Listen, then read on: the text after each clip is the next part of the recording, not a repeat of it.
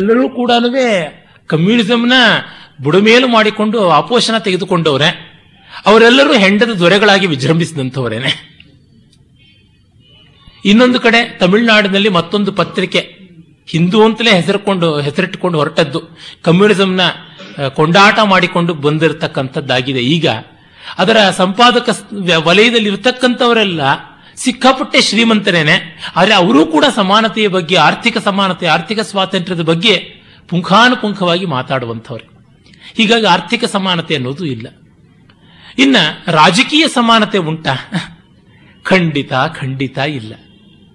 ಒಂದೇ ಡೆಮಾಕ್ರಸಿ ಇಂಡಿಯಾದಲ್ಲಿರೋದು ಒಂದು ರೀತಿ, ಡೆಮಾಕ್ರಸಿ ಪಾಕಿಸ್ತಾನದಲ್ಲಿ ಇದೆಯಂತೆ ಅದು ಇರೋದು ಒಂದು ರೀತಿ, ಅಮೆರಿಕಾದಲ್ಲಿರುವಂತಹ ಡೆಮಾಕ್ರಸಿ ಒಂದು ರೀತಿ, ಇಂಗ್ಲೆಂಡ್ನಲ್ಲಿರತಕ್ಕಂಥ ಡೆಮಾಕ್ರಸಿ ಒಂದು ರೀತಿ, ಎಷ್ಟು ಬಗೆ ಬಗೆಯಾಗಿದೆ. ಮತ್ತೊಂದು ಸಮಾನತೆ ಪೊಲಿಟಿಕಲ್ ಈಕ್ವಾಲಿಟಿ ಇಲ್ಲ, ಹೋಗಲಿ. ಕಲ್ಚರಲ್ ಈಕ್ವಾಲಿಟಿ, ಈ ಕಮ್ಯುನಿಸ್ಟ್ಗಳೇ ಬಹುಸಂಸ್ಕೃತಿ, ಉಪಸಂಸ್ಕೃತಿ, ನೆಪಸಂಸ್ಕೃತಿ, ಅಪಸಂಸ್ಕೃತಿಯ ಸಿದ್ಧಾಂತಗಳನ್ನು ಹೊಸದು ಹೊಸದು ಹೋಗ್ತಾ ಇದ್ದಾರೆ. ಅಂದ್ರೆ ಬಹುತ್ವ ಬಹುತ್ವ ಅಂತ ನಾನಾತ್ವವನ್ನು ಪ್ರತಿಪಾದಿಸೋದಕ್ಕೆ ಹೊರಟವರು ಸಮಾನತೆಯನ್ನು ಪ್ರತಿಪಾದಿಸೋದಕ್ಕೆ ಯಾವ ಯೋಗ್ಯತೆಯನ್ನು ಇಟ್ಟುಕೊಂಡಿದ್ದಾರೆ ಅನ್ನೋದು ಗೊತ್ತಾಗೋದಿಲ್ಲ. ಮನುವಾದಿ ಅಂತ ದೂಷಣೆ ಮಾಡುವವರಲ್ಲಿ ಸಮಾನತೆ ಅಂತ ಹೇಳಿದ್ರೆ ಏಕತೆ ಆಗಬೇಕಲ್ವಾ? ಏಕತೆ ಅಲ್ಲ, ಸಮಾನತೆ. ಅನೇಕದಲ್ಲಿ ಸಮಾನತೆ ಬಂದಾಗ ಅದು ಏಕತೆ ಆಗೋದಿಲ್ವಾ? ಅದು ಆಗೋದಿಲ್ವಂತೆ, ಅದು ಹೇಗೋ ಗೊತ್ತಿಲ್ಲ. ಮತ್ತೆ ಇನ್ನೆಲ್ಲಿ ಸಮಾನತೆ? ಸಾಂಸ್ಕೃತಿಕವಾಗಿಲ್ಲ. ಒಬ್ಬರಿಗೆ ಸಂಗೀತ ಅಂದ್ರೆ ಪಂಚಪ್ರಾಣ, ಆದರೆ ಒಂದು ಹಿಂದೂಸ್ತಾನಿಯ ಒಂದು ಚೀಜನ್ನು ಕೇಳಿಸ್ಬಿಟ್ರೆ ಸಾಕು, ರಾಮರಾಮ ಎಲ್ಲಿಂದ ಬಂತು ಈ ಹಾಳ ಸಂಗೀತ, ಇದು ಸಂಗೀತವೇ ಅಲ್ಲ ಅಂತ ಅನ್ನುವಂಥವ್ರು ಉಂಟು. ಹಾಗೆ ಹಿಂದೂಸ್ತಾನಿಯವರು ಕರ್ನಾಟಕ ಸಂಗೀತ ಅಂದ್ರೆ ಸಾಕು, ತೊಡೆ ತಟ್ಕೊಂಡು ಜಗಳ ಆಡುವಂಥದ್ದು ಅಂತಂತಾರೆ. ಹೀಗಿರುವಾಗ ಸಾಂಸ್ಕೃತಿಕವಾದ ಸಮಾನತೆ ಎಂಥದ್ದು ಅದು ಇಲ್ಲ, ಕಲ್ಚರಲ್ ಈಕ್ವಾಲಿಟಿನೂ ಇಲ್ಲ. ಮತ್ತೆ ಎಲ್ಲಿದೆ ಈಕ್ವಾಲಿಟಿ? ಜಗತ್ತಿನಲ್ಲಿಯೇ ಇಲ್ಲ. ಕಾರಣ, ಜಗತ್ತೇ ಈಕ್ವಾಲಿಟಿಯ ವಿರೋಧ, ಅದು ಪ್ರತಿಯೋಗಿ ಅಂತ ಕರೀಬೇಕು. It's product of inequality. ಕಾರಣ, ಜಗತ್ತಿನ ಸ್ವರೂಪವೇ ಅಂಥದ್ದು, ಸದಾ ಬದಲಾಗುವಂಥದ್ದು ಅಂತ. ಸಮವಾಗಿದ್ದಿದ್ದು ಯಾವತ್ತೂ ಬದಲಾಗೋಲ್ಲ, ವಿಷಮವಾಗಿದ್ದದ್ದೇ ಬದಲಾಗುತ್ತೆ. ಒಂದು ವಸ್ತು ಬದಲಿಸಬೇಕು ಅಂದರೆ ಅದರೊಳಗೆ ಯಾವುದೇ ಒಂದು ರೀತಿಯಾದ ಸ್ಟೆಬಿಲಿಟಿಗೆ, ಸ್ಥಿರತೆಗೆ ಭಂಗ ಬರಬೇಕು. ಸ್ಥಿರತೆಗೆ ಭಂಗ ಭಂಗ ಬರೋದು ಅಂದ್ರೆ ಏನು? ಸಮತ್ವಕ್ಕೆ ಧಕ್ಕೆ ಆಗಬೇಕು ಅಂತ ತಾನೆ. ಪಂಚಭೂತಗಳೆಲ್ಲ ಶುದ್ಧವಾಗಿ ಸಮವಾಗಿಬಿಟ್ರೆ ಲಯ ಆಗಿಬಿಡುತ್ತೆ, ಅವು ಪಂಚೀಕೃತವಾಗಬೇಕು, ಕಲಬೆರಕೆ ಆಗಬೇಕು ಅಂತ ಉಂಟು. ಯಾವುದೇ ಒಂದು ವ್ಯವಸ್ಥೆಯನ್ನು ನೋಡಿ, ಆ ಚಟುವಟಿಕೆ ಇರುವ ರಜೋಗುಣ ಕ್ಷೇತ್ರವೆಲ್ಲ ಅಸಮಾನವೇ ಆಗಿರುವಂಥದ್ದು. ಎಲ್ಲವೂ ಸತ್ವಗುಣವಾಗಬೇಕು ಅನ್ನುವುದು ನಮ್ಮ ಅಪೇಕ್ಷೆ, ಆದರೆ ಎಲ್ಲವೂ ತಮೋಗುಣವಾಗ್ತಾ ಇದೆ ಸಮಾನತೆ ಅನ್ನೋ ಹೆಸರಿನಲ್ಲಿ. ತಮೋಗುಣದ ಸ್ವರೂಪ ಮೋಹ, ಅದರ ಒಂದು ರೀತಿಯೇ ಅಜ್ಞಾನ. ಅದರಿಂದಾಗಿ ಫಲ ಆಲಸ್ಯ, ಮೋಹ, ಜಡತ್ವ. ರಜೋಗುಣದ್ದು ರಾಗಾತ್ಮಕ, ದ್ವೇಷಾತ್ಮಕ, ಹಾಗಾಗಿ ಸುಖ ದುಃಖಾತ್ಮಕ. ರಾಗದ್ವೇಷಾತ್ಮಕವಾದದ್ದು ಅಸಮಾನವಾಗಿ ಇರಬೇಕು.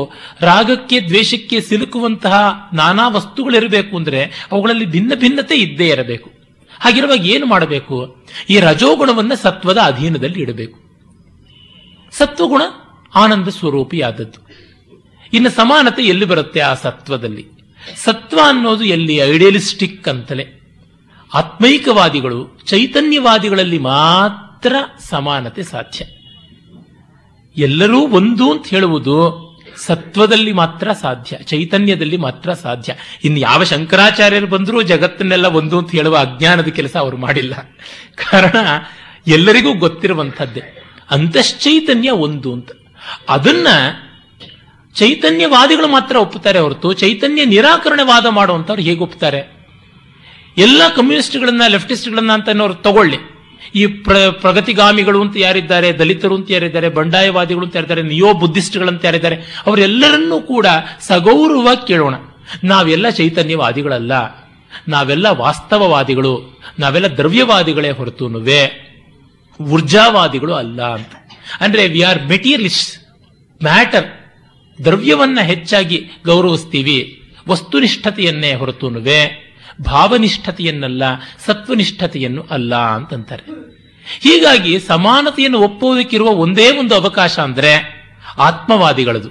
ಆತ್ಮವನ್ನೇ ನಿರಾಕರಿಸುವವರು ಅನಾತ್ಮವಾದಿಗಳು ಸಮಾನತೆಯನ್ನೇ ನಿರಾಕರಿಸುವಂತೆ ಆಗುತ್ತಾರೆ.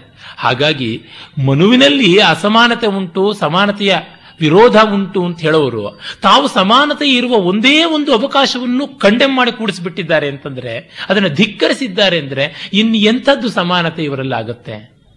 ಹಾಗಿದ್ದು ಹೇಳುವಂಥದ್ದು ಬೇರೆಯವರ ಎಲೆಯಲ್ಲಿ ನೊಣ ಸತ್ತು ಬಿದ್ದಿರೋದನ್ನ ನೋಡಿ ಬೈತಾನೆ, ತನ್ನ ಎಲೆಯಲ್ಲಿ ಹಂದಿ ಸತ್ತು ಬಿದ್ದಿದೆ ಅಥವಾ ಕತ್ತೆ ಸತ್ತು ಬಿದ್ದಿದೆ ಅಂತ ಹೇಳಬೇಕಾಗತ್ತೆ.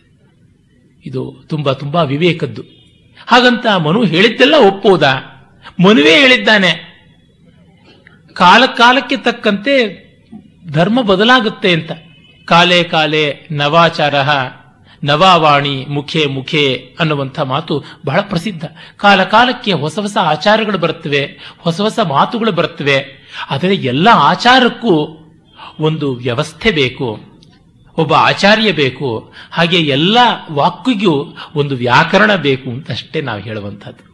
ಆಚಾರಗಳ ವೈವಿಧ್ಯಕ್ಕೆ ಎಂದು ಆಕ್ಷೇಪ ಮಾಡಿಲ್ಲ. ಭಾಷೆಗಳ ವೈವಿಧ್ಯಕ್ಕೆ ಮತ್ತು ಅವುಗಳ ಮಾರ್ಪಾಡಿಗೆ ಆಕ್ಷೇಪ ಇಲ್ಲ. ಆದರೆ ಒಂದು ವ್ಯಾಕರಣ ಇಟ್ಕೊಳ್ಳಿ ಅಂತ. ಬಟ್ಟೆ ಯಾವುದಾದ್ರೂ ಹಾಕ್ಕೊಳ್ಳಿ, ಆದರೆ ಬಟ್ಟೆಯ ಪರ್ಪಸ್ಸನ್ನು ಮರೆಯಬೇಡಿ. ಮೈ ಮುಚ್ಚುವುದು ಬಟ್ಟೆಯ ಪರ್ಪಸ್ಸು, ಮೈ ತೆಗೆದು ತೋರಿಸುವಂಥದ್ದಲ್ಲ ಅನ್ನುವುದಷ್ಟೇ.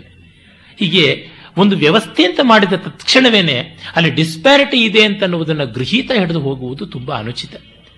ಮತ್ತೆ ಒಂದಷ್ಟು ತುಂಬಾ ಈ ಕಾಲದವರೆಗೆ ಉದ್ವೇಜಕವಾಗುವಂತೆ ಇದೆಯಲ್ಲ, ಹೌದು ಇದೆ. ಅದನ್ನು ಯಾರು ಆಚರಣೆ ಮಾಡೋಣ ಅಂತ ಹೇಳಿದ್ವಿ? ಖಂಡಿತ ಬೇಡ. ಈ ಕಾಲದ್ದೆಲ್ಲ ಕಾಲಕ್ಕೂ ಉದ್ವೇಜಕವಲ್ಲದೆ ಆಪ್ಯಾಯನವಾಗತ್ಯ? ಖಂಡಿತ ಸಾಧ್ಯ ಇಲ್ಲ. ಇವತ್ತು ನಮ್ಮ ಮನೆಗೆ ಯಾರು ಬಂದರೂ ಕೂಡ ನಾನು ಸ್ವಾಗತಿಸ್ತೀನಿ. ಬಂದವರು ಯಾವ ದೇಶದವರಾಗಲಿ, ಯಾವ ಜಾತಿಯವರಾಗಲಿ, ಯಾವ ಪ್ರಾಂತದವರಾಗಲಿ, ನಾನು ಕುಡಿತಕ್ಕಂಥ ಕಾಫಿ ಲೋಟದಲ್ಲೇ ಅವರಿಗೆ ನಾನೇ ಕಾಫಿ ಮಾಡಿ ತಂದು ಕೊಡ್ತೀನಿ. ನಾನೇ ಅವರು ಕಚ್ಚಿಕೊಂಡೇ ಕುಡಿಬೇಕು ಅಂತ ಆಗ್ರಹ ಮಾಡಿ ಕಚ್ಚಿಕೊಂಡು ಕುಡಿಲಿ ಅಂತ ಹೇಳ್ತೀನಿ. ಮತ್ತೆ ಎತ್ತಿ ನಾನೇ ತೊಳ್ಕೊಂಡು ಬಂದು ಮತ್ತೆ ಇಡ್ತೀನಿ. ಇನ್ನೊಂದ್ಸತಿ ನಾನೇ ಆ ಲೋಟದಲ್ಲಿ ಕಾಫಿ ಕುಡಿತೀನಿ. ನಮ್ಮ ಅಜ್ಜಿ ಮಾಡ್ತಾ ಇದ್ರ ಅದು. ಯಾರು ಸ್ವಲ್ಪ ಕಪ್ಪಗಿದ್ದವ್ರು ಕಾಣಿಸ್ಬಿಟ್ರೆ ಸಾಕು, ಏಮ್ರಾ ವಾಡು ಮಾಲೋಡ್ ಏಮ್ರಾ ಅಂತ ಕೇಳ್ಬಿಟ್ರು ಅವರು. ಆ ಲೋಟ ಅವ್ರು ಕಪ್ಪಗಿದ್ದ ತಪ್ಪಿಗೆ ಬೆಂಕಿನಲ್ಲಿ ಸುಡೋರು. ಅವರು ಬ್ರಾಹ್ಮಣರೇ ಆಗಿರಬಹುದು. ನಮ್ಮ ಅಜ್ಜಿ ದೃಷ್ಟಿಯಲ್ಲಿ ನನ್ನದು ವ್ರಾತ್ಯಕಾಂಡ. ಅಂದರೆ ಯಾವುದು ಸರಿಯಾದ ಮೌಲ್ಯ? ನಾವು ವಿಶಾಲ ಮನೋಧರ್ಮದಾಯರಾಗಿದ್ದೀವಿ, ಹಾಗೆ ಹೀಗೆ ಅಂತ ಅನ್ನಬಹುದು. ಆದರೆ ನಮ್ಮ ವಿಶಾಲ ಮನೋಧರ್ಮ ಎಂಥದ್ದು? ಒಬ್ಬ ಎನ್ ಜಿ ಒ ಒಬ್ಬಾಕೆ ಗುಜರಾತ್ನಲ್ಲೆಲ್ಲ ತುಂಬಾ ದೊಡ್ಡದಾಗಿ ಈ ಉದಾರ ಮಾನವತಾವಾದವನ್ನು ಪ್ರತಿನಿಧಿಸ್ತೀನಿ ಅಂತ ಹೋದವಂಥವಳು ಒಂದು ಕಡೆ ಬರೆದಿದ್ದಾಳೆ, ನಾನು ಇಷ್ಟೆಲ್ಲ ಸಮಾನತೆ, ವ್ಯಕ್ತಿ ವ್ಯಕ್ತಿಗಳ ವೈಷಮ್ಯ ಕಡಿಮೆ ಆಗಬೇಕು ಅಂತ ಒಂದು ಮಿಷನರಿಯಾಗಿ ಕೆಲಸ ಮಾಡ್ತಾ ಇದ್ದೀನಿ.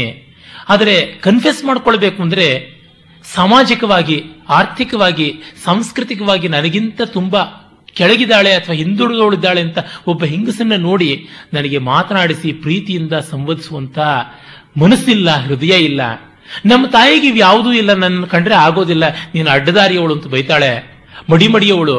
ಅರೆ, ಅವಳು ಒಮ್ಮೆ ಮನೆಗೆ ಯಾವುದೋ ಒಬ್ಬ ಹೆಂಗಸು ರಂಗೋಲಿ ಮಾರಕ್ಕೆ ಬಂದಿದ್ಳು, ರಂಗೋಲಿ ಪುಡಿಯನ್ನ. ಆ ಪುಡಿ ಮಾರಿದವಳು ಕಾಲಿಗೆ ನೋವಾಗಿದೆ ಅಂತ ಗೊತ್ತಾದ ತಕ್ಷಣ ಎಲ್ಲಿ ಕಾಲಿಗೆ ಏನಾಗಿದೆ ಅಂತ ಹೇಳಿ ಈ ಮಡಿತನವನ್ನೆಲ್ಲ ಬಿಟ್ಟು ತಾನೇ ಪೋಟ್ಲೀಸ್ ಮಾಡಿ ಕಾಲಿಗೆ ಪಟ್ಟಾಕಿ ಸುತ್ತಿ ಕಳಿಸಿದಳು. ಅವಳು ಯಾರೋ ಯಾವ ಜಾತಿಯೋ, ನಮ್ಮ ತಾಯಿಗೆ ಅದು ಯಾವುದೂ ಬರಲಿಲ್ಲ. ನಾನು ದೇವರ ಮುಂದೆ ಹಾಕುವ ರಂಗೋಲಿ ತಂದು ಕೊಡ್ತಕ್ಕಂಥವಳು, ಪುಣ್ಯ ಕಾರ್ಯಕ್ಕೆ ನೆರವಾಗತಕ್ಕಂಥವಳು, ಒಬ್ಬ ಬಡಪಾಯಿ ಮಾನವೆ, ಅವಳಿಗೆ ನಾನು ಮಾಡಬೇಕು ಅಂತ ಅಂತ ನಮ್ಮ ಅಜ್ಜಿಗ ರೀತಿಯಾದದ್ದಿತ್ತು. ಒಂದಲ್ಲ ಎರಡಲ್ಲ ಏಳು ಮುದ್ದೆಗಳು ಮಾಡಿ ಹಾಕ್ತಾ ಇದ್ರು ಮನೆ ಒಬ್ಬ ಆಳಿಗೆ. ಅವನ ಹೆಸರೇ ಏಳು ಮುದ್ದಲು ವೆಂಕಣ್ಣ ಅಂತ. ನಾನು ಮಾಡ್ತೀನ? ಇಲ್ಲ, ನಾನು ಕಾಫಿ ಒಂದು ಮಾಡಿ ಕೊಡಬಲ್ಲೆ, ಏಳು ರಾಗಿ ಮುದ್ದೆಗಳನ್ನ ತೊಳಸಿ ಅವ್ರಿಗೆ ಮುಂದೆ ಹಾಕಿ ಹುಳಿ ಎಲ್ಲ ಹಾಕಿ ಕೂಡಿಸ್ತೀನ ಅಂದ್ರೆ ಅವರದು ಅವರದಾದ ರೀತಿಯ ಒಂದು ಸಾಮ್ಯ ಇತ್ತು. ನಮಗೆ ಎತ್ತುಕೊಂಡು ಮೇಲೆ ಹಿಂಗ್ ಬಿಡ್ತಾ ಇದ್ದಂತ ಒಂದು ಮಂತ್ರಾಕ್ಷತೆಯೋ ಒಂದು ಉದ್ಧರಣೆ ನೀರೋ ಅದು ಜ್ಞಾಪಕಕ್ಕೆ ಬರುತ್ತೆ. ಆದರೆ ಅದರ ಹಿಂದೆ ಯಾವುದಾದ್ರೂ ಪ್ರೀತಿ ಇದ್ದಿರಬಹುದಲ್ವಾ? ಅದು ಸರಿ ಅಂತಲೂ ಅಲ್ಲ, ನಾವು ಮಾಡ್ತಾ ಇರೋದು ತಪ್ಪು ಅಂತಲೂ ಅಲ್ಲ. ನಾವು ಸರಿ ಅಂತ ಗೃಹೀತ ಹಿಡಿದು ಹೋಗೋದು ತುಂಬಾ ತಪ್ಪು. ಅದು ಸರಿ ಅಂತ ಹೇಳಿ ಇದನ್ನ ಧಿಕ್ಕರಿಸೋದನ್ನ ತಪ್ಪು ಅಂತ ಹೇಳೋರಿಗೆ ಇದೇ ನ್ಯಾಯ ಅನ್ವಯವಾಗಬೇಕಲ್ವಾ ಅಂತ ಈ ಸಹಾನುಭೂತಿಯ ದೃಷ್ಟಿಕೋನ ಇರಬೇಕು. ಆ ಕಾಲದ್ದು ಯಾವುದೋ ಒಂದು ಮಾಡಿಕೊಂಡ್ರು. ಪ್ರತಿ ಕಾಲಕ್ಕೂ ಅಜ್ಞಾನ ಅಂಟಿ ಬಂದಂಥದ್ದು, ಅದನ್ನು ಯಾರೂ ಧಿಕ್ಕರಿಸೋಕೆ ಸಾಧ್ಯ ಇಲ್ಲ. ಅದರ ನಿವಾರಣೆಗಾಗಿ ಪ್ರಯತ್ನ ಪಡಬೇಕು. ಇನ್ನೊಬ್ಬರನ್ನ ಸಹಾನುಭೂತಿಯಿಂದ ಅರ್ಥ ಮಾಡಿಕೊಳ್ಳುವಲ್ಲಿ ನಾವು ಸೋಲಬಾರದು ಅನ್ನುವುದಷ್ಟೇ ಈ ಮಾತಿನ ತಾತ್ಪರ್ಯ. ಅದರಿಂದಲೇ ಮನುಸ್ಮೃತಿಯ ಮೊದಲಿಗೆ ಮೊದಲನೇ ಅಧ್ಯಾಯದಲ್ಲಿಯೇ ಕಡೆಯಲ್ಲಿ ಎಲ್ಲ ಕಾಂಟೆಂಟ್ಸ್ ಏನು ಅಂತ ಹೇಳುವಂತ ಸುಮಾರು ಒಂದು ಎಂಟು ಶ್ಲೋಕಗಳು ಬರುತ್ತವೆ, ಬಹಳ ಚೆನ್ನಾಗಿವೆ. ಅಲ್ಲಿ ಕಟ್ಟ ಕಡೆಯ ಶ್ಲೋಕ ದೇಶಧರ್ಮಾನ್ ಜಾತಿಧರ್ಮಾನ್ ಕುಲಧರ್ಮಾಂಶ್ಚ ಶಾಶ್ವತಾನ್ ಪಾಷಂಡ ಗಣಧರ್ಮಾಂಶ್ಚ ಶಾಸ್ತ್ರೇಸ್ಮಿನ್ ನುಕ್ತವಾನ್ ಮನುಃ ಅಂತ. ಇದು ಧರ್ಮ ಅನೇಕ ಮುಖ್ಯಾದದ್ದು. ದೇಶಧರ್ಮಗಳು ಕೆಲವು, ಜಾತಿ ಧರ್ಮಗಳು ಕೆಲವು, ಕುಲಧರ್ಮಗಳು ಕೆಲವು, ಪಾಷಂಡ ಗಣಧರ್ಮಗಳು ಕೆಲವು. ಪಾಷಂಡರು ಅಂತಂದ್ರೆ ಸನ್ಯಾಸಿಗಳು ಅಂತ, ಮತ್ತು ನಾಸ್ತಿಕರು ಅಂತಲೂ ಕೂಡ ಅರ್ಥ ಉಂಟು. ಅಂದರೆ ತಮ್ಮ ತಮ್ಮ ವಲಯದಲ್ಲಿಯೇ ಭಿನ್ನ ಭಿನ್ನವಾಗಿ ನಿಲ್ಲುವಂಥವ್ರು ಎಷ್ಟೋ ಜನ ಇದ್ದಾರೆ, ಅವರೆಲ್ಲರನ್ನೂ ಗಮನಿಸಿಕೊಂಡು ಮಾಡುವಂಥದ್ದಾಗಿದೆ ಇದು ಅಂತ ಹೇಳಿ.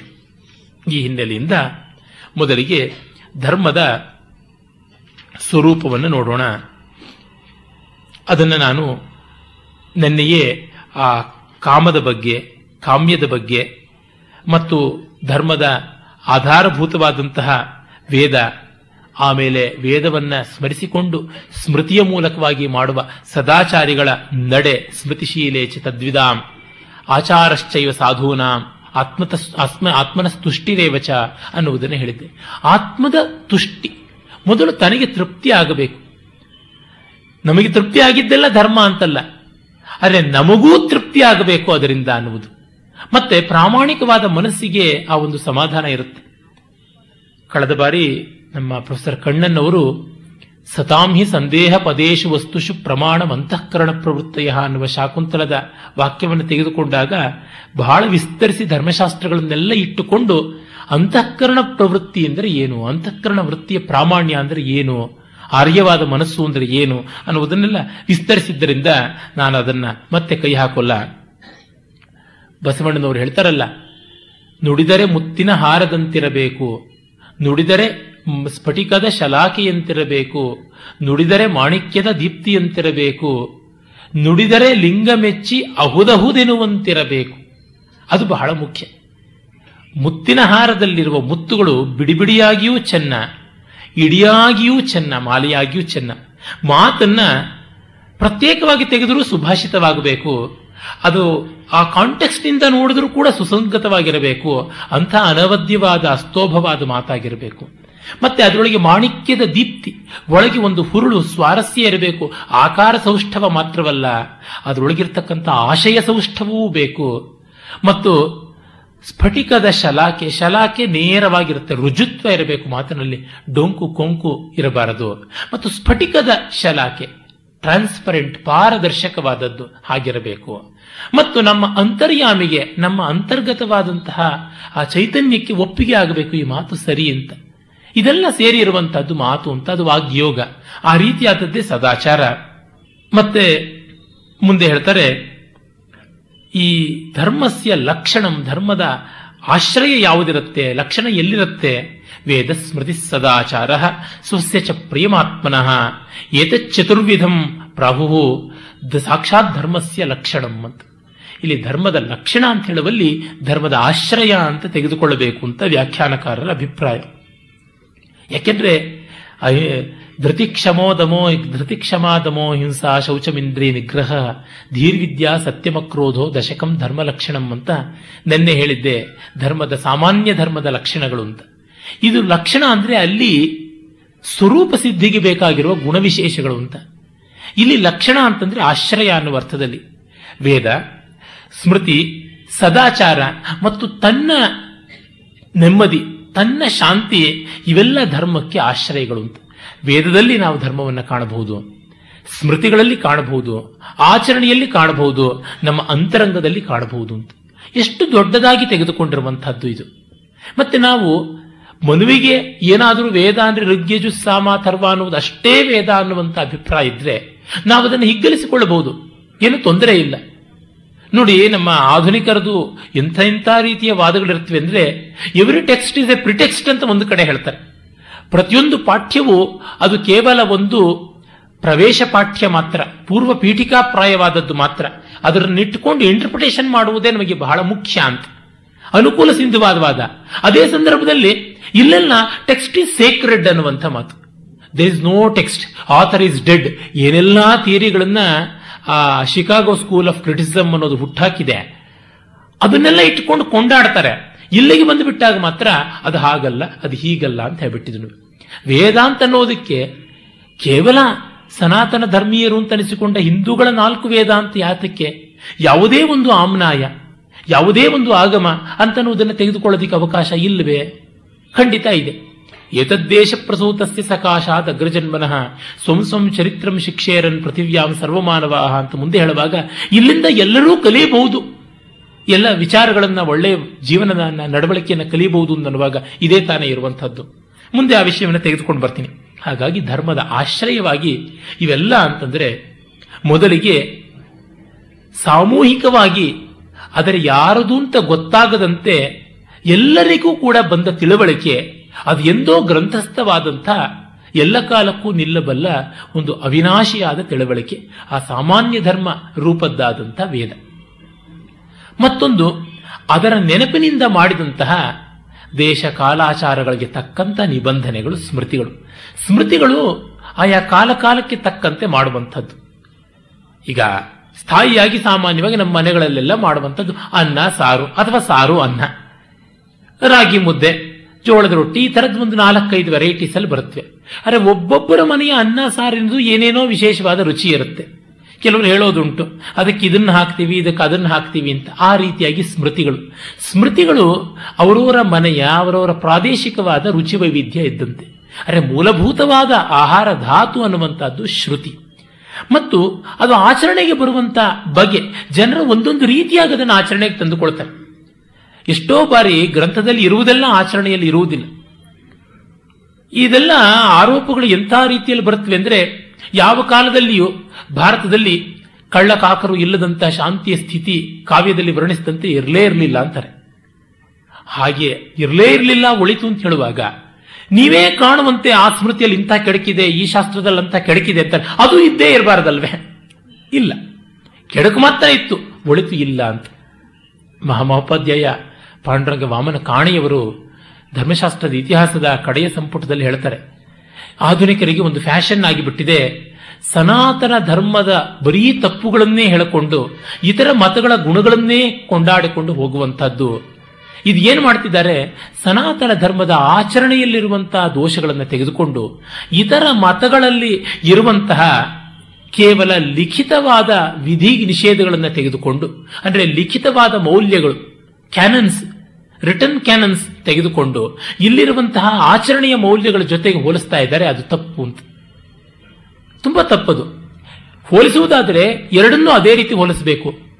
ಬುದ್ಧಿವಂತನ ಅತಿ ಕಳಪೆ ಪೇಪರ್ನ, ದಡ್ಡನ ಅತಿ ಜಾಣತನದ ಪೇಪರ್ನ ಇಟ್ಕೊಂಡು ಇಬ್ರು ಒಂದೇ ಬುದ್ಧಿವಂತರು ಆಗಿರುವಾಗ ಅವ್ರನ್ನ ಯಾತಕ್ಕೆ ಹಾಗೆ ಮಾಡಿದ್ರಿ ಅಂತ.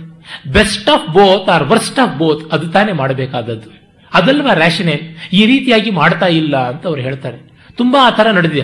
ಬೌದ್ಧ ಧರ್ಮ ಅಂತಂದ್ರೆ ಆಗೋಯ್ತು, ಮೂರ್ಛೆ ಬರೋದೊಂದು ಬಾಕಿ ನಮ್ಮ ಆಧುನಿಕ ಬುದ್ಧಿಜೀವಿಗಳಿಗೆ. ಆದರೆ ಅಲ್ಲಿ ಯಾವ ಮಟ್ಟದ ಆಚರಣೆಗೆ ಬಂದಿದೆ? ಓಡಿಸ್ಬಿಟ್ರು ಭಾರತೀಯರು ಬೌದ್ಧ ಧರ್ಮವನ್ನ, ಶಂಕರಾಚಾರ್ಯರು ಗೂಂಡಾಗಿರಿ ಮಾಡಿಸ್ಬಿಟ್ರು, ಗುಡಿಸೆ ಹಾಕಿಬಿಟ್ರು ಹಿಮಾಲಯದಿಂದ ಆಚೆಗೆ ಅಂತ. ಚೈನಾದಲ್ಲಿ ಸ್ವರ್ಗ ಯಾವಾಗ ಇಳಿದು ಬಂತು? ಬೌದ್ಧ ಧರ್ಮವನ್ನು ಅಪ್ಪಿಕೊಳ್ತು ಅಂತ. ಟಿಬೆಟ್ ಲಕ್ಷಣವಾದ ಉದಾಹರಣೆಗೆ, ಇಂದೂ ಬೌದ್ಧ ಧರ್ಮವನ್ನು ಅಪ್ಪಿಕೊಂಡಿದೆ ಅಂತ. ಏನು ಮುಂದೆ ಬಂದಿದ್ದು? ಒಮ್ಮೆ ಒಬ್ಬರು ದೊಡ್ಡ ಮನುಷ್ಯರು, ತುಂಬಾ ಸರ್ಕಾರದಲ್ಲಿ ಚೀಫ್ ಸೆಕ್ರೆಟರಿ ಆಗಿದ್ದವರು, ಅವರು ಒಂದು ಆಪ್ತಗೋಷ್ಠಿಯಲ್ಲಿ ಮಾತಾಡ್ತಾ, ಬೌದ್ಧವನ್ನು ನಮ್ಮ ದೇಶದಿಂದ ಓಡಿಸಿದ್ರಿಂದಲೇ ಹಾಳಾಗೋಗ್ಬಿಟ್ವಿ ನೋಡಿ, ಎಲ್ಲೆಲ್ಲಿ ಬೌದ್ಧ ಹೋಗಿದೆ ಅಲ್ಲೆಲ್ಲ ತುಂಬಾ ಡೆವಲಪ್ಮೆಂಟ್ಸ್ ಆಗಿದೆ, ಜಪಾನ್, ಚೀನಾ ಎಷ್ಟು ಮುಂದೆ ಬಂದುಬಿಟ್ಟಿದೆ. ಅವ್ರು ಹೇಳಿದ್ದು ಈಗ ಸುಮಾರು ಹದಿನೈದು ವರ್ಷಗಳ ಕೆಳಗೆ. ಆಗ ನಾನು ಹೇಳಿದೆ, ಹೌದು, ಅದೇ ತರಹ ಟಿಬೆಟ್ನಲ್ಲಿ ಬೌದ್ಧ ಇದೆ. ಟಿಬೆಟ್ ಏನು ಉದ್ಧಾರ ಆಗಿದ್ದು, ಚೈನಾನ ಎದುರಿಸೋದಕ್ಕೆ ಸಾಧ್ಯವಾಗಲಿಲ್ಲ. ಶ್ರೀಲಂಕಾ ಬೌದ್ಧವನ್ನೇ ಇಟ್ಟುಕೊಂಡಿದೆ. ಮಹಾಯಾನ ಟಿಬೆಟ್ ಅಲ್ಲಿ ಉಳಿದ್ರೆ, ಹೀನಯಾನ ಚೈನಾದಲ್ಲಿ ಉಳಿಯಿತು. ಏನು ಇದು ಶ್ರೀಲಂಕಾದಲ್ಲಿ ಉಳಿಯಿತು? ಏನು ಮಹಾ ಅಭಿವೃದ್ಧವಾಗಿರುವಂತಹದ್ದು. ಬುದ್ಧ ಕಾಲೇ ಇಡಲಿಲ್ಲ ಅಮೆರಿಕಾಗೆ, ಅದು ಉಚ್ಛ್ರಾಯ ಸ್ಥಿತಿಗೆ ಬಂದ್ಬಿಟ್ಟಿದೆಯಲ್ಲ. ಬೌದ್ಧ ಧರ್ಮ ಅಲ್ಲಿ ಹೊಸೀಲೇ ಇಲ್ವಲ್ಲ, ಏನ್ ಮಾಡಬೇಕು? ಹೀಗಾಗಿ ಯಾವುದೋ ಒಂದು ಧರ್ಮ ಕಾಲಿಟ್ಟ ತಕ್ಷಣ, ಮತ ಕಾಲಿಟ್ಟ ತಕ್ಷಣ ಅದು ಉದ್ಧಾರವಾಯಿತು ಅಂತ ಭ್ರಮಿಸುವುದು ತಪ್ಪು ಅಂತ ಹೇಳಿದೆ. ಆದರೆ ಅವರ ಸ್ಥಾನಮಾನಗಳು ಅದನ್ನು ಒಪ್ಪಿಕೊಳ್ಳುವಂತ ಸ್ಥಿತಿಯಲ್ಲಿ ಅವ್ರನ್ನ ಇರಿಸಿರಲಿಲ್ಲ. ಇರಲಿ, ಯಾತಕ್ಕೆ ಇವೆಲ್ಲ ಅಂದರೆ, ಒಂದು ಗ್ರಂಥವನ್ನು ದೂಷಣೆ ಮಾಡುವುದಕ್ಕೆ ಇಟ್ಟುಕೊಂಡ್ರೆ ಪ್ರಯೋಜನಕ್ಕೆ ಬರೋಲ್ಲ. ಆಗ ಒಂದು ಪ್ರಶ್ನೆ ಬರ್ಬೋದು, ನೀವು ಹೊಗಳೋದಕ್ಕೆ ಬಂದಿದ್ದೀರಾ ಅನ್ಸುತ್ತೆ, ಅದು ಪ್ರಯೋಜನಕ್ಕೆ ಬರುತ್ತಾ ಅಂತ. ಖಂಡಿತ ನಾನು ಮನುವನ್ನು ಹೊಗಳೋದಿಕ್ಕೆ ಇಲ್ಲಿಲ್ಲ. ಮನುವಿನಲ್ಲಿರುವ ವಿಚಾರಗಳು ಈ ಹೊತ್ತಿಗೆ ನಮಗೇನಾದ್ರು ಪ್ರಯೋಜನಕ್ಕೆ ಬರುವಂಥವು ಇವೆಯಾ ಅಂತ. ಪ್ರಯೋಜನಕ್ಕೆ ಬಂದರೆ ತೆಗೆದುಕೊಳ್ಳೋಣ, ಇಲ್ಲವೇ ಬಿಸಾಕೋಣ. ಆದರೆ ಯಾರಾದರೂ ಬಿಸಾಕಿಬಿಟ್ಟ ಮೇಲೆ, ಯಾರಿಗೂ ಸಿಗುವಂತೆ ಆಗದೇ ಇದ್ದ ಮೇಲೆ, ಅಲ್ಲೂ ಪ್ರಯೋಜನಕ್ಕೆ ಬರುವಂತಹದ್ದಿತ್ತು ಬಿಸಾಕಿಬಿಟ್ರಲ್ಲ ಅಂದಾಗ ನಾವು ಕಳವಳ ಪಟ್ಟು ಕೈ ಕೈ ಹಿಸಿಕೊಳ್ಳಬಾರದು ಅಷ್ಟೇ. ಅದಕ್ಕಾಗಿ ಈ ಪ್ರಯತ್ನ. ಮುಂದೆ ಅರ್ಥಕಾಮೇಶ್ವಸಕ್ತಾನಾಂ ಧರ್ಮಜ್ಞಾನಂ ವಿಧೀಯತೆ, ಧರ್ಮಂ ಜಿಜ್ಞಾಸಮಾನಾನಾಂ ಪ್ರಮಾಣಂ ಪರಮಂ ಶ್ರುತಿ. ಅರ್ಥಕಾಮಗಳಲ್ಲಿ ಆಸಕ್ತಿ ಇಲ್ಲದೆ ಇದ್ದವರಿಗೆ ಧರ್ಮಜ್ಞಾನ ಅವಶ್ಯವಾಗಿ ಪ್ರೀತಿಪಾತ್ರವಾಗುತ್ತದೆ. ಈ ಧರ್ಮ ಜಿಜ್ಞಾಸೆಯನ್ನು ಮಾಡುವಂಥವರಿಗೆ ಪರಮ ಪ್ರಮಾಣವಾದದ್ದು ಶ್ರುತಿ ಅಂತ. ಈ ವೇದಾಂತ ಅಂದ ತಕ್ಷಣವೇ ನಮ್ಮ ಬುದ್ಧಿಯನ್ನೆಲ್ಲ ಬೇರೆ ಯಾರಿಗೂ ಕೊಟ್ಟು ಬಿಡುವುದು ಅಂತ ಅರ್ಥ ಅಲ್ಲ. ಎಲ್ಲರ ಬುದ್ಧಿಗೂ ಎಲ್ಲರ ಹೃದಯಕ್ಕೂ ಎಟುಕುವಂಥದ್ದನ್ನು ವೇದ ಅಂತ ಕರೆಯುವುದು. ವೇದ ಲೌಕಿಕವಾದ ವಿಷಯಗಳಿಗೆ ಪ್ರಮಾಣವಲ್ಲ, ಅಲೌಕಿಕವಾದ ವಿಷಯ ಅಂತ. ಅಲೌಕಿಕವಾದ ವಿಷಯ ಅಂದರೆ ಆಕಾಶ ನೋಡಬೇಕಾಗಿಲ್ಲ, ಎಲ್ಲರಿಗೂ ಸಿಗುವಂತಹದ್ದು, ಆದರೆ ಲೋಕದಲ್ಲಿ ಸಿಗದೆ ಒಳಗೆ ಗಮನಕ್ಕೆ ಬರುವಂತಹದ್ದು ಅಂತ. ಹೀಗಾಗಿ ಪರಮ ಪ್ರಮಾಣವಾಗಿ ಅದು. ಮತ್ತು ಇನ್ನೊಂದು ಸ್ವಾರಸ್ಯ ಏನೆಂದರೆ ಶ್ರುತಿಯ ಅಪೌರುಷಯತ್ವ. ಅಪೌರುಷಯತ್ವ ಅಂದರೆ ವ್ಯಕ್ತಿಯ ಹೆಮ್ಮೆಯನ್ನ ಆತ್ಯಂತಿಕವಾಗಿ ನಿರಾಕರಿಸಿ ಅದನ್ನು ಅಜ್ಞಾತವಾದ ಸಾಮುದಾಯಿಕವಾದ ಸಮುದಾಯಕ್ಕಿಂತಲೂ ಮೂಲಭೂತವಾದಂತಹ ಸಕಲ ಸೃಷ್ಟಿಯ ರಹಸ್ಯಕ್ಕೆ ತಂದು ನಿಲ್ಲಿಸುವಂಥದ್ದು. ಈ ಮೂಲಕ ಮನುಷ್ಯ ತನ್ನ ಅಹಂಕಾರವನ್ನು ಕಳಕೊಳ್ಳುವ ಪ್ರಯತ್ನ ಮತ್ತು ಜ್ಞಾನದ ಸ್ವಯಂ ಸಿದ್ಧತ್ವವನ್ನು ತಿಳ್ಕೊಳ್ಳುವಂತಹ ರೀತಿ, ಇದು ಬಹಳ ಒಳ್ಳೆಯದನ್ನು ಮಾಡುತ್ತೆ. ಇಲ್ಲದೇ ಇದ್ರೆ ಮನುಷ್ಯನಿಗೆ ರಾಗದ್ವೇಷಗಳು ಪ್ರಮಾಣ ಗ್ರಂಥಗಳಿಂದ ಬಹಳ ಸುಲಭವಾಗಿ ಬರುತ್ತೆ. ನಮ್ಮಲ್ಲಿ ಇಷ್ಟು ಹೇಳಿಯೇ ರಾಗದ್ವೇಷಗಳು ಹಲವು ಮಟ್ಟಕ್ಕೆ ಬಂದು ಸಾಕಷ್ಟು ಹಾನಿ ಮಾಡಿದವು ಅಂತಂದರೆ ಅಪೌರುಷೇಯತ್ವದ ಕಾನ್ಸೆಪ್ಟ್ ಇಲ್ಲದೆ ಇದ್ದಿದ್ರೆ ಇನ್ನೇನಾಗ್ತಾ ಇತ್ತು ಅಂತ ಅನ್ಸುತ್ತೆ. ಅಪೌರುಷೇಯ ಅಂತಂದರೆ ಎಲ್ಲರಿಗೂ ಎಟುಕುವಂಥದ್ದು ಅಂತ. ಮತ್ತೆ ಇನ್ನೂ ಒಂದು ಸ್ವಾರಸ್ಯ ಏನಂದರೆ ಅಪೌರುಷೇಯತ್ವದ್ದು, ಒಬ್ಬ ಅದನ್ನು ಮಾಡಿದ ಮೇಲೆ ಮತ್ತೊಮ್ಮೆ ಅದನ್ನು ನಿರ್ಮಾಣ ಮಾಡೋಕ್ಕಾಗುವಂಥದ್ದಲ್ಲ. ನಾನು ಇವಾಗ ಹೇಳಿದಂಥ ಭಾಷಣವನ್ನು ಡಿಟ್ಟೋ ಮತ್ತೆ ರಿಪ್ರೊಡ್ಯೂಸ್ ಮಾಡೋಕ್ಕೆ ಸಾಧ್ಯವ? ನಾನು ಮಾಡಿದ್ದು ಅಂತ ಆದರೆ ನಾನು ಮತ್ತೆ ಮಾಡುವಂತೆ ಇರಬೇಕು. ಎಷ್ಟು ಜನಕ್ಕಾಗತ್ತೆ? ಯಾರಿಗೂ ಆಗುವಂಥದ್ದಲ್ಲ. ಅಂದರೆ ಪ್ರತಿಯೊಬ್ಬನ ನಿರ್ಮಾಣದಲ್ಲಿಯೂ ಕೂಡ ಅವನದಲ್ಲದ್ದು ಯಾವುದೋ ಒಂದು ಇರುತ್ತೆ, ಮತ್ತು ಯಾವುದೋ ಒಂದು ಶಕ್ತಿ ಅವನ ಮೂಲಕ ಮಾಡಿಸಿರುತ್ತೆ ಅಂತ. ಹೀಗಾಗಿ ಕರ್ತೃತ್ವ ಭೋಕ್ತೃತ್ವಗಳನ್ನು ಕಡಿಮೆ ಮಾಡಿಕೊಳ್ಳುವುದು ಅಪೌರುಷೇಯತ್ವದಿಂದ ಆಗುವ ಪರಮ ಲಾಭ. ಹೀಗೆ ಮನುವಿನಲ್ಲಿ ಬರುತ್ತೆ. ಮತ್ತೆ ಅಧ್ಯಯನದ ವಿಶೇಷವನ್ನ ತುಂಬ ಚೆನ್ನಾಗಿ ಒಂದು ಕಡೆ ಹೇಳ್ತಾನೆ. ಸ್ವಾಧ್ಯಾಯೇನ ವ್ರತೈರ್ ಹೋಮೈಹಿ ಸ್ತ್ರೈವಿದ್ಯೇನ ಇಜ್ಜಯ ಸುತೈಹಿ ಮಹಾಯಜ್ಞೈಶ್ಚ ಯಜ್ಞೈಶ್ಚ ಬ್ರಾಹ್ಮೀಯಂ ಕ್ರಿಯತೆ ತನುಹು ಅಂತ. ಬ್ರಾಹ್ಮಣವಾಗಬೇಕು ಅಂತಂದ್ರೆ ಶರೀರ ಸ್ವಾಧ್ಯಾಯ, ಒಂದು ವಿಶೇಷವಾದಂತಹ ಶ್ರದ್ಧೆಯಿಂದ ವ್ಯಾಸಂಗವನ್ನು ಮಾಡಬೇಕು, ನಾನಾ ವಿಧವಾದ ವ್ರತಗಳನ್ನು ಮಾಡಬೇಕು, ಮತ್ತು ಯಾವುದು ಕಾಣದ ಶಕ್ತಿಯನ್ನು ಅದನ್ನು ಗೌರವಿಸಬೇಕು. ಅದು ವ್ರತ ಯಜ್ಞ ಇತ್ಯಾದಿಗಳ ಮೂಲಕ ಕಾಣುವ ಲೋಕವನ್ನ ದಾನಾದಿಗಳಿಂದ ಗೌರವಿಸಬೇಕು, ಮತ್ತು ತನ್ನ ಕ್ಷೇತ್ರದಲ್ಲಿ ಒಳ್ಳೆಯ ಉತ್ತರಾಧಿಕಾರಿಗಳನ್ನು ಭೌತಿಕವಾಗಿ ಬೌದ್ಧಿಕವಾಗಿ ಭಾವನಾತ್ಮಕವಾಗಿ ನಿರ್ಮಾಣ ಮಾಡಬೇಕು. ಒಳ್ಳೆಯ ಸಂತಾನವನ್ನ ಜಗತ್ತಿಗೆ ಕೊಡುವುದು ಸತ್ಪ್ರಜೆ. ಸಂಸ್ಕೃತದಲ್ಲಿ ಪ್ರಜಾ ಅಂದರೆ ಸಂತಾನ ಅಂತ. ಇವತ್ತು ಪ್ರಜೆ ಅಂತಂದ್ರೆ ಸಬ್ಜೆಕ್ಟ್ ಅಂತ. ನೋಡಿ, ಒಂದು ದೇಶ ಏನನ್ನು ಪ್ರೊಡ್ಯೂಸ್ ಮಾಡದೇ ಇದ್ರೂ ಚಿಂತೆ ಇಲ್ಲ, ಒಳ್ಳೆಯ ಸಬ್ಜೆಕ್ಟ್ಸ್ ಪ್ರಜೆಗಳನ್ನು ಪ್ರೊಡ್ಯೂಸ್ ಮಾಡಿದ್ರೆ ಸಾಕು. ಅದಕ್ಕಿಂತ ಇನ್ನೇನು ಬೇಕಾಗಿದೆ? ತುಂಬಾ ದೊಡ್ಡ ಅಸೆಟ್ಟು ಒಂದು ದೇಶಕ್ಕೆ ಮ್ಯಾಂಗನೀಸ್ ಅಲ್ಲ, ಐರನ್ ಓರ್ ಅಲ್ಲ, ಸ್ಯಾಂಡಲ್ವುಡ್ ಅಲ್ಲ, ಬಕ್ರಾನಂಗಲ್ ಅಂತ ಡ್ಯಾಮ್ಗಳು ಅಲ್ಲ, ವಿವೇಕಿಗಳಾದ ಪ್ರಜೆಗಳು. ಆ ವಿವೇಕಿಗಳಾದ ಪ್ರಜೆಗಳನ್ನು ನಿರ್ಮಾಣ ಮಾಡಿದ್ರೆ ಇಪ್ಪತ್ತೈದು ವರ್ಷದ ಒಬ್ಬ ಮಗನನ್ನು ಒಬ್ಬ ಮಗಳನ್ನು ವಿವೇಕಿಗಳಾಗಿ ತಮ್ಮಂತೆ ತಾವು ಬಾಳಿ ನಾಲ್ಕು ಜನಕ್ಕೆ ಒಳಿತನ್ನು ಮಾಡಬಲ್ಲವರು ಅಂತ ಆದರೆ ಅದಕ್ಕಿಂತ ದೊಡ್ಡ ಕೊಡುಗೆ ಯಾವುದುಂಟು? ಕಾರಣ, one young man will be greatest asset for a country, young woman also. ಯಾವ ರೀತಿಯಿಂದಲೂ ಕಡಿಮೆ ಇಲ್ಲ. ಅಂದರೆ ಒಬ್ಬ ವ್ಯಕ್ತಿ ಅಷ್ಟು ಮಾಡಬಲ್ಲ. ಇಪ್ಪತ್ತೈದು ಮೂವತ್ತು ವರ್ಷ ಕಾಲ ದುಡಿತಾನೆ ಅಂತಂದ್ರೆ ಇಷ್ಟು ಮಟ್ಟದ ಪ್ರೊಡಕ್ಟಿವಿಟಿ ಇರುತ್ತೆ. ಮತ್ತೆ ಅವನು ಕೇವಲ ದುಡಿಯುವ ಯಂತ್ರ ಅಲ್ಲ, ಅದಕ್ಕೆ ಬದಲಾಗಿ ಒಂದು ರೋಬೋಟ್ ನೀಡಬಹುದಾಗಿತ್ತು. ಅವನು ಸುಸಂಸ್ಕೃತನಾದಂಥ ಸಂವೇದನಶೀಲನಾದ ಮಾನವ. ಹಾಗಾಗಿ ಅವನಿಗೂ ಅವನ ಪರಿಸರಕ್ಕೂ ಎಂಥ ಪ್ರಭಾವ ಆಗುತ್ತೆ. ಅವನು ಹತ್ತು ಜನನ್ನ ತನ್ನ ಮಾತಿನಿಂದ, ಕೃತಿಯಿಂದ ಮತ್ತು ಆಲೋಚನೆಯಿಂದ ಪ್ರಭಾವಿಸ್ತಾರೆ. ಮತ್ತು ಅವನು ಇಂಥ ಒಂದು ಇನ್ನೊಂದು ಸತ್ಪ್ರಜೆಯನ್ನು ನಿರ್ಮಾಣ ಮಾಡಬಲ್ಲ, ಮತ್ತೊಬ್ಬರಿಗೆ ಬದುಕನ್ನು ಕೊಡಬಲ್ಲ ಅಂತ ನೋಡಿದ್ರೆ ಎಷ್ಟು ವ್ಯಾಪಕವಾಗಿ ಹೋಗುವಂತಹದ್ದು. ಆ ದೃಷ್ಟಿಯಿಂದಲೇ ನಮ್ಮಲ್ಲಿ ಸಂತಾನಕ್ಕೆ ದೊಡ್ಡ ಬೆಲೆಯನ್ನು ಕೊಟ್ಟರು. ಅದನ್ನು ಬಿಟ್ಟು ಭಾರತೀಯರಿಗೆ, ಹಿಂದಿನವರಿಗೆ ಫ್ಯಾಮಿಲಿ ಪ್ಲಾನಿಂಗ್ ಜ್ಞಾನವೇ ಇರಲಿಲ್ಲ. ಮಕ್ಕಳು ಮಕ್ಕಳು ಮಕ್ಕಳು ಅಂತ ಇದ್ರು, ಎಲ್ಲರೂ ಮಕ್ಕಳಿಲ್ದವ್ರನ್ನ ಗೇಲಿ ಮಾಡ್ತಾ ಇದ್ರು ಅಂತ. ಗೇಲಿ ಎನ್ನುವುದು ಅಲ್ಲ, ಆ ರೀತಿಯಾದಂತಹದ್ದಲ್ಲ. ನಮ್ಮಲ್ಲಿ ಮಕ್ಕಳು ಅಂದ್ರೆ ಬರೀ ಭೌತಿಕವಾದ ಮಕ್ಕಳನ್ನೇ ಅಂತ ಹೇಳಿಲ್ಲ. ಸಂತಾನಂ ಸಪ್ತದೋಚ್ಯತೆ ಅಂತ ವಾಪಿ, ಕೂಪ, ತಾಟಕ, ಆರಾಮ, ದೇವಾಲಯ, ಸತ್ರ, ಗ್ರಂಥ, ಶಿಷ್ಯ ಇವೆಲ್ಲ ಸಂತಾನ ಅಂತ ಹೇಳಿದ್ದಾರೆ. ಆದರೆ ಯಾವರ್ಥದಲ್ಲಿ ಹೇಳಿದ್ದು? ಒಂದು ದೇಶಕ್ಕೆ ಬೇಕಾದ ಮುಖ್ಯವಾದ ಅಸೆಟ್ಸ್. ಇವತ್ತು ಏನಾಗ್ತಾ ಇದೆ, ನಮ್ಮ ದೇಶದಲ್ಲಿ ಯುವಕರು ಯುವತಿಯರು ಕಡಿಮೆ ಆಗ್ತಾ ಇದ್ದಾರೆ, ಮುದುಕರು ಜಾಸ್ತಿ ಆಗ್ತಾ ಇದ್ದಾರೆ. ಹಾಗಾಗಿ ಪ್ರೊಡಕ್ಟಿವಿಟಿ ಕಡಿಮೆ ಆಗುತ್ತೆ. ಪ್ರೊಡಕ್ಟಿವಿಟಿ ಕಡಿಮೆ ಆಯಿತು ಅಂದರೆ ಎಲ್ಲವೂ ಕಡಿಮೆ ಆಯಿತು ಅಂತ ಅರ್ಥ ಅಲ್ವಾ? ಯಾವ ಒಂದು ವರ್ಗವೂ ಕೂಡ ಒಂದು ಕ್ಯಾನ್ಸರಿನ ತರ ಬೆಳೆಯಬಾರದು ಅಂತ ನೋಡಿದಾಗ ಪ್ರತಿಯೊಂದಕ್ಕೂ ಅವಕಾಶ ಇದೆ ಎನ್ನುವುದನ್ನ ನಮ್ಮ ಧರ್ಮ ಯಾವ ರೀತಿಯಲ್ಲಿ ಗೌರವಿಸಿದೆ ಎನ್ನುವುದನ್ನ ಕಾಣಬಹುದು. ಮತ್ತೆ ಕೆಲವು ಕಡೆ ನೋಡಿ, ಮನ್ವಾದಿ ಸ್ಮೃತಿಗಳಲ್ಲಿ ಆಕ್ಷೇಪಾರ್ಹವಾದದ್ದು ಎಲ್ಲ ಕಾಲಕ್ಕೂ ನಿಲ್ಲುವಂತಹದ್ದು ಇರುತ್ತೆ. ಅಂತಹದ್ದು ಒಂದು ಮಾತನ್ನು ಹೇಳ್ತೀನಿ, ನಾನು ಹೊಗಳಕ್ಕೆ ಬಂದಿದ್ದೀನಿ ಅಂತಲ್ಲ. ಮಾಂಗಲ್ಯಂ ಬ್ರಾಹ್ಮಣಸ್ಯ ಸ್ಯಾತ್ ಕ್ಷತ್ರಿಯಸ್ಯ ಬಲಾನ್ವಿತಂ ವೈಶ್ಯಸ್ಯ ಧನ ಸಂಯುಕ್ತಂ ಶೂದ್ರಸ್ಯ ತು ಜುಗುಪ್ಸಿತಂ ಅಂತ ಹೆಸರನ್ನಿಡಬೇಕಾದ್ರೆ ಹೇಗೆ? ಬ್ರಾಹ್ಮಣನಿಗೆ ಮಂಗಳವಾಗುವುದು, ಕ್ಷತ್ರಿಯನಿಗೆ ಬಲ ಸೂಚಕವಾದದ್ದು, ವೈಶ್ಯನಿಗೆ ಧನ ಸೂಚಕವಾದದ್ದು, ಶೂದ್ರನಿಗೆ ಅಸಹ್ಯ ಧರಿಸುವಂತ ಹೆಸರಿಡಬೇಕು ಅಂತ. ಇದು ಮನು ಬರೆದಿದ್ರು ನಾನು ಬೈತೀನಿ, ಮತ್ತೆ ಯಾರು ಬರೆದು ಸೇರಿಸಿದ್ರು ಬೈತೀನಿ. ಆದರೆ ಆಚರಣೆಯಲ್ಲಿ ಹಾಗಿದೆಯಾ? ಖಂಡಿತ ಇಲ್ಲ. ನಾನು ಅದೇ ಹೇಳುವುದು, ಆಚರಣೆಯನ್ನು ನಾವು ನೋಡಬೇಕು, ಗ್ರಂಥವನ್ನು ನಾವು ನೋಡಬೇಕು. ಮಾತ್ರವಲ್ಲ, ಬರೀ ಶಾಸ್ತ್ರ ಗ್ರಂಥಗಳನ್ನಷ್ಟೇ ಅಲ್ಲ, ಕಾವ್ಯ ನಾಟಕಗಳನ್ನು ನೋಡಬೇಕು. ಮತ್ತು ಶಿಲ್ಪ, ನೃತ್ಯ, ಗೀತ, ವಾದಿತ್ರ ಈ ಕಲೆಗಳಲ್ಲಿ ಹೇಗೆ ಬಂದಿವೆ ಅಂತ ನೋಡಬೇಕು. ಆಮೇಲಿಂದ ಬೇರೆ ಬೇರೆ ಸಮುದಾಯಗಳಲ್ಲಿ ಮೌಖಿಕ ಪರಂಪರೆ, ಓರಲ್ ಟ್ರೆಡಿಷನ್ ಅಂತ ಹೇಳ್ತಾರಲ್ಲ, ಅಲ್ಲಿ ಹೇಗೆ ಬಂದಿದೆ ಅಂತ ನೋಡಬೇಕು. ಆ ಬಳಿಕ ಶಾಸನಗಳಲ್ಲಿ ಹೇಗೆ ಬಂದಿವೆ ಅಂತ ನೋಡಬೇಕು. ಎಲ್ಲ ಕಡೆಯಲ್ಲಿ ಹೊಂದಾಣಿಕೆ ಇದೆಯಾ ಅಂತ ನೋಡಬೇಕು. ಬ್ರಾಹ್ಮಣನಿಗೆ ಮಾಂಗಲ್ಯವಾದದ್ದು ಅಂತಿದೆಯಲ್ಲ, ವಿದ್ಯಾರಣ್ಯರ ತಮ್ಮನಿಗೆ ಸಾಯಣ್ಣ ಅಂತ ಹೆಸರು,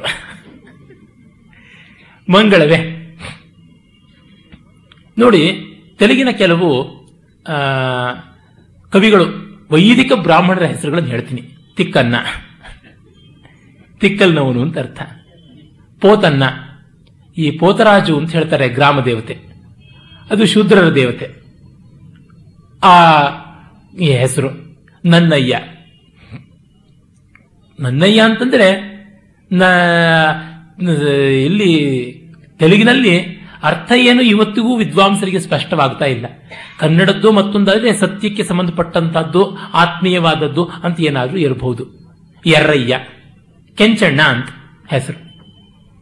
ಈ ತರದ ಹೆಸರುಗಳು ಬ್ರಾಹ್ಮಣರಿಗಿವೆ ಅಂತಂದ್ರೆ ಏನರ್ಥ?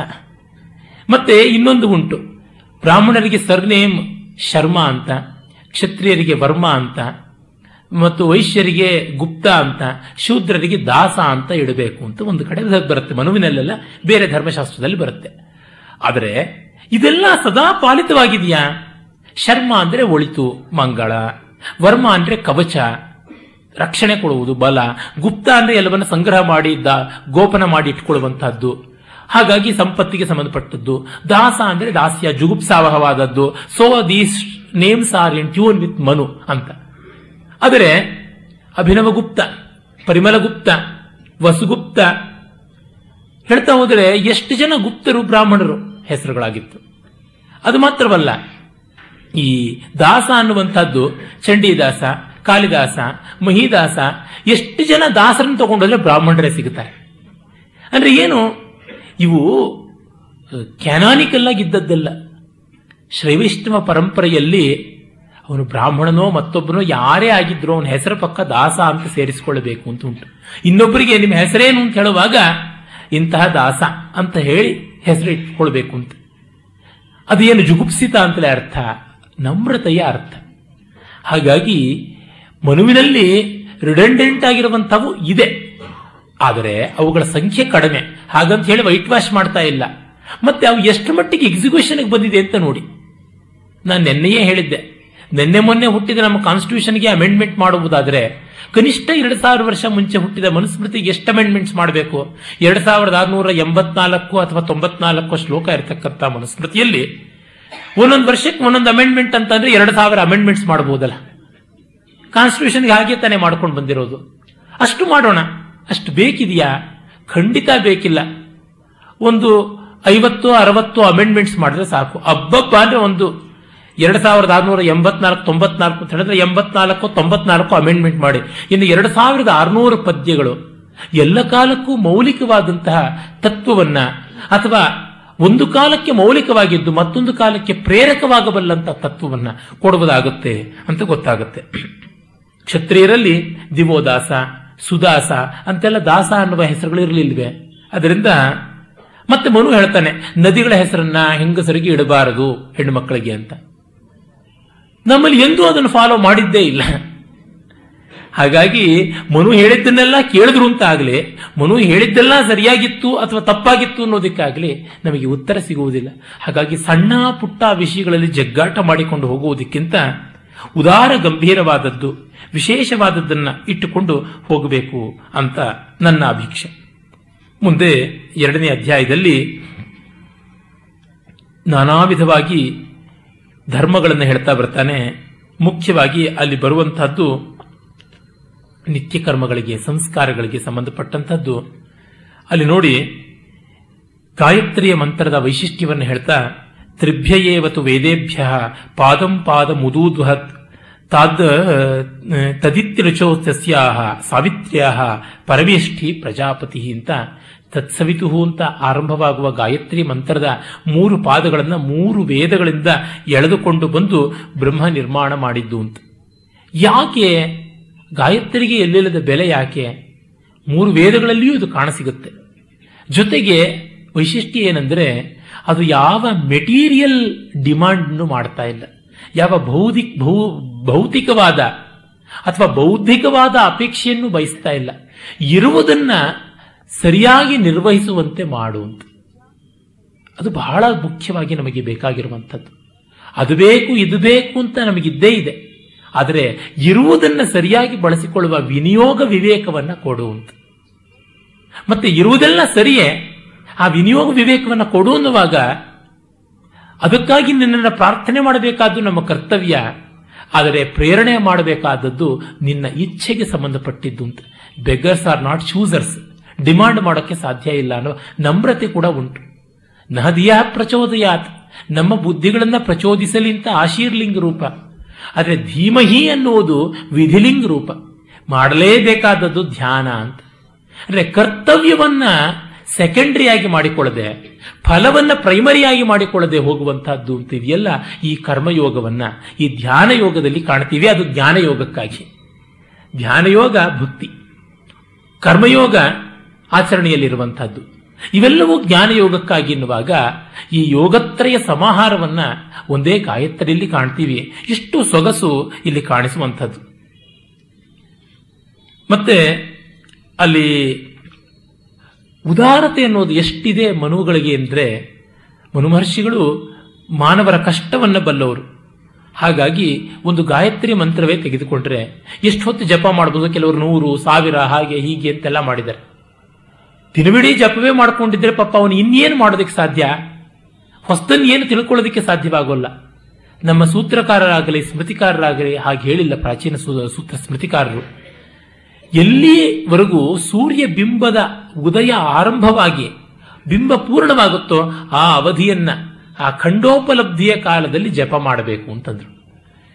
ಒಂದು ನಾಲ್ಕೈದು ನಿಮಿಷಗಳಲ್ಲಿ ಆ ಪೂರ್ಣ ಬಿಂಬ ಮೇಲೆ ಎದ್ದು ಬಂದಿರುತ್ತೆ.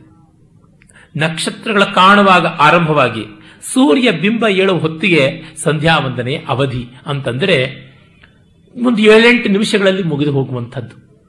ಅಷ್ಟು ಸಂಕ್ಷೇಪವಾದದ್ದು. ನನಗೆ ನೆನಪಿಗೆ ಬರುತ್ತೆ, ತುಂಬ ಗೌರವನೀಯರಾದ ಮಹನೀಯರು ಸ್ವರ್ಣವಲ್ಲಿ ಪೀಠದ ಶಂಕರಾಚಾರ್ಯರು ಶ್ರೀ ಶ್ರೀ ಗಂಗಾಧರೇಂದ್ರ ಗಂಗಾಧರೇಂದ್ರ ಸರಸ್ವತಿ ಸ್ವಾಮಿಗಳವರು, ಅವರ ಜೊತೆ ಒಮ್ಮೆ ತೀರ್ಥಯಾತ್ರೆ ಮಾಡುವ ಸದವಕಾಶ ನನಗಾಗಿತ್ತು. ಪ್ರತಿನಿತ್ಯವೂ ಅವರ ಅನುಷ್ಠಾನ ತಪ್ಪುತ್ತಾ ಇರಲಿಲ್ಲ. ಇಂತಹ ಸಂದರ್ಭದಲ್ಲಿ ಕೂಡ ರಸ್ತೆ ಮಧ್ಯೆ ಒಂದು ಮರ ಇದ್ರೆ ಮರದ ಕೆಳಗಡೆ ಪೂಜಾ ಪೇಟಿಕೆಯನ್ನು ತೆಗೆದಿಟ್ಟುಕೊಂಡು ಅಲ್ಲಿ ಪೂಜೆ ಮಾಡ್ತಾ ಅನುಷ್ಠಾನವನ್ನು ಹೊತ್ತಿಗೆ ತಪ್ಪದೆ ಮಾಡ್ತಾ ಇದ್ರು. ಕೆಲವೊಮ್ಮೆ ಯಾವ ಸೌಕರ್ಯವೂ ಇಲ್ಲದೆ ಇದ್ರೆ ಅತೀತ ಕಾಲಕ್ಕೆ ಹೋದರೂ ಎಲ್ಲವನ್ನ ಮಾಡಿಯೇ ಮುಗಿಸ್ತಾ ಇದ್ದಿತ್ತು. ಎಲ್ಲಿಯೂ ಕೂಡ ತೊಂದರೆ ಆಗಲಿಲ್ಲ. ಅವರ ಅನುಷ್ಠಾನಗಳನ್ನು ನಾನು ಗಮನಿಸ್ತಾ ಇರ್ತಾ ಇದ್ರೆ ಕೆಲವೊಮ್ಮೆ ದೀರ್ಘವಾಗ್ತಾ ಇತ್ತು. ಸನ್ಯಾಸಿಗಳ ಅನುಷ್ಠಾನ ಬೇರೆ, ಪೂಜೆ ಬೇರೆ. ಪೂಜೆ ಸಾಮಾನ್ಯವಾಗಿ ಒಂದು ಕ್ರಮದಲ್ಲಿ ಆಗ್ತಾ ಇತ್ತು, ಸನ್ಯಾಸದ ಅನುಷ್ಠಾನ ನಿತ್ಯ ನಿತ್ಯದ ಪ್ರಾತಃ ಕಾಲದ ಸಾಯಂಕಾಲದ ಅನುಷ್ಠಾನ. ಸನ್ಯಾಸಿಗಳಿಗೆ ಒಂದು ಬಗೆಯ ಸಂಧ್ಯಾ ವಂದನೆ ಉಂಟು. ಆಗ ಅವರು ಎಷ್ಟು ಚೆನ್ನಾಗಿರುತ್ತೆ ಸನ್ಯಾಸಿಗಳದ್ದು ಸಂಧ್ಯಾ ವಂದನೆಯಲ್ಲಿ ಅಂದರೆ, ಸಂಕಲ್ಪ ಮಾಡುವಾಗ ಈ ಮಿಕ್ಕವರೆಲ್ಲರೂ ಬ್ರಹ್ಮಚಾರಿ ಗೃಹಸ್ಥರೆಲ್ಲ ಸಂಧ್ಯಾ ವಂದನಂ ಕರಿಷ್ಯೆ, ಪ್ರಾತರನುಷ್ಠಾನಂ ಕರಿಷ್ಯೆ ಅಂತೆಲ್ಲ ಹೇಳ್ತೀವಿ, ನಾನು ಮಾಡ್ತೀನಿ ಅಂತ. ಅದು ಯಾವ ರೀತಿಯಲ್ಲಿ ಆತ್ಮನೇಪದಿಯಲ್ಲಿ ಹೇಳ್ತೀವಿ, ನನಗಾಗಿಯೇ ಮಾಡ್ತೀನಿ ಅಂತ. ಇಲ್ಲಿ ಇವರು ಪ್ರಾತರನುಷ್ಠಾನಂ ಭವತಿ, ಸಾಯಂ ಸಂಧ್ಯಾ ವಂದನಂ ಭವತಿ, ಆಗುತ್ತೆ, ಮಾಡ್ತೀನಿ ಅಂತಲ್ಲ, that goes on, that operates ಅಂತ. ಸಂಕಲ್ಪ ಮಾಡುವಾಗಲೂ ಕರ್ತೃತ್ವ ಇಲ್ಲದ ಸಂಕಲ್ಪ ಸನ್ಯಾಸಿಗಳಿಗೆ. ನಮ್ಮ ಪರಂಪರೆ ಇವನ್ನೆಲ್ಲ ಎಷ್ಟು ಸೂಕ್ಷ್ಮವಾಗಿ ಗಮನಿಸಿಕೊಂಡು ಬರೆದಿದೆ ಅಂತಂದ್ರೆ ಅತ್ಯದ್ಭುತವಾದದ್ದು. ಕೆಲವೊಮ್ಮೆ ದೀರ್ಘವಾಗ್ತಾ ಇತ್ತು ಸ್ವಾಮಿಗಳ ಆ ಸಂಧ್ಯಾ ವಂದನೆ. ನಾನು ಆವಾಗ ಕೇಳಿದೆ, ತುಂಬಾ ಅನುಷ್ಠಾನದ ಏಕಾಗ್ರತೆ ಬಂದಿರಬೇಕು ಅನ್ಸತ್ತೆ ಹಾಗಾಗಿ ಅಂತ. ಇಲ್ಲ, ಬರದೇ ಇದ್ದಿದ್ರಿಂದ ತುಂಬಾ ದೀರ್ಘವಾಯಿತು ಅಂತ. ಇದೇನಿದು ಅಂತಂದ್ರೆ, ಏಕಾಗ್ರತೆ ಬಂದ್ರೆ ಬೇಗ ಮುಗಿದೋಗುತ್ತೆ, ಏಕಾಗ್ರತೆ ಬರಲಿಲ್ಲ ಅಂದ್ರೆ ಬರೋವರೆಗೂ ಮಾಡಬೇಕು ಅಂತ ಮಾಡಿದ್ದೇ ಮತ್ತೆ ಮಾಡಿ ಅದನ್ನು ಕುದುರಿಸ್ಕೊಳ್ಬೇಕು. ಏಕಾಗ್ರವಾಗಿ ಇಲ್ಲದೆ ಮಾಡಿದ್ ಮಾಡಿದ್ದಲ್ಲ. ಅಚ್ಯುತಾಯನ ಮಹಂತ ಅನ್ನುವಾಗ ಇನ್ ಎಲ್ಲಿಯೋ ಮನಸ್ಸು ಹೋದ್ರೆ ಅಚ್ಯುತ ಅಂದಿದ್ದಲ್ಲ ಅದು ಚ್ಯುತವೇ. ಗೋವಿಂದ ಅಂತನ್ನುವಾಗ ಗೋವಿಂದ ಬರದೇ ಇದ್ರೆ ಅದು ಗೋವಿಂದನೇ, ಪ್ರಯೋಜನಕ್ಕಿಲ್ಲದ್ದೇ ಆಗತ್ತೆ. ಹಾಗಾಗಿ ಹೇಳುವಾಗ ಕರ್ಣತ್ರಯ ಸಮಾಹಾರ ಆಗಬೇಕಲ್ಲ, ಆ ದೃಷ್ಟಿಯಿಂದ ಮಾಡ್ತೀನಿ ಅಂತಂದ್ರು. ತುಂಬಾ ಮಹನೀಯರ ಮಾತುಗಳು ಅಂತಹವಾಗಿರುತ್ತವೆ ಅಂತ ಗೊತ್ತಾಯ್ತು. ಅಲ್ಲಿ ಆ ಒಂದು ಈ ವಿವರಗಳೆಲ್ಲ ಕೊಡ್ತಾ ಒಂದು ಕಡೆ ಹೇಳ್ತಾರೆ, ಋಷಯೋ ದೀರ್ಘ ಸಂಧ್ಯಾತ್ವ ದೀರ್ಘಮಾಯು ರವಾಪ್ನಿಯೋ ಅಂತ. ತುಂಬ ಕಾಲ ಸಂಧ್ಯಾ ವಂದನೆ ಮಾಡ್ತಾ ಇದ್ರು ಅಂತ. ತುಂಬ ಕಾಲ ಅಂತಂದ್ರೆ ಏನು, ಆ ಪ್ರಾಣಾಯಾಮವನ್ನ ಆತ್ಮ ಸಂಯಮವನ್ನ ಇಟ್ಟುಕೊಂಡು ದೀರ್ಘವಾಗಿ ಮಾಡ್ತಾ ಇದ್ರು, ಬದುಕೆಲ್ಲ ಮಾಡ್ತಾ ಇದ್ರು, ಒಂದು ಸ್ವಲ್ಪವೂ ಬ್ರೇಕ್ ಇಲ್ಲದೆ ಮಾಡ್ತಾ ಇದ್ರು. ಹಾಗಾಗಿ ಅವರಿಗೆ ಆಯುಷ್ಯ ದೀರ್ಘವಾಯಿತು ಅನ್ನುವ ಮಾತು ಬರುತ್ತೆ. ಅದೇ ಸಂದರ್ಭದಲ್ಲಿ ಒಂದು ಹೇಳೋದುಂಟು, ಕುರ್ವನ್ನಪಿ ನವಾ ಕುರ್ವನ್ ಮೈತ್ರೋ ಬ್ರಾಹ್ಮಣ ಉಚ್ಯತೆ. ಏನು ಮಾಡಲಿ ಮಾಡದೇ ಇರಲಿ ಬ್ರಾಹ್ಮಣ ಸೂರ್ಯನಿಗೆ ಸಂಬಂಧಪಟ್ಟವನಾಗಬೇಕು ಅಂತ ಒಂದರ್ಥ, ಮಿತ್ರನಿಗೆ ಸಂಬಂಧಿಯಾಗಬೇಕು ಅಂತ, ಮತ್ತೊಂದು ಮೈತ್ರಿಯನ್ನು ಇಟ್ಟುಕೊಂಡಂಥವನಾಗಬೇಕು ಅಂತ. ಯಾವ ವ್ಯಕ್ತಿ ಸೂರ್ಯನ ಜೊತೆಗೆ ತನ್ನನ್ನು ಸಮೀಕರಿಸಿಕೊಳ್ತಾನೋ ಅವನು ಲೋಕಕ್ಕೆ ಮಿತ್ರನೇ ಆಗಿರ್ತಾನೆ. ಸೂರ್ಯನ ಜೊತೆ ಸಮೀಕರಣ ಅಂದ್ರೆ ಏನು, ಸೂರ್ಯ ಜಗತ್ತಿಗೆ ಚೈತನ್ಯವನ್ನು ಕೊಡುವಂಥವನು, ಜಗತ್ತಿನಿಂದ ಏನನ್ನೂ ನಿರೀಕ್ಷೆ ಮಾಡದೇ ಇದ್ದಂಥವನು. ಆ ಸೂರ್ಯ ಭಾವವನ್ನು ತನ್ನೊಳಗೆ ಇಟ್ಟುಕೊಂಡಂತೆ ಲೋಕಕ್ಕೆ ಅವನು ಮಿತ್ರನೇ ಆಗ್ತಾನೆ. ಜೊತೆಗೆ ಲೋಕದ ಜೊತೆಗೆ ಸ್ನೇಹದಿಂದ ಇದ್ದವನು ಸೂರ್ಯ ಭಾವವನ್ನೇ ಪಡೆಯುತ್ತಾನೆ ಅಂತ. ಎರಡರ್ಥದಲ್ಲಿಯೂ ಬ್ರಾಹ್ಮಣ್ಯದ ಲಕ್ಷಣ ಏನು ಅಂತ ಮನು ಹೇಳೋದು ನೋಡಿ, ಆ ಮೈತ್ರಿ. ಅದರಿಂದಲೇ ಬ್ರಾಹ್ಮಣನಿಗೆ ಯಾವ ದೇಶ ಅಂತಲೂ ಇಲ್ಲ, ಯಾವ ರಾಜ ಅಂತಲೂ ಇಲ್ಲ ಅಂತ ಧರ್ಮಶಾಸ್ತ್ರಗಳಲ್ಲಿ ಬರುತ್ತೆ. ಏನಿದ್ರ ಅರ್ಥ, ಎಲ್ಲ ಪ್ರಭುತ್ವಗಳನ್ನು ಧಿಕ್ಕರಿಸಬಹುದಾ, ನಾನು ಇಂಡಿಯನ್ ಅಲ್ಲ, ನಾನು ಮತ್ತೊಂದಲ್ಲ ಅಂತ. ಹಾಗಲ್ಲ, ಯಾವ ದೇಶಕ್ಕೆ ಸಂದರೆ ಆ ದೇಶದವನಾಗಿ ಬಾಳಬೇಕು.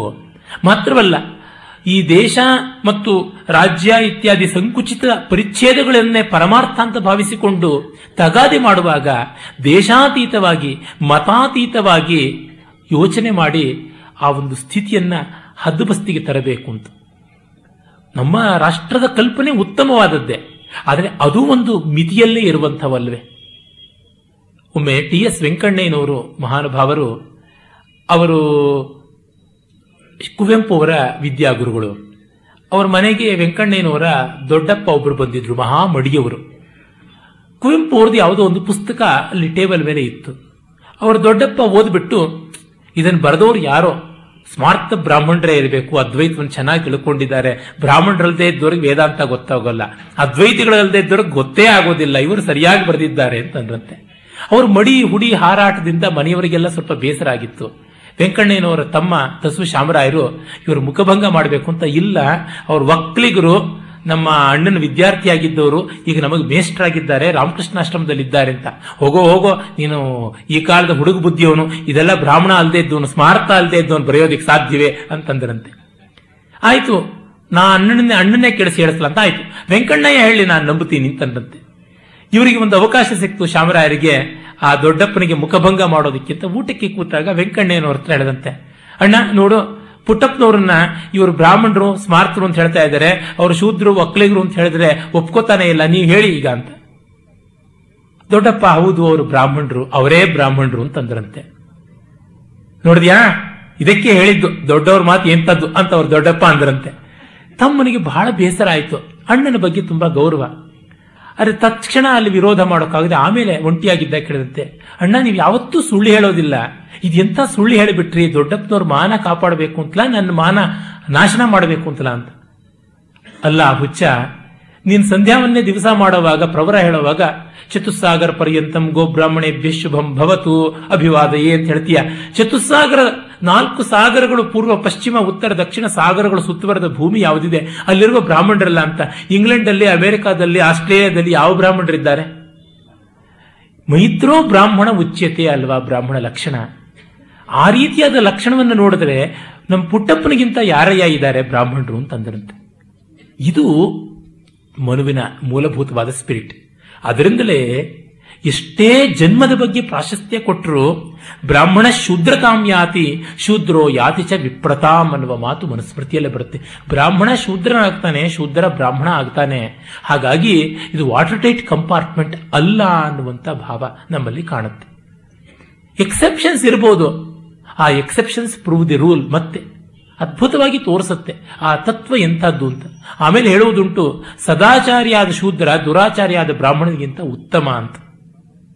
ಅಲ್ಲಿ ಬ್ರಾಹ್ಮಣನಿಗೆ ಮುಖ್ಯವಾಗಿ ಬೇಕಾದ ಮನಸ್ಸಂಯಮದ ಬಗ್ಗೆ ಹೇಳ್ತಾ, ಶ್ರುತ್ವ ಸ್ಪೃಷ್ಟ್ವಾಚ ದೃಷ್ಟ್ವಾಚ ಭುಕ್ತ್ವಾ ಘ್ರಾತ್ವಾಚ ಯೋನರಃ ನ ಹೃಷ್ಯತಿ ಗ್ಲಾಯತಿವ ಸ ವಿಜ್ಞೇಯೋ ಜಿತೇಂದ್ರಿಯ ಅಂತ. ಯಾವನು ಜಿತೇಂದ್ರಿಯ?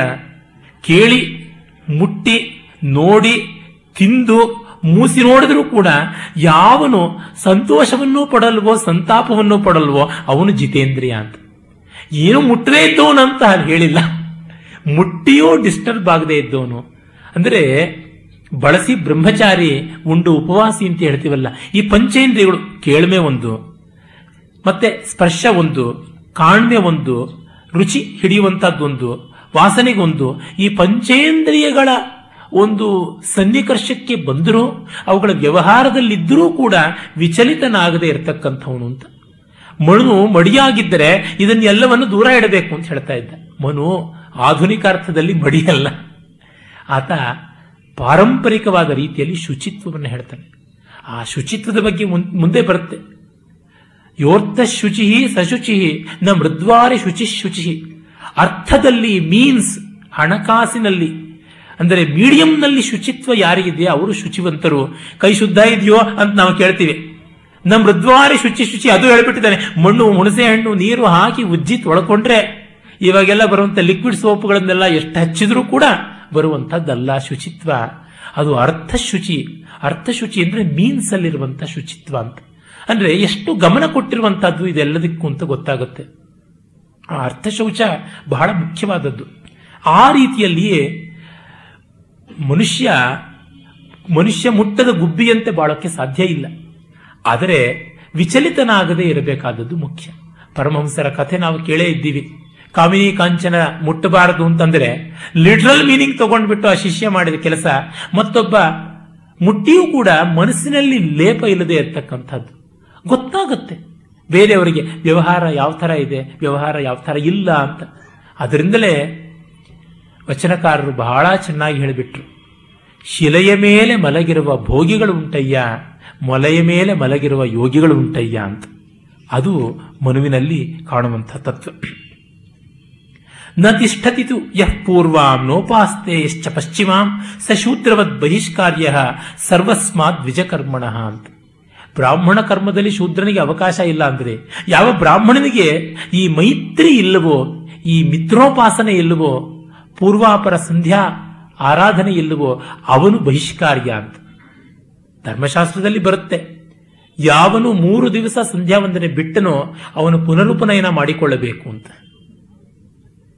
ಯಾವನ ಕುಲದಲ್ಲಿ ಮೂರು ತಲೆಮಾರಿನ ಒಳಗಾಗಿ ಶ್ರೌತ ಯಾಗ ಆಗಲಿಲ್ಲವೋ ಸೋಮಯಾಗ, ಅಂಥವರು ಶಿಷ್ಟತ್ವವನ್ನು ಕಳ್ಕೊಂಡು ಬಿಡ್ತಾರೆ ಅಂತ. ಅವರು ದಕ್ಷಿಣೆ ತಗೊಳಕ್ಕೆ ಅರ್ಹರಾದ ಬ್ರಾಹ್ಮಣರಲ್ಲ, ನಾವು ಬ್ರಾಹ್ಮಣರಲ್ಲ ಬ್ರಹ್ಮಬಂಧುಗಳು ಅಂತ ಹೇಳ್ಕೊಳ್ಬೇಕು ಅಂತ. ಹಾಗಾಗಿ ಶಿಷ್ಟತ್ವ ನಾಶ ದೋಷ ಪ್ರಾಯಶ್ಚಿತ್ತವಾಗಿ ಇಂದ್ರಾಶ್ವಿನ ಹೋಮ ಮಾಡ್ಕೊಳ್ಬೇಕು, ಆ ಅಗ್ನಿ ಆಧಾನ ಮಾಡುವ ಮುನ್ನ ಅನ್ನುವುದೆಲ್ಲ ಶ್ರೌತ ವಿಧಿ ಬರುತ್ತೆ. ಇರಲಿ, ಈ ಪೂರ್ವಾಪರ ಸಂಧಿ ಎನ್ನುವಲ್ಲಿ ಒಂದು ಸ್ವಾರಸ್ಯ, ರಾತ್ರಿ ಪೂರ್ಣವಾಗಿ ತಮೋಗುಣ, ಹಗಲು ಪೂರ್ಣವಾಗಿ ಸತ್ವಗುಣ. ಇದು ಮೋಹ, ಅದು ಪೂರ್ಣವಾಗಿ ಜ್ಞಾನ. ಆವಾಗ ಯಾವುದೂ ನಮಗೆ ಹೊರಗಿನ ಪ್ರೇರಣೆ ಬೇಕಿಲ್ಲ, ಒಂದು ಕಡೆ ಕೆಲಸ ಮಾಡೋಲ್ಲ, ಇನ್ನೊಂದು ಕಡೆ ಬೇಕಿಲ್ಲ. ಆದರೆ ಈ ಮಧ್ಯದ ಸ್ಥಿತಿ ಇರುತ್ತಲ್ಲ, ಸಂಧಿ ಅಂದರೆ ಸೂರ್ಯ ಕೆಂಪಾಗಿದ್ದಾಗ ಕತ್ತಲು ಇರುತ್ತೆ, ಬೆಳಕು ಇರುತ್ತೆ. ಈ ವ್ಯಕ್ತಾವ್ಯಕ್ತದ ಕಾಲದಲ್ಲಿ, ಜ್ಞಾನಾಜ್ಞಾನದ ಸಂದೇಹ ಕಾಲದಲ್ಲಿಯೇ ನಮಗೆ ಉಪದೇಶ ಬೇಕು. ಮಹಾಭಾರತ ದ್ವಾಪರಯುಗದಲ್ಲಾಯಿತು. ಆಗ ಅರ್ಜುನನಿಗೆ ಧರ್ಮಕರ್ಮ ಸಮೂಢತ್ವ ಬಂದ ಕಾರಣ ಭಗವದ್ಗೀತೆ ಹುಟ್ಟಿತು.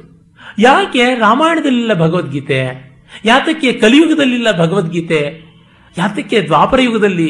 ಸಂದೇಹ ದ್ವಾಪರ ಉಚಾಥ ಅಮರಕೋಶ ಹೇಳುತ್ತೆ. ಸಂದೇಹಕ್ಕೆ ದ್ವಾಪರ ಅಂತ ಒಂದು ಹೆಸರು ಅಂತ. ಡೌಟ್ ಇದ್ದಾಗ ಕ್ಲಾರಿಫಿಕೇಶನ್. ನಮಗೆ ಡೌಟೇ ಇಲ್ಲ, ಹಾಗಾಗಿ ದರ್ ಇಸ್ ನೋ ಟ್ರಾಜಿಡಿ. ಕೃತಿಯುಗದಲ್ಲಿಯೂ ಡೌಟ್ ಇರಲಿಲ್ಲ, ಹಾಗಾಗಿ ದರ್ ಇಸ್ ನೋ ಟ್ರಾಜಿಡಿ. ಈ ದೃಷ್ಟಿ, ವಿದ್ಯೆಯನ್ನು ಕಲಿಯುವ ರೀತಿಯ ಬಗ್ಗೆ ತುಂಬಾ ಚೆನ್ನಾಗಿ ಬರುತ್ತೆ ನೋಡಿ. ಅದು ವಿದ್ಯೆಯನ್ನು ಕಲಿಸಿಕೊಡುವವನು ತಾನು ಎರಡನ್ನ ನಿರೀಕ್ಷೆ ಮಾಡಬಹುದು ಅಂತ. ಒಂದು ಅವರಿಂದ ಅರ್ಥ ಲಾಭ, ಮತ್ತೆ ಇನ್ನೊಂದು ಧರ್ಮ ಲಾಭ. ಇದು ಎರಡಿಲ್ಲದೆ ಇದ್ರೆ ವಿದ್ಯೆಯನ್ನು ಕಲಿಸಿಕೊಡಕ್ಕೂ ಆಗೋದಿಲ್ಲ, ವಿದ್ಯೆಯನ್ನು ಕಲಿಯೋಕ್ಕೂ ಆಗೋಲ್ಲ. ಧರ್ಮಾರ್ಥವು ಯತ್ರ ನ ಸ್ಯಾತಾಂ ಶುಶ್ರೂಷಾ ವಾಪಿ ತದ್ವಿಧ ತತ್ರ ವಿದ್ಯಾ ನವಕ್ತವ್ಯ ಶುಭಂ ಬೀಜ ಮಿವೋಷರೆ. ಮರುಭೂಮಿಯಲ್ಲಿ ಬೀಜ ಬಿತ್ತಿದಂತೆ ಯಾವನು ಗುರುದಕ್ಷಿಣೆಯನ್ನೂ ಕೊಡಲ್ಲ, ಗುರುಸೇವೆಯನ್ನೂ ಮಾಡೋದಿಲ್ಲ, ಮತ್ತು ಆ ವಿದ್ಯೆಯನ್ನ ಬೆಳೆಸುವುದೂ ಇಲ್ಲ, ಸುಮ್ಮನೆ ಕಾಲಹರಣ ಮಾಡ್ತಾನೋ ಅವನಿಗೆ ವಿದ್ಯೆಯನ್ನು ಕಲಿಸಿಕೊಡಬೇಕಾಗಿಲ್ಲ ಅಂತ. ಎಷ್ಟೋ ಬಾರಿ ಇದು ಕ್ರೂರವಾದ ಮಾತು ಅಂತ ಅನಿಸಬಹುದು. ಅರೆ ನೋಡಿ, ಕೆಲವರು ಯಾವ ರೀತಿಯಾದ ಪ್ರಯೋಜನಕ್ಕೂ ತಂದುಕೊಳ್ಳೋದಿಲ್ಲ ವಿದ್ಯೆಯನ್ನ, ಅಂತಹವರಿಗೆ ಕೊಟ್ಟು ಏನು ಪ್ರಯೋಜನ, ಕೊಡಬೇಕಾಗಿಲ್ಲ ಅಂತ. ಇವತ್ತು ನಾವು ಓಪನ್ ಮಾರ್ಕೆಟ್ ಸಿಸ್ಟಮ್ ಬಂದ್ಬಿಟ್ಟಿದೆ, ಎಲ್ಲ ಪ್ರಾಲಿಫರೇಷನ್ ಆಗ್ತಾ ಇದೆ ಅಂತ ಹೇಳಿ ಬಹಳ ಸಂತೋಷಪಟ್ಟು ಗ್ಲೋಬಲೈಸೇಷನ್ ಅಂತೀವಿ. ಅಲ್ಲಿ ಇದೇ ಅಲ್ವಾ ಆಗತಕ್ಕಂಥದ್ದು. ಅರ್ಥಿತ್ವ ಅನ್ನೋದು ಬಹಳ ಬೇಕು. ಯಾವ ವಿದ್ಯೆಗಾಗಲಿ ಅರ್ಥಿತ್ವ ಬೇಕು, ಅರ್ಥಿತ್ವವೇ ಅರ್ಹತೆ. ನಿರೀಕ್ಷೆ ಮಾಡಿದಾಗ ಅದಕ್ಕೆ ಒಂದು ಶುಶ್ರೂಷೆ ಅಂದರೆ ಕೇಳಬೇಕಾದ ಡಿಸೈರ್, ಬಯಕೆ, ಶ್ರೋತುಮಿಚ್ಛ, ಅದು ಯಾವುದೂ ಇಲ್ಲದೆ ಇದ್ದಲ್ಲಿ ಕೊಡಬೇಕಾಗಿಲ್ಲ ಅಂತ. ಮತ್ತೆ ವಿದ್ಯೆಯನ್ನು ಹೇಗೆ ಸೇವೆಯಿಂದ ಪಡೆಯಬಹುದು, ಗುರುದಕ್ಷಿಣೆ ಕೊಟ್ಟು ಪಡೆಯಬಹುದು, ಮತ್ತು ವಿದ್ಯಾ ವಿನಿಮಯದಿಂದ ಪಡೆಯಬಹುದು. ಮತ್ತೆ ಚತುರ್ಥೋ ಮಾರ್ಗ ನೇರಿತ, ನಾಲ್ಕನೇ ದಾರಿ ಇಲ್ಲ. ಒಂದು ದುಡ್ಡು ಕೊಟ್ಟು ಪಡೆಯುವಂಥದ್ದು, ಇನ್ನೊಂದು ಚಾಕರಿ ಮಾಡಿ ಪಡೆಯುವಂಥದ್ದು, ಮತ್ತೊಂದು ಬಾರ್ಡರ್ ಎಕ್ಸ್ಚೇಂಜ್. ನನ್ನ ಹತ್ರ ಒಂದು ಕಲಿಕೆ ಇದೆ, ನನ್ನ ಹತ್ರ ಒಂದು ಕಲಿಕೆ, ಅದು ಬಿಟ್ಟು ನಾಲ್ಕನೇ ದಾರಿಯಿಂದ ಬಿಟ್ಟಿಗೆ ಯಾವುದೂ ಸಿಗೋಲ್ಲ ಅಂತ. Everything is priced. ಈ ಹೊತ್ತಿಗೂ ಮನುವಿನ ಈ ಮಾತು ಅಪ್ಲೈ ಆಗೋದಿಲ್ವಾ? ಅಯ್ಯೋ ಹಾಗಲ್ಲ, ಹೀಗಲ್ಲ, ಸೋಷಿಯಲ್ ಜಸ್ಟಿಸ್ ಇದೆ, ಮಣ್ಣಿದೆ, ಮಸಿ ಇದೆ ಅಂತಂತಾರೆ. Social justice is causing so much of injustice to very value system of education itself. ಏನೂ ಯಾವುದೋ ರೀತಿಯಾದಂಥ ಶ್ರದ್ಧೆ ಇಲ್ಲ, ಸಂಪನ್ನತೆ ಇಲ್ಲ ಅಂತವನಿಗೆ ಯಾತಕ್ಕೆ ನಾನು ಹೇಳಬೇಕು ಅಂತ ಅನಿಸಿದ್ರೆ ಅಧ್ಯಾಪಕನಿಗೆ ಅದು ತಪ್ಪಲ್ಲ ಅಲ್ವೇ? ಹಾಗಾಗಿ ಮಿನಿಮಮ್ ಡಿಸಿಪ್ಲಿನ್ ಅನ್ನೋದನ್ನ ಕೇಳಬೇಕು. ಅದೇ ತರ ವಿದ್ಯಾರ್ಥಿ ಕೂಡ ಗುರುವಿನಲ್ಲಿ ಅಂತ ಲಕ್ಷಣವನ್ನೆಲ್ಲ ಕಾಣಬೇಕು. ಅಧರ್ಮೇಣ ಚ ಯಃ ಪ್ರಾಹ ಯಶ್ಚಾಧರ್ಮೇಣ ಪೃಚ್ಛತಿ ತಯೋರನ್ಯತರ ಪ್ರೀತಿ ವಿದ್ವೇಷಂ ವಾದಿಗಚ್ಚತಿ. ನೋಡಿ, ಅಧರ್ಮದಿಂದ ಯಾವನು ಹೇಳ್ತಾನೆ ಮತ್ತು ಅಧರ್ಮದಿಂದಲೇ ಯಾವನು ಕೇಳ್ತಾನೆ, ಅವರಿಬ್ಬರಲ್ಲಿ ಕೂಡ ಯಾವ ವ್ಯತ್ಯಾಸವೂ ಇಲ್ಲ, ಅವರಲ್ಲಿ ಒಬ್ಬ ನಾಶವಾಗ್ತಾನೆ ಅಂತ. ಯಾವನು ಅಧರ್ಮಿಯಾಗಿರ್ತಾನೋ ಅವನು ನಾಶವಾಗ್ತಾನೆ ಅಂತ. ಅದಕ್ಕೆ ಮನುವಿನಲ್ಲಿಯೇ ಮತ್ತೆ ಬರ್ತೇನೆ, ಅಪೃಷ್ಟ ಕಸ್ಯಚಿತ್ ಬ್ರೂಯಾತ್ ನಚಾನ್ಯಾಯೇನ ಪೃಚ್ಛತಃ ಜಾನನ್ನಪಿ ಮೇಧಾವಿ ಜಡವಲ್ ಲೋಕ ಆಚರೇತ್. ಕೇಳದೆ ಯಾವುದನ್ನು ಹೇಳಬಾರದು, ಮತ್ತೆ ಅನ್ಯಾಯವಾಗಿ ಕೇಳುವವನಿಗೂ ಹೇಳಬಾರದು ಅಂತ. ಅಂದರೆ suggestion should be given only when it is sought. ಕೇಳದೆ ಸಲಹೆ ಹೇಳುವಂಥದ್ದು ನಾಚಿಕೆಗೇಡು, ಮಾಡಬಾರದು. ಅದೇ ತರಹ ಅನ್ಯಾಯವಾಗಿ ಕೇಳಿದ್ರು ಹೇಳಬಾರದು. ಒಮ್ಮೆ ನವೀನಂ ವೆಂಕಟೇಶ ಶಾಸ್ತ್ರಿಗಳು ಅಂತ ದೊಡ್ಡ ತರ್ಕ ವೇದಾಂತ ವಿದ್ವಾಂಸರಿದ್ದರು ಮೈಸೂರಿನಲ್ಲಿ.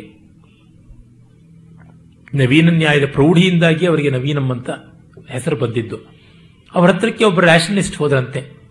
ಈ ಗ್ರಹಣಗಳಲ್ಲಿ ಸೂರ್ಯ ಚಂದ್ರನ ರಾಹು ಕೇತುಗಳು ನುಂಗುತ್ತಾರೆ ಅನ್ನೋದು ಸುಳ್ಳು ಅಂತಂದ್ರಂತೆ. ಹೌದು, ನೀವು ಹೇಳೋದು ನಿಜವಾಗಿ ಪರಮಸತ್ಯ ಅಂದ್ಬಿಟ್ರಂತೆ. ಹಾ, ನೀವು ಹಾಗೆ ಹೇಳ್ತೀರಂತ ನನಗೆ ಗೊತ್ತೇ ಇರಲಿಲ್ಲ, ನೀವೆಲ್ಲ ನಂಬೋರಲ್ವಾ ಅಂತ. ನೋಡಿಪ್ಪ, ಇಲ್ಲ ಅಂತಂದ್ರೆ ನೀವು ತಗಾದೆ ಮಾಡ್ತೀರಾ, ನಿಮ್ಮ ಹತ್ರ ವಾದ ಮಾಡಿ ಏನು ಪ್ರಯೋಜನ ಇಲ್ಲ. ಅನ್ಯಾಯೇನ ಚ ಪೃಚ್ಛತಃ.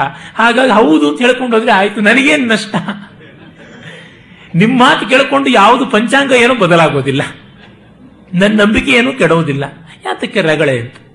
ಈ ರೀತಿಯಾಗಿ ಹಾಗಾಗಿ ಕೆಲವೊಮ್ಮೆ ಮೇಧಾವಿ ಆದವನು ತಿಳಿದಿದ್ರೂ ಸುಮ್ಮನೆ ಇರಬೇಕಾಗುತ್ತೆ ಅಂತ.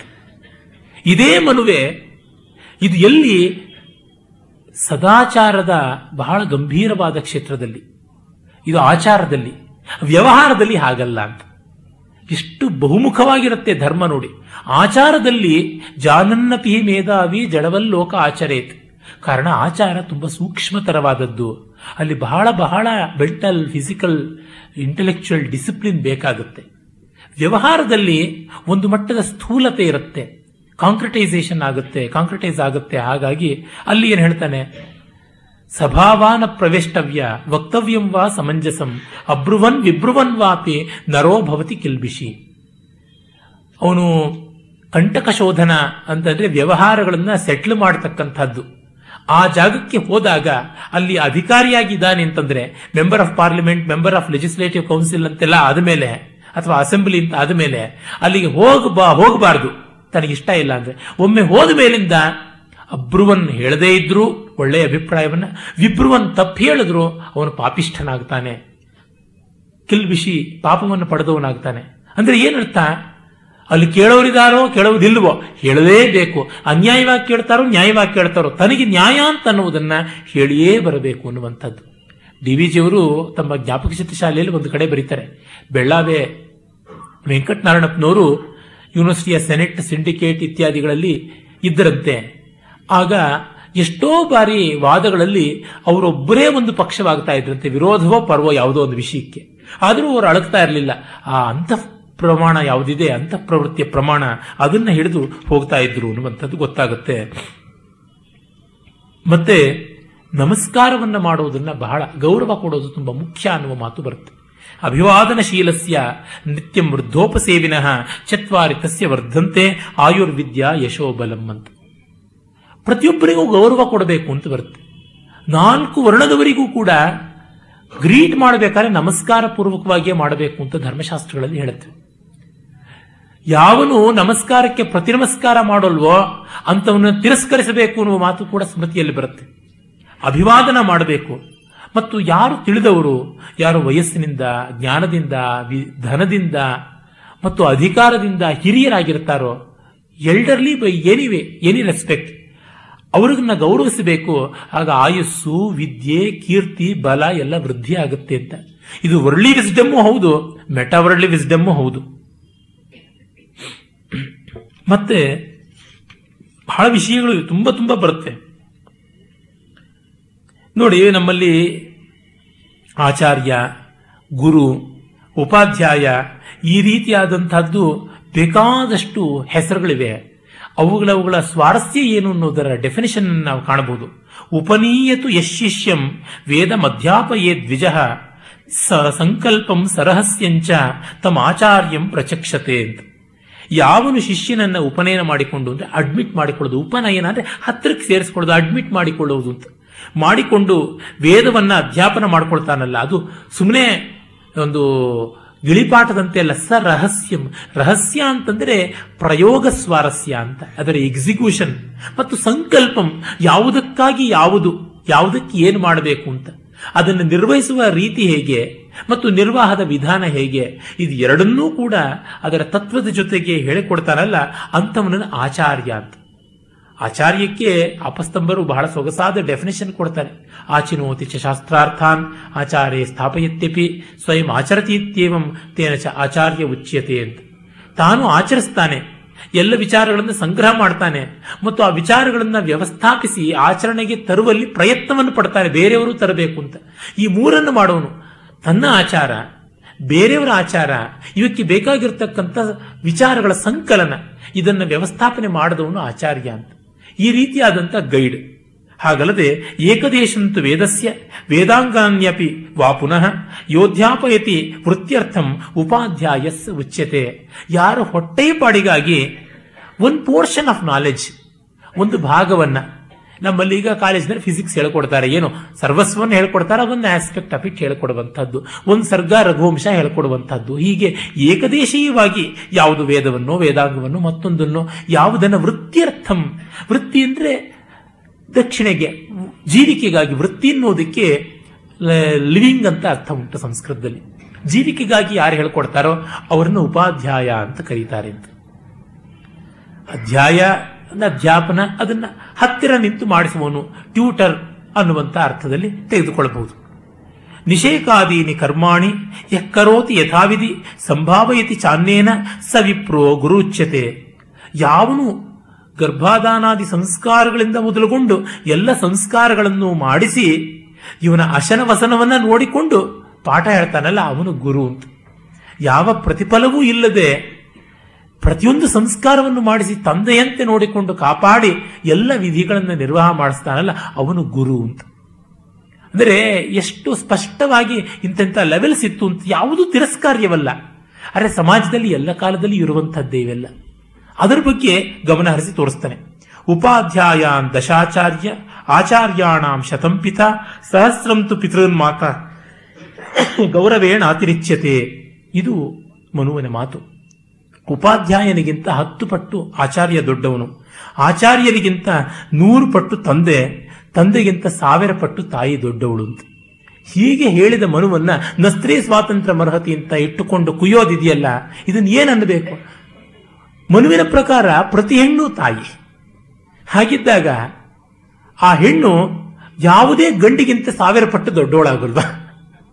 ಯಾವೊಬ್ಬ ಗಂಡು ಒಬ್ಬರಿಗೆಲ್ಲ ಇನ್ನೊಬ್ಬರಿಗೆ ತಂದೆಯಾಗಿರ್ತಾನೆ. ಮತ್ತು ಪ್ರತಿಯೊಬ್ಬ ಹೆಣ್ಣನ್ನು ಮಾತ್ರವತ್ ಪರದಾರಾಣಿ ಪರದಾರೇಶು ಮತ್ತೆ ಹೇಳ್ತಾನೆ, ತಾಯಿಯಂತೆ ಎಲ್ಲ ಹೆಂಗಸರನ್ನ ನೋಡಬೇಕು ಅಂತಂದಾಗ ತನ್ನ ತಂದೆಗಿಂತಲೂ ಸಾವಿರ ಪಟ್ಟು ದೊಡ್ಡವರಾಗಿ ಕಾಣಬೇಕು ಅಂತಾಯ್ತಲ್ಲ. ಗೌರವದಿಂದ ಕಾಣೋದಕ್ಕಿಂತ ಇನ್ನೇನು ಬೇಕಾಗಿದೆ ಯಾವ ಕಾಲದ ಹೆಂಗಸರಿಗೂ? ಇನ್ನೇನಾದ್ರು ಸ್ಟ್ರಿಪ್ಟೀಸ್ ಮಾಡಬೇಕೆ? ಎಂಥದ್ದಿದು ನನಗೆ ಅರ್ಥವಾಗೋದಿಲ್ಲ ಈ ಆಧುನಿಕರ ಆಕ್ರೋಶ. ಹೋಗಲಿ, ಈ ಹೊತ್ತು ಇವರು ಏನಾದರೂ ಗೌರವಾರ್ಹವಾದ ರೀತಿಯಲ್ಲಿ ಬಾಳ್ತಾ ಇದ್ದಾರಾ? ಎಷ್ಟೋ ಬಾರಿ ಈ ವಾದಗಳನ್ನು ಮಾಡುವಂಥವರು ಸ್ವಯಂ ತಾವೇ ಅಗೌರವ ಭಾಜನರಾಗಿರ್ತಾರೆ. ವಾಟರ್ ಅಂತ ಒಂದು ಸಿನಿಮಾ ತೆಗಿಬೇಕು ಅಂತ ಒಬ್ಬ ಮಹಾತಾಯಿ ಹೊರಟ್ಲು. ಅದಕ್ಕೆ ಮತ್ತೆ ಕೆಲವರು ಮಹಿಳೆಯರು ತಲೆ ಬೋಳಿಸಿಕೊಂಡು ನಟನೆ ಮಾಡೋದಕ್ಕೂ ಕೂಡ ಸಿದ್ಧರಾದರು. ವಿಧವೆಯರ ಬಾಳನ್ನು ತೋರಿಸ್ತೀವಿ ಅಂತ ಹೇಳಿ ಹೊರಟಂಥದ್ದು. ಅಲ್ಲಿ ಕಾಶಿಯಲ್ಲಿಯೋ ಮಥುರೆಯಲ್ಲಿಯೋ ಬಂದಂಥ ವಿಧವೆಯರೆಲ್ಲ ಇವರು ಭಾವಿಸಿಕೊಂಡಂತೆ ಹೊಟ್ಟೆಗೆ ಹಿಟ್ಟಿಲ್ಲದೆ ಬಂದಂಥ ವಿಧವೆಯರ ಇರಬಹುದು, ಮನೆ ಕಡೆ ಗತಿ ಇಲ್ಲದೆ. ಆದರೆ ಎಷ್ಟೋ ಜನಕ್ಕೆ ಅಲ್ಲಿ ಕಾಶ್ಯಾಂತು ಮರಣಾನ್ ಮುಕ್ತಿ ಅಂತ, ಅಲ್ಲಿ ಮರಣದಿಂದಲೇ ಮುಕ್ತಿ ಅನ್ನುವ ವಿಶ್ವಾಸದಿಂದ ಬಂದಿದ್ದಾರೆ. ಆ ವಿಶ್ವಾಸವನ್ನು ಇವರು ಧಿಕ್ಕರಿಸ್ತಾ ಇದ್ದಾರಲ್ಲ. ಇವರು ಮ್ಯಾನಿಫೆಸ್ಟೋ ಎಷ್ಟು ದೊಡ್ಡ ಕನ್ವಿಕ್ಷನ್ನೋ, ಅವರಿಗೂ ಅದೇ ದೊಡ್ಡ ಕನ್ವಿಕ್ಷನ್ ಅಲ್ವೇ? ಅದನ್ನು ಮರೀತಾರಲ್ಲ. ಮತ್ತೆ ಅವರು ಸ್ವಪ್ರೇರಣೆಯಿಂದಲೇ ತಲೆ ಬೋಳಿಸಿಕೊಂಡಿದ್ದಿರಬಹುದು. ಇವರಿಗೇನು ಗೊತ್ತಿದೆ ಅಂತ ನಾನು ಕೇಳುವಂಥದ್ದು.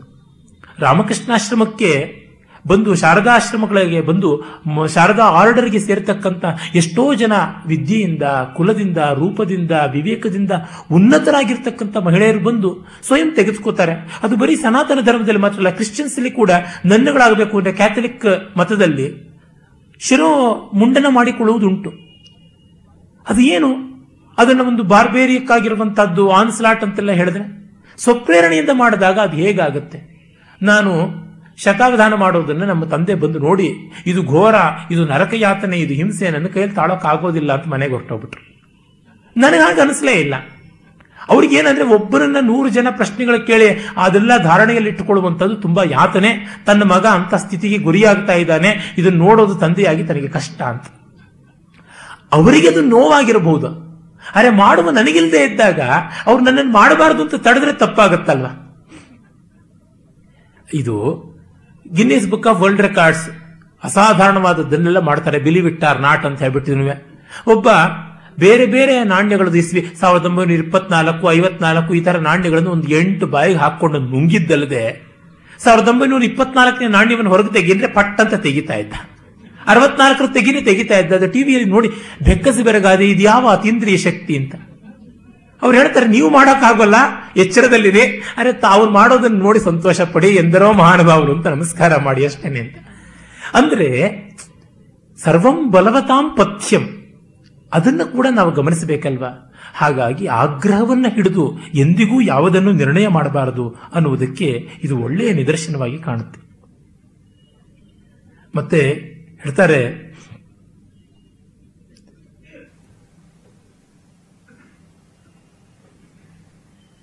ತಂದೆ ತಾಯಿಗಳು ಮಕ್ಕಳಿಗೆ ವಿದ್ಯೆಯನ್ನು ಕೊಡದೆ ಯಾರು ಮಕ್ಕಳನ್ನ ತಿರಸ್ಕೃತರನ್ನಾಗಿ ಮಾಡ್ತಾರೋ ಲೋಕದಿಂದ ಅವರಿಗೆ ಎಂದೂ ಕ್ಷಮೆ ಇಲ್ಲ ಅನ್ನುವಂಥ ಮಾತು ಬರುತ್ತೆ. ಮಕ್ಕಳನ್ನು ಕೇವಲ ತಮ್ಮ ಕಾಮಪ್ರೀತಿಗಾಗಿ ಇಟ್ಟುಕೊಂಡು ಅವರಲ್ಲಿ ಧರ್ಮವನ್ನ ವಿಚಾರಣೆಯನ್ನ ಬೆಳೆಸದೇ ಇದ್ದರೆ ತಪ್ಪಾಗುತ್ತೆ ಅಂತ. ಮತ್ತೆ ಆಚಾರ್ಯ ಸ್ವಸ್ಯ ಯಾಂ ಜಾತಿಂ ವಿಧಿವದ್ ವೇದಪಾರಗಃ ಉತ್ಪಾದಯತಿ ಸಾವಿತ್ರ್ಯ ಸಾ ಸತ್ಯ ಸಾ ಅಜರ ಅಮರ ಅಂತ. ಅಂದರೆ ಆಚಾರ್ಯನು ವಟುವಿಗೆ ತಾನು ಜನ್ಮವನ್ನು ಕೊಡ್ತಾನೆ, ಅವನಲ್ಲಿ ಅಜರವಾದ ಅಮರವಾದಂತಹ ಆ ಜೀವನವನ್ನ ಚೈತನ್ಯವನ್ನ ತುಂಬಿಸಿಕೊಡ್ತಾನೆ. ನಿಜವಾಗಿ ಉಪನೀತನಾದಂಥವನಿಗೆ ಗಾಯತ್ರಿಯೇ ತಾಯಿ, ಗುರುವೇ ತಂದೆ, ಅವನಿಗೆ ಬಂದದ್ದು ಹಾಗೆ ಎರಡನೇ ಜನ್ಮ ಅಂತ ಹೇಳುವುದು ಉಂಟು. ಅಂದರೆ ಜ್ಞಾನದ ಜನ್ಮ ಅನ್ನುವಂಥದ್ದು, ಬುದ್ಧಿ ಪ್ರೇರಣೆಯೇ ಮಾತೆ ಅನ್ನುವಂಥದ್ದು ಅದು ಮತ್ತೆ ಮತ್ತೆ ಗೊತ್ತಾಗುತ್ತೆ. ಅಧ್ಯಾಪಯಾಮಾಸ ಪಿತೃನ್ ಶಿಶುರಂಗಿರಸ ಕವಿಹಿ ಪುತ್ರಕ ಇತಿ ಹ್ಯೋವಾಚ ಜ್ಞಾನೇನ ಪರಿಗೃಹ್ಯತಾನ್. ತನ್ನ ತಂದೆಯಂತಂಥವರನ್ನು ಕೂಡ, ತಂದೆಯನ್ನೂ ಕೂಡ ಅಂಗಿರಸ ಮಹರ್ಷಿ ಶಿಷ್ಯನನ್ನಾಗಿ ಮಾಡಿಕೊಂಡು ಮಗನೇ ಪಾಠ ಕೇಳೋ ಅಂತಂದ. ಇದು ಜ್ಞಾನದ ವಾರ್ಧಕ್ಯದಿಂದ, ಜ್ಞಾನ ವೃದ್ಧತ್ವದಿಂದ. ಹಾಗಾಗಿ ತಿಳುವಳಿಕೆಗೆ ತುಂಬ ಬೆಲೆ ಕೊಡಬೇಕು, ಅದು ಎಲ್ಲಿಂದ ಬಂತು ಅನ್ನುವಂಥದ್ದಲ್ಲ. ಅಜ್ಞಂ ಹಿ ಬಾಲಮಿತ್ಯಾಹುಹು ಪಿತೇತ್ಯೇವತು ಮಂತ್ರದಂ. ಯಾವನು ತಿಳುವನ್ನು ಕೊಡ್ತಾನೆ ಅವನ ತಂದೆ, ಯಾವನಿಗೆ ತಿಳಿವಿಲ್ಲ ಅವನು ಹುಡುಗ ಅಷ್ಟೇನೆ ಅಂತ. ಇದು ಬಾಲಕ ಮತ್ತು ವೃದ್ಧ, ಬಾಲ ವೃದ್ಧರ ನಡುವೆ ಇರುವಂತ ವ್ಯತ್ಯಾಸ ಅಂತ. ನ ಹಾಯನೈಹಿ ನ ಫಲಿತೈಹಿ ನ ವಿತ್ತೇನ ನ ಬಂಧುಭಿ ಋಷಯಶ್ಚಕ್ರಿರೇ ಧರ್ಮಂ ಯೋನೂಚಾನ ಸನೋ ಮಹಾನ್. ಬರೀ ವಯಸ್ಸಿನಿಂದ, ಬರೀ ಬಿಳಿ ಕೂದಲಿಂದ, ಬರೀ ದುಡ್ಡಿಂದ, ಬರೀ ನನಗಂತಂಥ ಬಂಧುಗಳಿದ್ದಾರೆ, ಇಂತಿಂಥ ಬಳಗ ಇದ್ದಾರೆ ಅಂತ ನೇಮ್ ಡ್ರಾಪರ್ಸ್ ಅಂತಾರಲ್ಲ, ಆ ಹೆಸರುಗಳನ್ನು ಉದುರಿಸ್ಕೊಂಡು ಹೋಗುವಂತಾದ್ರಿಂದ ಋಷಿಗಳು ಅನೂಚಾನವಾದ, ಅಂದರೆ ಚ್ಯುತಿಯಿಲ್ಲದ ಧರ್ಮವನ್ನ ಮಾಡಿದ್ದು ಅಲ್ಲ, ಅವರು ಕೇವಲ ಆ ಅಂತಃಶಕ್ತಿಯಿಂದ ಮಾಡಿದ್ದು ಅನ್ನುವಂಥ ಮಾತು ಹೇಳ್ತಾರೆ. ಹೀಗೆ ಅನೇಕ ವಿಷಯಗಳು ಬರುತ್ತೆ. ಅಲ್ಲಿ ನೋಡಿ ಒಂದು ಮಾತು ಬರುತ್ತೆ, ಅಹಿಂಸೆಯೇವ ಭೂತಾನಾಂ ಕಾರ್ಯಂ ಶ್ರೇಯೋನು ಶಾಸನಂ ವಾಕ್ಚೈವ ಮಧುರಾಶ್ಲಕ್ಷಣ ಪ್ರಯೋಜ್ಯ ಧರ್ಮಮಿಚ್ಛತ. ಧರ್ಮ ಬೇಕು ಅಂತಿದ್ದವನು ಎಲ್ಲ ಜೀವಿಗಳಲ್ಲಿ, ಭೂತ ಅಂದರೆ ಜೀವಿ ಮಾತ್ರವಲ್ಲ, ಬೀಯಿಂಗ್ ಎಕ್ಸಿಸ್ಟೆನ್ಸಲ್ಲಿರ್ತಕ್ಕಂಥ ಎಲ್ಲವದರ ಜೊತೆ ನಡ್ಕೊಳ್ಬೇಕು, ಮತ್ತು ಆ ರೀತಿಯಾಗಿ ಅನುಶಾಸನ ಮಾಡುವುದು ಒಳ್ಳೆಯದು ಅಂತ. ಶಾಸನಕ್ಕಿಂತ ಅನುಶಾಸನ ಒಳ್ಳೆಯದು. ಶಾಸನ ಅಂದರೆ ಒಂದ್ಸರ್ತಿ ಮಾಡಿ ಸುಮ್ಮನೆ ಆಗೋದು, ಅನುಶಾಸನ ಅಂದರೆ ಮತ್ತೆ ಮತ್ತೆ ಅನುನಯದಿಂದ ಹಿಂಬಾಲಿಸಿ ಮಾಡುವಂತಹದ್ದು ಅಂತ, ಮತ್ತೆ ಮತ್ತೆ ಆ ಮಾತನ್ನು ತಂದುಕೊಡುವಂತಹದ್ದು. ವಾಕ್ಚೈವ ಮಧುರಾಶ್ ಲಕ್ಷಣ, ಇಂಪಾಗಿರುವ ನಯವಾಗಿರುವ ಮಾತು. ಕೆಲವೊಮ್ಮೆ ಕೆಟ್ಟ ಮಾತನ್ನು ಇಂಪಾಗಿ ಸಂಗೀತದಂತೆ ಹೇಳಬಹುದು, ಕೆಲವೊಮ್ಮೆ ಒಳ್ಳೆ ಮಾತನ್ನು ಕರ್ಕಶವಾಗಿ ಹೇಳಬಹುದು. ಕಾಂಟೆಂಟ್ ಅಂಡ್ ಫಾರ್ಮ್ಯಾಟ್ ಎರಡೂ ಕೂಡ ಮಧುರವಾಗಿರಬೇಕು ಅಂತ ಹೇಳ್ತಾನೆ. ಅದು ಧರ್ಮವನ್ನು ಬಯಸ್ತಕ್ಕಂಥವ್ರು ಮಾಡಬೇಕು. ಯಥಾ ಕಾಷ್ಠಮಯೋ ಹಸ್ತಿ ಯಥಾ ಚರ್ಮಮಯೋ ಮೃಗ ಯಶ್ಚ ವಿಪ್ರೋ ಅನಧೀಯಾನಃ ತ್ರಯ ತ್ರಯಸ್ಥೆ ನಾಮಭಿಭ್ರತಿ. ಈ ಮರದ ಆನೆ ಮತ್ತೆ ಈ ಹತ್ತಿಯನ್ನ ಎಲ್ಲ ಹಾಕ್ಬಿಡ್ತಿದ್ನುವೆ ತುಂಬಿ ಕೊಟ್ಟು ಮಾಡ್ತಾರಲ್ಲ, ಸ್ಟಫ್ಡ್ ಅಂತ ಕರೀತಾರಲ್ಲ, ಆ ಸ್ಟಫ್ಡ್ ಜಿಂಕೆ, ಹತ್ತಿ ತುಂಬಿದಂಥ ಜಿಂಕೆ, ಇವುಗಳಿಗೆ ಆನೆ ಜಿಂಕೆ ಅಂತ ಕರೆದ್ರೆ ಎಷ್ಟು ಒಗ್ಗತ್ಯೋ ಹಾಗೆ ಜ್ಞಾನಿಯಾಗದೆ ಜನ್ಮ ಬ್ರಾಹ್ಮಣ ಅಂದ್ಕೊಳ್ಳೋನಿಗೆ ಅಷ್ಟೇ ಬ್ರಾಹ್ಮಣ್ಯ ಒಗ್ಗೋದು ಅಂತಂದ. ಇದಕ್ಕಿಂತ ಇನ್ನೇನು ಜಾತಿಯ ಬಗ್ಗೆ ಅವನು ತೋರಿರುವಂಥ ನಿಲುವು ಏನು ಅನ್ನೋದನ್ನು ನಾವು ಕಾಣಬೇಕು. ಯಥಾ ಷಂಢೋಫಲ ಸ್ತ್ರೀಷು ಯಥಾ ಗೌರ್ಗವಿ ಚಾಫಲ ಯಥಾ ಚ ಅಗ್ನೇ ಅಫಲಂ ದಾನಂ ತಥಾ ವಿಪ್ರಃ ಅನೃಚೋ ಅಫಲ. ತಿಳುವಳಿಕೆ ಇಲ್ಲದೆ ಇರತಕ್ಕಂತಹ ಬ್ರಾಹ್ಮಣನಲ್ಲಿ, ನಪುಂಸಕನಲ್ಲಿ ಹೇಗೆ ಫರ್ಟಿಲಿಟಿ ಇಲ್ಲವೋ, ಯಾವ ತರ ಎತ್ತು ಬಂಜೆಯೋ ಆ ರೀತಿಯಾಗಿ ಎಲ್ಲ ಫಲಗಳು ಬಂಜೆಯಾಗಿ ಹೋಗ್ಬಿಡುತ್ತವೆ ಅಂತ ಮಾತು ಹೇಳಿದ್ದಾನೆ. ಹಸಿಯಾಗಿ ಎಂತಹ ಹೀನೋಪಮೆಗಳನ್ನು ಕೊಟ್ಟು ಹೇಳ್ತಾ ಇರುವಂತಹದ್ದು. ಹಾಗಂತ ಹೇಳಿಬಿಟ್ಟ ತಕ್ಷಣವೇ ನಾನು ಎಲ್ಲ ವೇದವನ್ನೆಲ್ಲ ಓದ್ಕೊಂಡಿದ್ದೀನಿ, ನನಗೆ ಪಾದಪೂಜೆ ಮಾಡಿ ಅಂತ ಹೇಳುವಂಥ ಬ್ರಾಹ್ಮಣ ಬಂದರೆ, ಸಮ್ಮಾನಾತ್ ಬ್ರಾಹ್ಮಣೋ ನಿತ್ಯಂ ಉದ್ವಿಜೇತ ವಿಷಾದಿವ ಅಮೃತಸ್ಯೇವ ಚಾಕಾಂಕ್ಷೇತ್ ಅವಮಾನಸ್ಯ ಸರ್ವದಾ. ವಿಧಿ ನಿಷೇಧ ಪೂರ್ವಕವಾಗಿ ಅನ್ವಯ ವ್ಯತಿರೇಕ ಕ್ರಮ ಎರಡರಿಂದಲೂ ಹೇಳಿಬಿಟ್ಟಿದ್ದಾನೆ. ಸನ್ಮಾನವನ್ನ ವಿಷ ಅನ್ನುವಂತೆ ಹೆದರಿಕೊಂಡು ಬ್ರಾಹ್ಮಣ ದೂರ ಹೋಗಬೇಕು. ಅಪ್ಪ ನನಗೆ ಬಿರುದು ಬೇಡ, ಬಾವಲಿ ಬೇಡ, ಅವಾರ್ಡ್ ಬೇಡ, ಯಾವುದು ಬೇಡ ಅಂತ ದೂರ ಹೋಗಬೇಕು. ಹಾಗೆ ಅವಮಾನವನ್ನ ಅಮೃತದಂತೆ ಬಯಸಬೇಕು. ಆಹಾ ನನಗೆ ಎಷ್ಟು ಚೆನ್ನಾಗಿ ಅವ್ರಿಗೆ ಬೈದು ಬಿಟ್ರು, ಎಷ್ಟು ಚೆನ್ನಾಗಿ ಗೇಲಿ ಮಾಡಿಬಿಟ್ರು ಅಂತ ಸಂತೋಷ ಪಡಬೇಕು ಅಂತ. ಅಂದರೆ ತಾತ್ಪರ್ಯ ಏನು? ಪ್ರಶಂಸೆ, ಪೂಜೆ, ಆರಾಧನೆಗಳಿಗಿಂತ ವಿವೇಕಯುತವಾದ ಕ್ರಿಟಿಸಿಸಮ್ ಬಹಳ ಮುಖ್ಯ. ಯಾವನು ಬ್ರಾಹ್ಮಣ ಅಂತ ಅನಿಸಿಕೊಳ್ಳಬೇಕು, ಅವನು ಕ್ರಿಟಿಸಿಸಮ್ಗೆ ಹಿಂಜರಿಯಬಾರದು. ಮಾತ್ರವಲ್ಲ, ಅವಿಚಾರಿತ ರಮಣೀಯವಾದ ಪ್ರಶಂಸೆ ಅನ್ನೋದು ಪರಮ ನಿಂದಾಸ್ಪದವಾದದ್ದು ಅಂತ ಬಿಡಬೇಕು ಅಂತ. ಅವಮಾನೇ ಪರೇಣ ಕೃತೇ ಕೃತೇಪಿ ಕ್ಷಮಾವಾನ್ ತತ್ರ ಖೇದಂ ನ ಕುರ್ಯಾತ್ ಅಂತ ಕುಲ್ಲುಕ ಭಟ್ಟ ಹೇಳ್ತಾನೆ. ನಾರುಂತುದಸ್ಯಾದ ಅರ್ಥೋಪಿ ನ ಪರದ್ರೋಹ ಕರ್ಮದೀಹಿ ಯಯಾಸ್ಯೋ ಯಯಾಸ್ಯೋದ್ವಿಜತೆ ವಾಚ ನಾಲೋಕ್ಯಾಂ ತಮುದೀರಯೇತ್.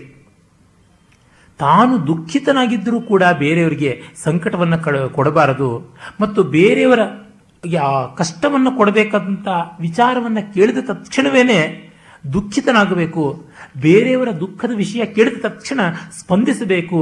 ಇಂಥವನು ಬ್ರಾಹ್ಮಣ ಅಂತ ಅನಿಸ್ಕೊಳ್ತಾನೆ ಅಂತ. ಇಂಥ ಬ್ರಾಹ್ಮಣ್ಯದ ಲಕ್ಷಣ ಇರುವಂಥವನನ್ನ ಜಾತಿ ಬ್ರಾಹ್ಮಣ ಅಂತಲೂ ಆಗಿ ಗೌರವಿಸಿದರೆ ಅದರೊಳಗೆ ಏನು ತಪ್ಪು ಕಾಣಿಸುತ್ತೆ ಅಂತ ನನಗೆ ಅರ್ಥ ಆಗೋದಿಲ್ಲ. ಗುಂಡಪ್ಪನವರು ಜಾತ್ಯ ಬ್ರಾಹ್ಮಣರು, ಕ್ರಿಯೆಯ ಬ್ರಾಹ್ಮಣರು, ಮನಸಾ ಬ್ರಾಹ್ಮಣರು, ಅವ್ರನ್ನ ಜಗತ್ತು ದೊಡ್ಡವರು ಅಂತ ಗೌರವಿಸಿದರೆ ತಪ್ಪೇನು? ಇದನ್ನ ನಾವು ಕೇಳಬೇಕಷ್ಟೆ. ಮತ್ತೆ ಬ್ರಹ್ಮಚಾರಿ ಕರ್ತವ್ಯ ಎಲ್ಲ ಬೇಕಾದಂತೆ ಬರುತ್ತೆ. ಒಂದು ಕಡೆ ಬರುತ್ತೆ, ಅದು ಮನುಸ್ಮೃತಿಯಲ್ಲಿ ಎಲ್ಲ ಬರುವಂತಹದ್ದು. ಇದೇ ತರಹದ ನಾನಾ ಧರ್ಮಶಾಸ್ತ್ರಗಳಲ್ಲಿ ಯಾವ ರಾಜ್ಯದಲ್ಲಿ ಬ್ರಾಹ್ಮಣ ಆದವನು ತನ್ನ ಕರ್ತವ್ಯ ಮಾಡದೆ ಹೆಸರಿನಿಂದಲೇ ಬಾಳಬೇಕು ಅಂತಿದ್ದಾನೋ ಅಂತ ಬ್ರಾಹ್ಮಣನ ದೇಶ ಬಹಿಷ್ಕಾರಕ್ಕೆ ರಾಜ ಒಳಪಡಿಸಬೇಕು ಅಂತ. ಹೀಗೆ ಬೇಕಾದಷ್ಟು ವಿಷಯಗಳು ಈ ಎರಡನೇ ಅಧ್ಯಾಯದಲ್ಲಿ ಬರುತ್ತವೆ. ಅದರೊಳಗೇನೆ ಈ ಹೊತ್ತು ಮುಗಿದು ಹೋಗ್ಬಿಡ್ತಾ ಇದೆ. ಅದಕ್ಕಾಗಿ ನಾನು ಬೇಗ ಮುಂದಿನ ಅಧ್ಯಾಯಕ್ಕೆ ಓಡಬೇಕಾಗಿದೆ.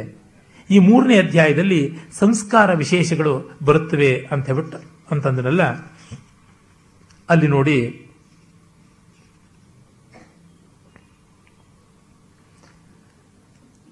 ಸ್ತ್ರೀಯರ ಸ್ತುತಿಯನ್ನ ಹೇಗೆ ಆರಂಭ ಮಾಡ್ತಾನೆ ಅನ್ನುವಂಥದ್ದನ್ನು ನಾವು ನೋಡಬಹುದು. ಸ್ತ್ರೀತ್ವದ ವಿಷಯದಲ್ಲಿ ನಕನ್ಯಾಯ ಪಿತಾ ವಿದ್ವಾನ್ ಗೃಹೀಯ ಶುಲ್ಕ ಮಣ್ವಪಿ ಗೃಹನ್ ಶುಲ್ಕಂ ಹಿ ಲೋಭೇನ ಸ್ಯಾನ್ನರೋ ಅಪತ್ಯ ವಿಕ್ರಯಿ. ಈಗ ವರದಕ್ಷಿಣೆ ಇದೆ, ಆಗ ವಧೂ ದಕ್ಷಿಣೆ ಇತ್ತು ಅನ್ಸುತ್ತೆ. ಇದನ್ನ ಕನ್ಯಾ ಶುಲ್ಕ ಅಂತ ಕರೀತಾರೆ.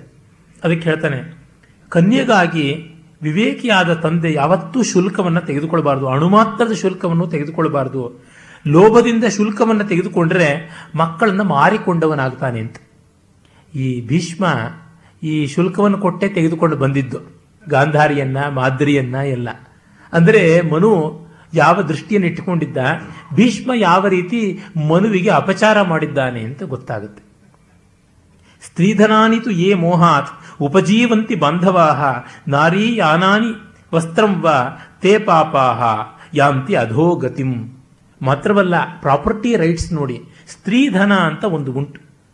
ಮಗಳು ಮದುವೆಯಾಗಿ ಹೋಗ್ತಾ ಇದ್ದಾಳೆ ಅಂದರೆ ತಂದೆ ಮನೆ ಕಡೆಯವರು ಅವಳಿಗೆ ಕೊಡ್ತಕ್ಕಂಥ ಸಂಪತ್ತು. ಅದು ಮಾತ್ರವಲ್ಲ, ಅವಳಿಗೆ ಮದುವೆ ಆದ ಮೇಲೆ ಅದನ್ನು ಯಾರು ಏನು ಕೊಟ್ಟರು ಅವಳಿಗೆ ಸೇರುತ್ತೆ. ಗಂಡನಿಗೆ ಕೊಟ್ಟಿದ್ರೊಳಗೆ ಅರ್ಧ ಅವಳಿಗೆ ಸೇರುತ್ತೆ, ಆದರೆ ಅವಳಿಗೆ ಬಂದಿದ್ದು ಯಾವುದು ಗಂಡನಿಗೆ ಸೇರೋದಿಲ್ಲ. ಇದು ನಮ್ಮ ಧರ್ಮಶಾಸ್ತ್ರದಲ್ಲಿರುವಂಥ ಸ್ವಾರಸ್ಯ. ಹೆಂಗಸಿಗೆ ಸೇರಿದ ಸಂಪತ್ತು ನಾನ್ ರಿಟರ್ನ್ ವ್ಯಾಲ್ಯೂ, ಅದು ವಾಪಸ್ ಬರುವಂಥದ್ದಲ್ಲ. ಅವಳಾಗಿ ತೆಕ್ಕೊಟ್ರೆ ಹೋಯ್ತೆ ಹೊರತು ಬೇರೆ ಯಾರೂ ತಗೊಳ್ಳೋಕೆ ಸಾಧ್ಯ ಇಲ್ಲ. ರಾಜನಿಗೂ ಕೂಡ ಅಧಿಕಾರ ಇಲ್ಲ ಅಂತ ಅಂದ್ಬಿಟ್ರು, ಸ್ತ್ರೀಧನವನ್ನು ಮುಟ್ಟುವ ಹಾಗಿಲ್ಲ ಅಂತ. ಯಾರು ಮೋಹದಿಂದ, ಅವಿವೇಕದಿಂದ ತೆಗೆದುಕೊಳ್ಬೇಕು ಅಂತ ಅವರ ಬಂಧುಗಳೇ ಆದರೂ ಇಷ್ಟಪಟ್ಟರಲ್ಲಿ, ಅದೇನು ಅವಳ ಒಂದು ಯಾನಾನಿ, ಅವಳೊಂದು ಪಲ್ಲಕ್ಕಿ ಇರಬಹುದು, ಅವಳದೊಂದು ಕುದುರೆ ಇರಬಹುದು, ಯಾವುದು ಅಂದರೆ ಅವಳಿಗೆ ಅಂತಹ ಸ್ವಂತವಾದ ವೆಹಿಕಲ್ ಇಟ್ಟುಕೊಳ್ಳುವಂತಹ ಪ್ರೊವಿಷನ್ ಎಲ್ಲ ಇತ್ತು ಅನ್ನೋದು ಗೊತ್ತಾಗುತ್ತೆ. ಅವಳು ವಸ್ತ್ರವನ್ನು ಕೂಡ ಏನೇ ಪರವಾಗಿಲ್ಲ, ನಿನ್ನ ವಸ್ತ್ರ ನಾನು ಉಟ್ಕೊಳ್ತೀನಿ ಅಂತ ಅತ್ತೆ ತಗೊಂಡ್ರು ತಪ್ಪು, ಸೊಸೈದು ಆ ರೀತಿಯಲ್ಲಿ ಅವರು ಪಾಪಾಹ ಯಾಂತಿ ಅಧೋಗತಿಂ, ಪಾತಾಳಕ್ಕೆ ಹೋಗ್ಬಿಡ್ತಾರೆ, ಅದು ಬಹಳ ತಪ್ಪು ಅಂತ ಹೇಳ್ಬಿಟ್ಟು ಆ ಮಾತನ್ನು ಹೇಳ್ತಾನೆ. ಮತ್ತು ಬಹಳ ಪ್ರಸಿದ್ಧವಾದ ಶ್ಲೋಕ, ಯತ್ರ ನಾರ್ಯಸ್ತು ಪೂಜ್ಯಂತೆ ರಮಂತೆ ತತ್ರ ದೇವತಾ ಯತ್ರೈಸ್ತಾಸ್ತುನ ಪೂಜ್ಯಂತೆ ಸರ್ವಾಸ್ತತ್ರ ಫಲ ಕ್ರಿಯಾ ಅಂತ ಹೇಳುವಲ್ಲಿ ಎಲ್ಲಿ ನಾರಿಯರಿಗೆ ಪೂಜೆ ಉಂಟೋ ಅಲ್ಲಿ ದೇವತೆಗಳು ಸಂತೋಷ ಪಡ್ತಾರೆ, ಎಲ್ಲಿ ಅವರಿಗೆ ಗೌರವ ಇಲ್ಲವೋ ಅಲ್ಲಿ ಎಲ್ಲ ಕೆಲಸಗಳು ಹಾಳಾಗುತ್ತವೆ ಎನ್ನುವ ಮಾತು ಹೇಳ್ತಾ ಶೋತನ್ ಶೋಚಂತಿ ಜಾಮಯೋ ಯತ್ರ ವಿನಶ್ಯತ್ಯಾಶು ತತ್ಕುಲಂ ನ ಶೋಚಂತಿತು ಯತ್ರೈತ ವರ್ಧತೆ ತದ್ಧಿ ಸರ್ವದಾ. ಅನ್ವಯ ವ್ಯತಿರೇಕ ಎರಡರಲ್ಲೂ ಹೇಳ್ತಾನೆ. ಎಲ್ಲಿ ಮನೆಗೆ ಬಂದ ಹೆಣ್ಣು ಮಕ್ಕಳು, ಜಾಮಯ ಅಂತಂದ್ರೆ ಇಲ್ಲಿಗೆ ಸೊಸೆಯ ರೂಪದಲ್ಲಿ ಒಂದು ಮನೆಗೆ ಬಂದಂಥವ್ರು ಅಂತ, ಹಾಗೆ ಇರುವಂಥವ್ರು ಎಲ್ಲಿ ದುಃಖ ಪಡ್ತಾರೋ ಆ ತತ್ಕುಲಂ ಆ ಮನೆ ಹಾಳಾಗುತ್ತೆ, ಎಲ್ಲಿ ಅವರು ಸಂತೋಷ ಪಡ್ತಾರೋ ಅದು ಚೆನ್ನಾಗಿ ಬೆಳಗುತ್ತೆ ಅಂತ. ಹೆಣ್ಣಿಗೆ ತಾನಿದ್ದ ಮನೆಯಲ್ಲಿ ಗೌರವ ಸಿಕ್ಕಿದ್ರೆ ಅದಕ್ಕಿಂತ ಇನ್ನೇನು ಬೇಕಾಗಿದೆ, ಜಗತ್ತಲ್ಲೆಲ್ಲ ಏನೂ ಸಿಗಬೇಕಾಗಿಲ್ಲ. ಎಲ್ಲರಿಗೂ ಜಗತ್ತಲ್ಲಿ ಸಿಗೋಲ್ಲ, ಯಾರೋ ಪುಣ್ಯ ಪುರುಷರಿಗೆ ಸಿಗುತ್ತೆ. ಅರೆ ತಾವಿದ್ದ ಜಾಗದಲ್ಲಿ ಗೌರವ ಸಿಕ್ಕಿದ್ರೆ ಅದಕ್ಕಿಂತ ಇನ್ನೇನು ಬೇಕು. ಮುಂದೆ ಹೇಳ್ತಾನೆ, ಜಾಮಯೋ ಯಾನಿ ಗೇಹಾನಿ ಶಪಂತ್ಯ ಪ್ರತಿಪೂಜಿತಾ ತಾನಿ ಕೃತ್ಯ ತಾನಿ ಕೃತ್ಯಾಹತಾನೀವ ವಿನಶ್ಯಂತಿ ಸಮಂತತಃ. ಒಂದೊಂದು ಮಾತು ಸ್ವಾರಸ್ಯ. ಎಲ್ಲಿ ಮನೆಗೆ ಬಂದ ಹೆಣ್ಣು ಮಕ್ಕಳು ಮನೆಯನ್ನು ಶಾಪ ಹಾಕೋತಾರೋ, ನಮಗೆ ಸರಿಯಾದ ಗೌರವ ಸಿಗಲಿಲ್ಲ, ನಮ್ಮ ಮಾತಿಗೆ ಬೆಲೆ ಸಿಗಲಿಲ್ಲ, ನಮಗೆ ತಕ್ಕ ಸ್ಪಂದನ ಸಿಗಲಿಲ್ಲ ಅಂತ ಆ ಮನೆಗಳು ಕೃತ್ಯ ಪಿಶಾಚಗಳಿಂದ ಆವಿರ್ಭೂತವ ಅಭಿಭೂತವಾದಂತೆ ಆಗಿ ಸಮಂತತಃ ಬೈ ಆಲ್ ಮೀನ್ಸ್ ಸರ್ವತೋಮುಖವಾಗಿ ನಾಶ ಆಗುತ್ತವೆ ಅಂತ. ಮಾಟಕ್ಕೆ ಒಳಗಾಗಿ ಈ ಕೃತ್ಯ ಪಿಶಾಚಗಳಿಂದ ಹಾಂಟೆಡ್ ಆಗುತ್ತವಲ್ಲ ಮನೆಗಳು, ಹಾಗಾಗ್ಬಿಡುತ್ತವೆ ಆ ಮನೆಗಳು. ತಸ್ಮಾದೇತಾ ಸದಾ ಪೂಜ್ಯ ಭೂಷಣಾಚ್ಛಾದನೆಯ ಭೂಷಣಾಚ್ಛಾದನ ಅಶನೈ ಭೂತಿಕಾಮೈ ನರೈ ನಿತ್ಯಂ ಸತ್ಕಾರೇಶು ಉತ್ಸವೇಶು ಚ. ಹಾಗಾಗಿ ಇವರನ್ನ ಸದಾ ಗೌರವಿಸಬೇಕು. ಗೌರವಿಸೋದು ಅಂದರೆ ಬಾಯಿ ಬಣ್ಣ ಕಣ್ಣಿಗೆ ಸುಣ್ಣ ಅಂತಲ್ಲ, ಎಲ್ಲ ರೀತಿಯಲ್ಲಿ ಹಸುವಿನ ಬಾಲಕ್ಕೆ ಕುಂಕುಮ ಇಟ್ಟು ಬಾಯಿಗೊಂದು ಹಿಡಿನೂ ಹುಲ್ಲು ಹಾಕದೆ ಪ್ರದಕ್ಷಿಣೆ ಮಾಡಿಬಿಟ್ರೆ ಸಗಣಿನೂ ಹಾಕೋದಿಲ್ಲ ಪಾಪ ಆ ಬಡ ಪ್ರಾಣಿ. ಅದರಿಂದ ಏನು ಮಾಡಬೇಕು ಅಂತ ಭೂಷಣ ಆಚ್ಛಾದನ ಆಶನ, ಆಚ್ಛಾದನ ಅಂದರೆ ವಸ್ತ್ರ, ಆಶ್ರಯ ಅಂತಲೂ ಅರ್ಥ. ಭೂಷಣ ಅಲಂಕಾರಗಳನ್ನು ಕೊಡಬೇಕು ಮತ್ತು ಆಹಾರವನ್ನು ಕೊಡಬೇಕು. ಮತ್ತೆ ಭೂತಿಕರ್ಮೈಹಿ ಮಂಗಳಕರವಾದ ಸಂಪತ್ಪ್ರದವಾದಂಥ ಕೆಲಸಗಳಿಂದ ಅಂತ ಅಂದರೆ ಡಿವಿಡೆಂಡ್ಸ್ ಬರುವಂಥದ್ದು, ಬಹಳ ರಿಟರ್ನ್ಸ್ ಇರುವಂಥ ರೀತಿಯಲ್ಲಿ ಕೆಲಸಗಳನ್ನು ಅವರಿಗೆ ನಿವೇದಿಸಿ ಮಾಡಬೇಕು ಅಂತ. ಅಂದರೆ ಅವರನ್ನ ಬಹಳ ಕ್ರಿಯಾತ್ಮಕವಾಗಿ ಉದಾರತೆಯಿಂದ ನಡೆಸಿಕೊಳ್ಳಬೇಕು. ಆಮೇಲೆ ಗಂಡ ಹೆಂಡಿರ ಒಂದು ಅನ್ಯೋನ್ಯತೆಯ ಬಗ್ಗೆ ಹೇಳಿರುವ ಮಾತು ನೋಡಿ. ಸಂತುಷ್ಟೋ ಭಾರ್ಯೆಯ ಭರ್ತ ಭರ್ತ್ರ ಭಾರ್ಯ ತಥೈವಚ ಯಸ್ಮಿನ್ನೇವ ಕುಲೇ ನಿತ್ಯಂ ಕಲ್ಯಾಣಂ ತತ್ರ ವೈ ಧ್ರುವಂ. ಎಲ್ಲಿ ಗ ಹೆಂಡತಿಯಿಂದ ಗಂಡ ಗಂಡನಿಂದ ಹೆಂಡತಿ ಸಂತುಷ್ಟರಾಗಿದ್ದಾರೆ ಆ ಮನೆ ಕಲ್ಯಾಣಪ್ರದವಾಗಿರುತ್ತೆ ಅಂತ. ಅಂದರೆ ಗಂಡನಿಗೆ ಮಾತ್ರ ಹೆಂಡತಿ ಸರಿಯಾಗಿ ನಡ್ಕೊಳ್ಬೇಕು, ಹೆಂಡತಿಗೆ ಗಂಡ ಅಲ್ಲ ಅಂತ ಇಲ್ಲ. ಭಾರ್ಯೆಯ ಭರ್ತ್ರ ಭರ್ತ ಭರ್ತ್ರ ಭಾರ್ಯ ಎರಡೂ ರೀತಿಯಾಗಿ ಹೇಳಿರುವಂಥದ್ದು. ಹೀಗಾಗಿ ಪರಸ್ಪರವಾದ ಬಿಲಾಂಗಿಂಗ್ನೆಸ್ ಅನ್ನೋದನ್ನು ತುಂಬ. ಮತ್ತೆ ಸ್ತ್ರೀಯಂತು ರೋಚಮಾನಾಯಾಮ್ ಸರ್ವಂ ತದ್ರೋಚತೆ ಕುಲಂ. ಹೆಣ್ಣು ಸಂತೋಷವಾಗಿ ಇದ್ದಲ್ಲಿ, ಹೆಣ್ಣಿನ ಮುಖದಲ್ಲಿ ಕಳೆ ಇದ್ದರೆ ಆ ಮನೆಯಲ್ಲಿ ಕಳೆ ಇರುತ್ತೆ. ತಸ್ಯಾಂ ತ್ವರೋಚಮಾನಾಯಾಮ್ ಸರ್ವಮೇವ ನರೋಚತೆ, ಆ ಮನೆಯಲ್ಲಿ ಕಳೆಯೇ ಇಲ್ಲ ಅಂತ. ಇದರ ಮಧ್ಯದಲ್ಲಿ ಹೆಂಡತಿ ಕೆಲವೊಮ್ಮೆ ಗಂಡನನ್ನು ಸಂತೋಷವಾಗಿ ಸರಿಯಾಗಿ ನೋಡಿಕೊಳ್ಳದೆ ಇದ್ದರೆ ಅವಳು ದಂಡೆಳು ಅಂತಂದರೆ ಅದನ್ನು ದೊಡ್ಡದಾಗಿ ಭಾವಿಸಬೇಕಾಗಿಲ್ಲ. ಲಕ್ಷ್ಮೀ ತಂತ್ರದಲ್ಲಿ ಒಂದು ಕಡೆ ಬರುತ್ತೆ, ಯಾವ ಗಂಡ ಹೆಣ್ಣನ್ನು ಹೊಡೆಯುತ್ತಾನೋ ಅವನು ಒಂದು ದಿವಸ ಉಪವಾಸ ಮಾಡಬೇಕು. ಅವ ಸಾರಿ ಹೊಡಿತೀನಿ ಅಂತ ಹೇಳ್ತಾನೋ ಅವನು ಒಂದು ದಿವಸ ಉಪವಾಸ ಮಾಡಬೇಕು. ಯಾವನು ಹೊಡಿತಾನೋ ಅವನು ಮೂರು ದಿವಸ ಉಪವಾಸ ಮಾಡಬೇಕು. ಅಕಸ್ಮಾತ್ ಹೊಡೆತದಲ್ಲಿ ಏನಾದ್ರು ರಕ್ತ ಕಂಡುಬಿಟ್ರೆ ಒಂದು ವಾರ ಉಪವಾಸ ಮಾಡಬೇಕು ಅಂತ ಹೇಳಿದೆ. ಅಂದರೆ ಎಷ್ಟರ ಮಟ್ಟಿಗೆ ವಯಲೆನ್ಸ್ ಅನ್ನು ಮಾಡಿದ್ರೆ, ಅಸಾಲ್ಟ್ ಫಿಸಿಕಲ್ ಅಸಾಲ್ಟ್ ಮಾಡಿದ್ರೆ, ವರ್ಬಲ್ ಅಸಾಲ್ಟ್ ಮಾಡಿದ್ರೆ ಏನೇನೆಲ್ಲ ಉಂಟು ಅನ್ನುವಂಥದ್ದು ಗೊತ್ತಾಗುತ್ತೆ. ಮುಂದೆ ಆ ಪಂಚಸೂನಾಗ್ರಹದ ಬಗ್ಗೆ ಬರುತ್ತೆ. ಅನೇಕ ಬಾರಿ ಇದೇ ವೇದಿಕೆಯಲ್ಲಿ ನಾನು ಹೇಳಿದ ಕಾರಣ ವಿಸ್ತರಿಸಬೇಕಿಲ್ಲ. ಪಂಚಸೂನಾ ಗೃಹಸ್ಥಸ್ಯ ಚುಲ್ಲಿ ಪೇಷಣ್ಯುಪಸ್ಕರ ಖಂಡನೀ ಚೋದಕುಂಭಶ್ಚ ಬದ್ಧತೆ ಯಾಸ್ತು ವಾಹಯನ್. ಐದು ಸೂನಾಗ್ರಹಗಳು, ಕಟುಕರ ಅಂಗಡಿಗಳು, ಮನೆ ಅಂತ ಹೇಳಿತ್ತು. ಇಲ್ಲಿಯೇ ಗೃಹಸ್ಥ ಧರ್ಮ ಯಾವ ರೀತಿ ಸರ್ವಂಕಷವಾದದ್ದು, ವಿಶ್ವಕ್ಕೆಲ್ಲ ಹಿತವನ್ನು ಉಂಟು ಮಾಡುವಂಥದ್ದು ಅಂತ. ನಿನ್ನೆ ದಿವಸ ನನ್ನ ಸ್ನೇಹಿತ ಸೂರ್ಯಪ್ರಕಾಶ ಭಾರತೀಯ ಸಂಸ್ಕೃತಿಯ ಬಗ್ಗೆ ಭಾಷಣ ಮಾಡ್ತಾ ಐದು ಅಂಶಗಳು ಮುಖ್ಯವಾಗಿ ಭಾರತೀಯ ಸಂಸ್ಕೃತಿಯ ಲಕ್ಷಣ ಅಂತ ಹೇಳಿದ. ತುಂಬ ಸೊಗಸಾದದ್ದು. ಮೊದಲನೆಯದು ಆತ ಹೇಳಿದ್ದು ಅಪೌರುಷೇಯತ್ವದ ತತ್ವ, ಎರಡನೆಯದು ಪುರುಷಾರ್ಥ ತತ್ವ, ಮೂರನೆಯದು ಸೌಂದರ್ಯ ಪ್ರಜ್ಞೆ, ನಾಲ್ಕನೆಯದು ಜೀವನೋತ್ಸಾಹ, ಐದನೆಯದು ಸ್ವಾತಂತ್ರ್ಯ ಅಂತ. ತುಂಬ ಚೆನ್ನಾಗಿರುವಂಥ ಅಂಶಗಳು. ಈ ಜೀವನೋತ್ಸಾಹ ಬರುವುದೇ ಗೃಹಸ್ಥ ಧರ್ಮದ ಮೂಲಕ. ಹಾಗಾಗಿಯೇ ಭಾರತೀಯ ಸಂಸ್ಕೃತಿ ಪ್ರಧಾನವಾಗಿ ಗೃಹಿ ಧರ್ಮ, ಅದು ಎಲ್ಲರಲ್ಲಿ ಇರಬೇಕಾದಂಥದ್ದು. ಒಂದು ಕುಟುಂಬದ ಚೌಕಟ್ಟನ್ನು ಎಲ್ಲಿವರೆಗೂ ನಾವು ಮರೆಯಲ್ವೋ ಅಲ್ಲಿವರೆಗೂ ಭಾರತ ಉಳಿಯುತ್ತೆ. ತೆಲುಗಿನ ಮಹಾಕವಿ ಮಹಾ ಕಾದಂಬರಿಕಾರ ಕವಿ ಸಮ್ರಾಟ್ ವಿಶ್ವನಾಥ್ ಸತ್ಯನಾರಾಯಣ ಅವರ ವೇಯಿ ಪಡಗಲುನಲ್ಲಿ ಇದೇ ತತ್ವ ಬರುತ್ತೆ. ಸಾವಿರ ಹೆಡೆಗಳ ಆದಿಶೇಷನಂತಿದ್ದ ಭಾರತೀಯ ಸಂಸ್ಕೃತಿ ಆಧುನಿಕತೆಯ ಪ್ರವಾಹದಲ್ಲಿ ಗಂಡ ಹೆಂಡತಿ ಎನ್ನುವ ಎರಡು ಹೆಡೆ ಇರುವ ಹಾವಾಗೋಗ್ಬಿಡ್ತು. ಅಲ್ಲಿಯ ಕಥಾನಾಯಕ ಧರ್ಮರಾವ್, ಕಥಾನಾಯಕಿ ಅರುಂಧತಿ, ಕಟ್ಟ ಕಡೆಗೆ ಅವನು ಹೆಂಡತಿ ಇಬ್ಬರೇ ಮಿಗಲ್ತಾರೆ. ಆಗ ಪರವಾಗಿಲ್ಲ, ಇದು ನನ್ನ ಸಂಸ್ಕೃತಿಯ ಮೂಲ ಸರ್ವಸ್ವ. ಆ ಹೆಂಡತಿ ಹೇಳ್ತಾ, ನೀನು ನನ್ನ ಜೀವನಾಡಿ, ನೀನಿದ್ದೀಯ, ನನ್ನ ಸಂಸ್ಕೃತಿ ಬದುಕುತ್ತೆ. ಗೃಹಿಣಿ ಗೃಹ ಮುಚ್ಚತೆ ತಾನೆ, ಕುಟುಂಬ ಇರುತ್ತೆ. ಅದರಿಂದಲೇ ಗಂಡನನ್ನ ಕುಟುಂಬಿ ಅಂತ ಕರೆದಂತೆ ಹೆಂಡತಿಯನ್ನ ಕುಟುಂಬಿನಿ ಅಂತ ಕರೆದದ್ದು ಉಂಟು. ಕುಟುಂಬ ಅವರಲ್ಲಿ ಉಳಿಯುವಂಥದ್ದು. ಹೀಗಾಗಿ ಫ್ಯಾಮಿಲಿ ಉಳಿಯುತ್ತೆ. ಯಾವಾಗ ಫ್ಯಾಮಿಲಿ ಉಳಿಯುತ್ತೋ ಆಗ ಇಡೀ ಜಗತ್ತನ್ನು ನಿರ್ಮಾಣ ಮಾಡಬಹುದು ಅಂತ.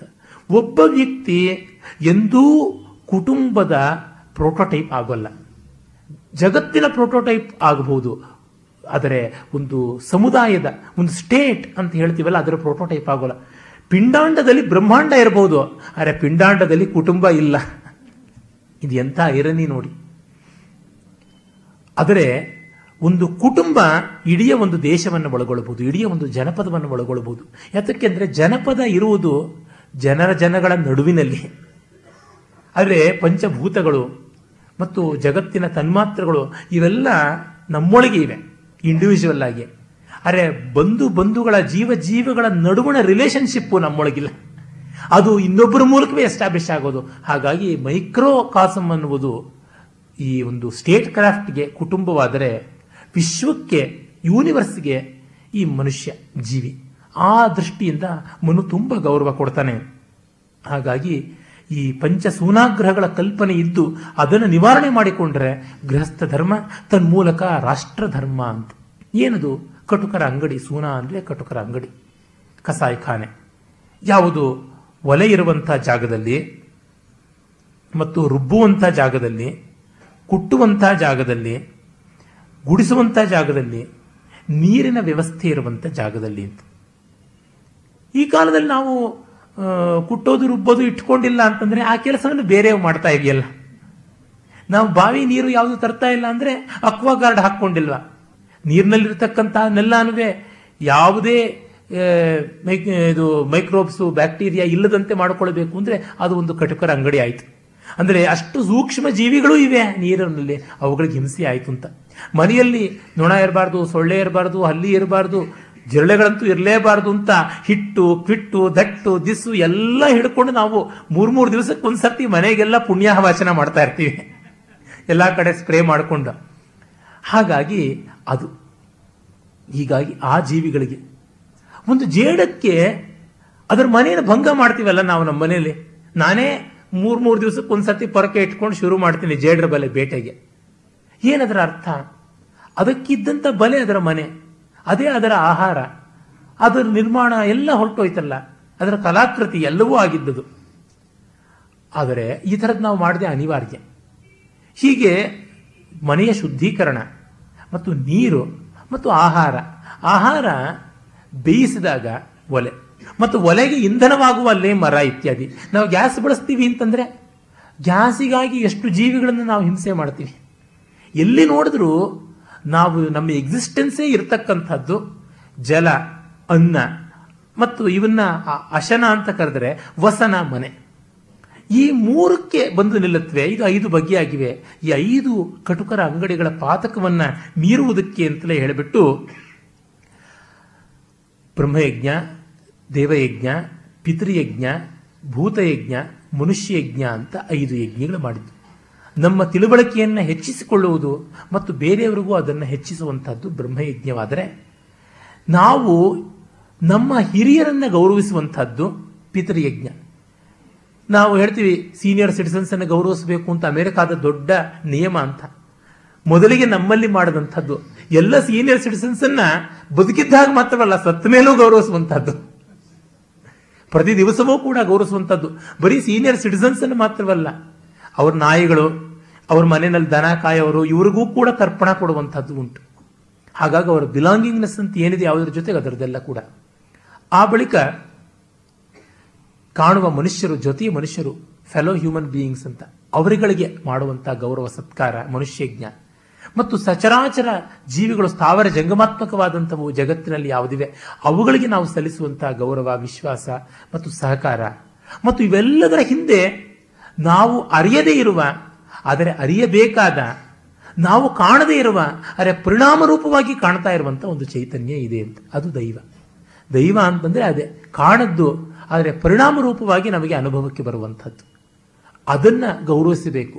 ಕಾರಣ ಅದರ ಗೌರವದಿಂದಾಗಿಯೇ ಈ ಮಿಕ್ಕೆಲ್ಲ ಗೌರವಗಳಲ್ಲಿ ನಮಗೆ ನಂಬಿಕೆ ಇದೆ ಅಂತ. ದೈವ ಶ್ರದ್ಧೆ ಇಲ್ಲ ಅಂತಂದರೆ ತನ್ನಂತೆ ತಾನೇ ಇವುಗಳೆಲ್ಲ ಕಳಚಿಕೊಳ್ತಾ ಹೋಗ್ಬಿಡ್ತೇವೆ. ನೋಡಿ, ನಾನು ದೇವರನ್ನು ನಂಬಲ್ಲ, ಆದರೂ ನಾನು ನಿಯತ್ತಾಗಿದ್ದೀನಿ, ಆದರೂ ಸರಿಯಾಗಿದ್ದೀನಿ ಅಂದರೆ ನಿನ್ನ ಒಳ ಒಂದು ಶಕ್ತಿ ಇದೆಯಲ್ಲ, ಅಂತಃಶಕ್ತಿ, ಅದನ್ನು ನಂಬಿದೆಯಲ್ಲ, ಅದು ದೇವರು ಅಂತ. ಕಡೆಗೆ ಯೋಗಿನಾಂ ಹೃದಯೇ ಹರಿಹಿ ಅಂತ ಆಗಮಗಳು ಹೇಳಿದ್ವಲ್ಲ, ಅಗ್ನಿರ್ದೇವೋ ದ್ವಿಜಾತೀನಾಂ ದಿವಿದೇವೋ ಮನೀಷಿಣಾಂ ಪ್ರತಿಮಾ ಸ್ವಲ್ಪ ಬುದ್ಧಿನಾಂ ಯೋಗಿನಾಂ ಹೃದಯೇ ಹರಿಹಿ ಅಂತಂದರೆ ದೇವರು ದಿಂಡ್ರು ಸಾಮಾನ್ಯ ಮನುಷ್ಯರಿಗೆ, ಅದನ್ನು ನಾವು ಧಿಕ್ಕರಿಸುವಂಥದ್ದಲ್ಲ ಅದನ್ನವರು. ಹಾಗಾಗಿ ಯಥಾ ವಾಯುಂ ಸಮಾಶ್ರಿತ್ಯ ವರ್ತಂತೆ ಸರ್ವಜಂತವಃ ತಥಾ ಗೃಹಸ್ಥಮಾಶ್ರಿತ್ಯ ವರ್ತಂತೆ ಸರ್ವ ಆಶ್ರಮಃ. ಹೇಗೆ ಗಾಳಿಯನ್ನು ಆಧರಿಸಿಕೊಂಡು ಜಗತ್ತೆಲ್ಲ ಇದೆಯೋ ಹಾಗೆ ಗೃಹಸ್ಥನನ್ನು ಇಟ್ಟುಕೊಂಡು ಜಗತ್ತೆಲ್ಲ ಇದೆ. ಮುಂದೆ ಬರುತ್ತೆ ಯಥಾ ನದ್ಯಃ ಸಮುದ್ರಮಾಶ್ರಿತ್ಯ, ಹೇಗೆ ನದಿಗಳೆಲ್ಲ ಸಮುದ್ರವನ್ನು ಆಶ್ರಯಿಸಿಕೊಂಡಿವೆ ಹಾಗೆ ಎಲ್ಲ ಆಶ್ರಮಗಳು ಗೃಹಸ್ಥಾಶ್ರಮವನ್ನು ಇಟ್ಟುಕೊಂಡು ಇವೆ ಅಂತ. ಅದರಿಂದಲೇ ಗೃಹಸ್ಥಾಶ್ರಮ ಭಿತ್ತಿ, ಕ್ಯಾನ್ವಾಸ್, ಅದರ ಮೇಲೆ ಮಿಕ್ಕ ಆಶ್ರಮಗಳೆಲ್ಲ ಪೇಂಟಿಂಗ್ ಅಂತ ಹೇಳುವುದುಂಟು. ಬೌದ್ಧ ಮತ ನಮ್ಮ ದೇಶದಿಂದ ಯಾತಕ್ಕೆ ಉದ್ವಾಸಿತವಾಯಿತು ಅಂತಂದರೆ ಅದು ಗೃಹಸ್ಥ ಧರ್ಮವನ್ನು ಕ್ರಿಸ್ಟಲೈಸ್ ಮಾಡದೇ ಇದ್ದಿದ್ದರಿಂದ. ನೋಡಿ, ಬೌದ್ಧ ಗ್ರಂಥಗಳೆಲ್ಲ ಎಷ್ಟೋ ನಮ್ಮ ದೇಶದಿಂದ ನಷ್ಟವಾಗ್ಬಿಟ್ವೋ, ಇವರೇ ಬ್ರಾಹ್ಮಣರೇ ಸುಟ್ಟಾಕ್ಬಿಟ್ರು ಅಂತಂತಾರೆ. ಖಂಡಿತ ಸುಳ್ಳು. ಹಾಗಿದ್ರೆ ಜೈನರ ಗ್ರಂಥಗಳು ಮಾತ್ರ ಯಾಕಿವೆ? ಅವುಗಳನ್ನು ಇದೇ ಬ್ರಾಹ್ಮಣರು ಸುಡಬೇಕಾಗಿತ್ತಲ್ಲ. ಜೈನರು ಗೃಹಸ್ಥರಿಗೆ ಕೂಡ ಧರ್ಮಶಾಸ್ತ್ರಗಳನ್ನು ಬರೆದರು. ಜೈನ ಸ್ಮೃತಿಗಳಿವೆ, ಆದರೆ ಬೌದ್ಧ ಸ್ಮೃತಿಗಳಿಲ್ಲ. ಬೌದ್ಧರು ತಮ್ಮ ಧರ್ಮ ಗ್ರಂಥಗಳನ್ನು ಮನೆಗಳಲ್ಲಿ ಇಟ್ಕೊಳ್ಳಿಲ್ಲ, ಸಂಘಾರಾಮಗಳು ಅಂತ ಇದೆಯಲ್ಲ ಆ ಇನ್ಸ್ಟಿಟ್ಯೂಷನ್ಸ್ ಅಲ್ಲಿ ಇಟ್ಕೊಂಡ್ರು. ನೋಡಿ, ಸನಾತನ ಧರ್ಮದಲ್ಲಿ ಪ್ರತಿ ಮನೆಯಲ್ಲಿಯೂ ಕೂಡ ದೇವರ ಮನೆ ಇರುತ್ತೆ. ಅಂದರೆ ಮುಸಲ್ಮಾನರಲ್ಲಿ, ಕ್ರಿಶ್ಚಿಯನ್ಸಲ್ಲಿ ದೇವರ ಮನೆ ಏನಾದರೂ ಇದೆಯಾ? ದೇವರ ಫೋಟೋ ಇರಬಹುದು, ದೇವರ ಮನೆ ಅಂತ ಅನ್ನೋದಿಲ್ಲ. ಹಾಗಾಗಿ ಆ ದೇವತಾ ಕಲ್ಪನೆ, ದೇವಾಲಯದ ಕಲ್ಪನೆ, ದೇವಸ್ಥಾನ ಹೋದರೂ ಉಳಿಯುತ್ತೆ, ಅರೆ ಮಸೀದಿ ಬಿದ್ದೋದ ಮೇಲೆ, ಚರ್ಚ್ ಬಿದ್ದೋದ ಮೇಲೆ ಅಲ್ಲಿ ನಿಲ್ಲುವುದಿಲ್ಲ. ಅಂದರೆ ಆ ಮತಗಳೆಲ್ಲ ಪ್ರಧಾನವಾಗಿ ಇನ್ಸ್ಟಿಟ್ಯೂಷನಲೈಸ್ಡ್ ಆಗಿರುವಂಥದ್ದು, ಫ್ಯಾಮಿಲಿ ಆಗಿರುವಂಥದ್ದಲ್ಲ. ಫ್ಯಾಮಿಲಿ ಲೆವೆಲ್ನಲ್ಲಿರುವಂಥದ್ದಕ್ಕೆ ಉಳಿಯುತ್ತೆ. ಬೌದ್ಧ ಗ್ರಂಥಗಳನ್ನು ಬೌದ್ಧ ಭಿಕ್ಷುಗಳು ಇಟ್ಕೊಳ್ತಾ ಇದ್ರು. ಭಿಕ್ಷುಗಳಿಗೆ ಮನೆ ಇಲ್ಲ, ಸಂಘಾರಾಮವೇ ಅವರಿಗೆ ಮನೆ. ಹಾಗಾಗಿ ಅವುಗಳು ದೊಡ್ಡ ದೊಡ್ಡ ಸಂಸ್ಥೆಗಳು. ಆ ಸಂಸ್ಥೆಗಳನ್ನು ಭಕ್ತಿಯಾರ್ ಖಿಲ್ಜಿ ಅಂತವರು ನಾಶ ಮಾಡಿದ್ರು. ಕನ್ನೇರಿ ಸಂಘಾರಾಮವನ್ನು ಪೋರ್ಚುಗೀಸರು ನಾಶ ಮಾಡಿದ್ರೆ, ಪೂರ್ವ ಭಾರತದ ಸಕಲ ಸಂಘಾರಾಮಗಳನ್ನು ಕೂಡ ಭಕ್ತಿಯಾರ್ ಖಿಲ್ಜಿ ನಾಶ ಮಾಡಿದ. ಪಶ್ಚಿಮ ಭಾರತದ ವಲಭಿ ಅಲ್ಲೆಲ್ಲ ಇದ್ದಂಥದ್ದನ್ನು ಬಹಳ ಹಿಂದೇನೆ ಮೀರ್ ಕಾಸಿಂ ಮತ್ತು ಮೊಹಮ್ಮದ್ ಕಾಸಿಂ ಇವರುಗಳೆಲ್ಲ ನಾಶನ ಮಾಡಿದ್ರು. ಹಾಗಾಗಿ ಆ ಸಂಘಾರಾಮಗಳು, ಆ ಬೌದ್ಧ ಗ್ರಂಥಗಳೆಲ್ಲ ಅದರ ಜೊತೆಗೇನೆ ನಷ್ಟವಾದವೆ. ಅದು ಟಿಬೆಟ್ನಲ್ಲಿ ಟ್ರಾನ್ಸ್ಲೇಷನ್ ರೂಪದಲ್ಲಿ ಉಳಿದಿದ್ದಕ್ಕೆ ಕಾರಣ, ಹಿಮಾಲಯವನ್ನ ದಾಟಿ ಈ ಮತಾಂಧರು ಅಲ್ಲಿಗೆ ಹೋಗದೇ ಇದ್ದಿದ್ದರಿಂದ ಉಳಿದದ್ದಷ್ಟೇ. ಇದು ನಮಗೆ ತಿಳ್ಕೊಳ್ಳದೆ ಅವಿಚಾರಿತವಾಗಿ ಆಕ್ಷೇಪ ಮಾಡ್ತಾರೆ. ಯಾಕೆ ಹೇಳಿದ್ದು, ಕುಟುಂಬ ವ್ಯವಸ್ಥೆಯಲ್ಲಿ ಯಾವುದಾದ್ರು ಉಳಿದ್ರೆ ಉಳಿದಂತೆ, ನಾನು ಮತ್ತೆ ಯಾವ ಚಾಪಕಾಗದಲ್ಲ, ಯಾವ ಶಿಲೆಯಲ್ಲಿ ಬೇಕಾದರೂ ಕೆತ್ತಿ ಕೊಡ್ತೀನಿ ಕಷ್ಟಪಟ್ಟು. ಏನಂದರೆ, ನಮ್ಮ ಮಕ್ಕಳನ್ನ ಸಂಸ್ಕೃತ ಶ್ಲೋಕಾಸ್ ರಿಸೈಟ್ ಮಾಡೋದಕ್ಕೆ ಆ ಸ್ಕೂಲಿಗೆ ಕಳಿಸ್ತೀವಿ, ಮ್ಯೂಸಿಕ್ಗೆ ಆ ಸ್ಕೂಲಿಗೆ ಕಳಿಸ್ತೀವಿ, ಸಮ್ಮರ್ ಕ್ಯಾಂಪಲ್ಲಿ ಇದನ್ನು ಕಳಿಸ್ಕೊಡ್ತೀವಿ ಅಂತ ಮಾಡಿದ್ರೆ ಏನೂ ಬರೋದಿಲ್ಲ. ಆ ಸಮ್ಮರ್ ಕ್ಯಾಂಪ್ ಮುಚ್ಚಿದ ತಕ್ಷಣ ನಿಮ್ಮ ಮಕ್ಕಳಿಗೂ ಮುಚ್ಚೋಯ್ತು, ಅದು ಸ್ಪಷ್ಟವಾಗಿ ಹೇಳ್ತೀವಿ. ಮನೆಯಲ್ಲಿ ನೀವು ಹೇಳಿದ್ರೆ ಅವ್ರ ಬಾಯಿಗೆ ಬರುತ್ತಷ್ಟೇ. ಮನೆಯಲ್ಲಿ ನೀವು ಬರೆದ್ರೆ ಅವ್ರಿಗೆ ಆ ರಂಗೋಲಿ ಬರುತ್ತೆ. ಫ್ಯಾಮಿಲಿಯಲ್ಲಿ ಉಳಿದ್ರೆ ಮಾತ್ರ ಉಳಿಯುತ್ತೆ ಹೊರತು, ಅದಕ್ಕೊಂದು ಹೊಸ ಸ್ಕೂಲ್ ಅಂತಂದರೆ ಆ ಸ್ಕೂಲ್ ಆದಮೇಲೆ ಅದು ಹೋಮ್ವರ್ಕ್ ಯಾವುದು ಇಲ್ಲದೆ ಮುಚ್ಚಿ ಹೋಗುತ್ತೆ ಅಷ್ಟೇ. ಹೊರಗಿನಿಂದ ಉಳಿದದ್ದು ಹೊರಗೆ ಉಳಿಯುತ್ತೆ. ಬೌದ್ಧ ಗ್ರಂಥಗಳಿಗೆ ಆದಂಥ ಸ್ಥಿತಿಯೇ ಸನಾತನ ಧರ್ಮೀಯರು ತಮ್ಮ ಮಕ್ಕಳಿಗೆ ಹೊರಗಡೆಯ ಸೋರ್ಸ್ ಆಫ್ ಇನ್ಸ್ಪಿರೇಷನ್ನಿಂದ ಮಾಡಿಸ್ತೀವಿ ಅಂತಂದರೆ ಆಗುವಂಥದ್ದು. ಅದರಿಂದ ನಾವು ಮೊದಲು ಕಲಿತ್ಕೊಳ್ಬೇಕು, ನಮ್ಮ ಮನೆಯಲ್ಲಿ ಉಳಿಸ್ಕೊಳ್ಬೇಕು. ನಮ್ಮಲ್ಲಿ ಉಳಿದ್ರೆ ಎಲ್ಲೆಲ್ಲಿಯೂ ಉಳಿಯುತ್ತೆ. ನಮ್ಮಲ್ಲಿ ಉಳಿಲಿಲ್ವೋ ಎಲ್ಲಿಯೂ ಉಳಿಯೋಲ್ಲ. ಮಾತ್ರವಲ್ಲ, ಎಲ್ಲಿ ಉಳಿದ್ರೂ ನಮಗೆ ಪ್ರಯೋಜನವಿಲ್ಲ. ಆ ಸತ್ಯವನ್ನು ಮನು ಗ್ರಹಿಸಿಕೊಂಡು ಯಸ್ಮಾತ್ ತ್ರಯೋಪ್ಯಾಶ್ರಮಿಣೋ ಜ್ಞಾನಾನ್ ಜ್ಞಾನೇನ ಅನ್ಯೇನ ಚಾನ್ವಹಂ ಗೃಹಸ್ಥೇನೇವ ಧಾರ್ಯಂತೆ ತಸ್ಮಾತ್ ಜ್ಯೇಷ್ಠಾಶ್ರಮೋ ಗೃಹಿ. ಯಾವ ಕಾರಣದಿಂದ ಎಲ್ಲ ಆಶ್ರಮಿಗಳು ಜ್ಞಾನಕ್ಕೆ ಅನ್ನಕ್ಕೆ ಎರಡಕ್ಕೂ ಗೃಹಸ್ಥನನ್ನೇ ಆಶ್ರಯಿಸ್ತಾರೋ ಹಾಗಾಗಿ ಗೃಹಸ್ಥನೇ ಶ್ರೇಷ್ಠ ಅಂತ ಹೇಳಿತು. ಕಾರಣ ಆತ ಸಮಾಜದ ಟ್ರಸ್ಟಿ, ಎಲ್ಲ ನ್ಯಾಸಪಾಲಕ, ಅವನಲ್ಲಿ ಸಕಲವೂ ಇರತಕ್ಕಂಥದ್ದು ಅಂತ ಹೇಳಿ ಗೃಹಸ್ಥ ಧರ್ಮವನ್ನು ತುಂಬ ಪ್ರಶಂಸೆ ಮಾಡುವುದುಂಟು. ಮುಂದೆ ಇನ್ನೂ ಅದ್ಭುತವಾದ ವಿವರಗಳು ಬರುತ್ತವೆ, ನಾಳೆ ಹೋಗಬಹುದು. ಮನುಸ್ಮೃತಿಯ ಆಯ್ದ ಶ್ಲೋಕಗಳನ್ನು ಕೂಡ ಹನ್ನೆರಡು ಅಧ್ಯಾಯದಿಂದ ಈ ಮೂರು ದಿವಸದಲ್ಲಿ ಹೇಳೋಕ್ಕಾಗೋದಿಲ್ಲ. ಎಷ್ಟಾಗುತ್ತೋ ಅಷ್ಟು ಮಾಡೋಣ. ನನ್ನ ಪಾಲಿಗೆ ನಾನು ಅವಸರ ಜಾಸ್ತಿ ಬೇಡ ಅಂತ ಅಂದುಕೊಂಡಿದ್ದೀನಿ. ನೋಡೋಣ. ನಮಸ್ಕಾರ.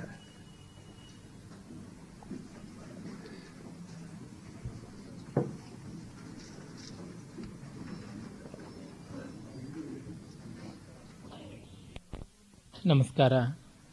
ಮನುಸ್ಮೃತಿಯ ಅತ್ಯಂತ ಸಂಕ್ಷಿಪ್ತವಾದ ಒಂದು ಹಾರು ನೋಟ ಮಾಡ್ಕೋತಾ ಇದ್ದೀವಿ ನಾವು.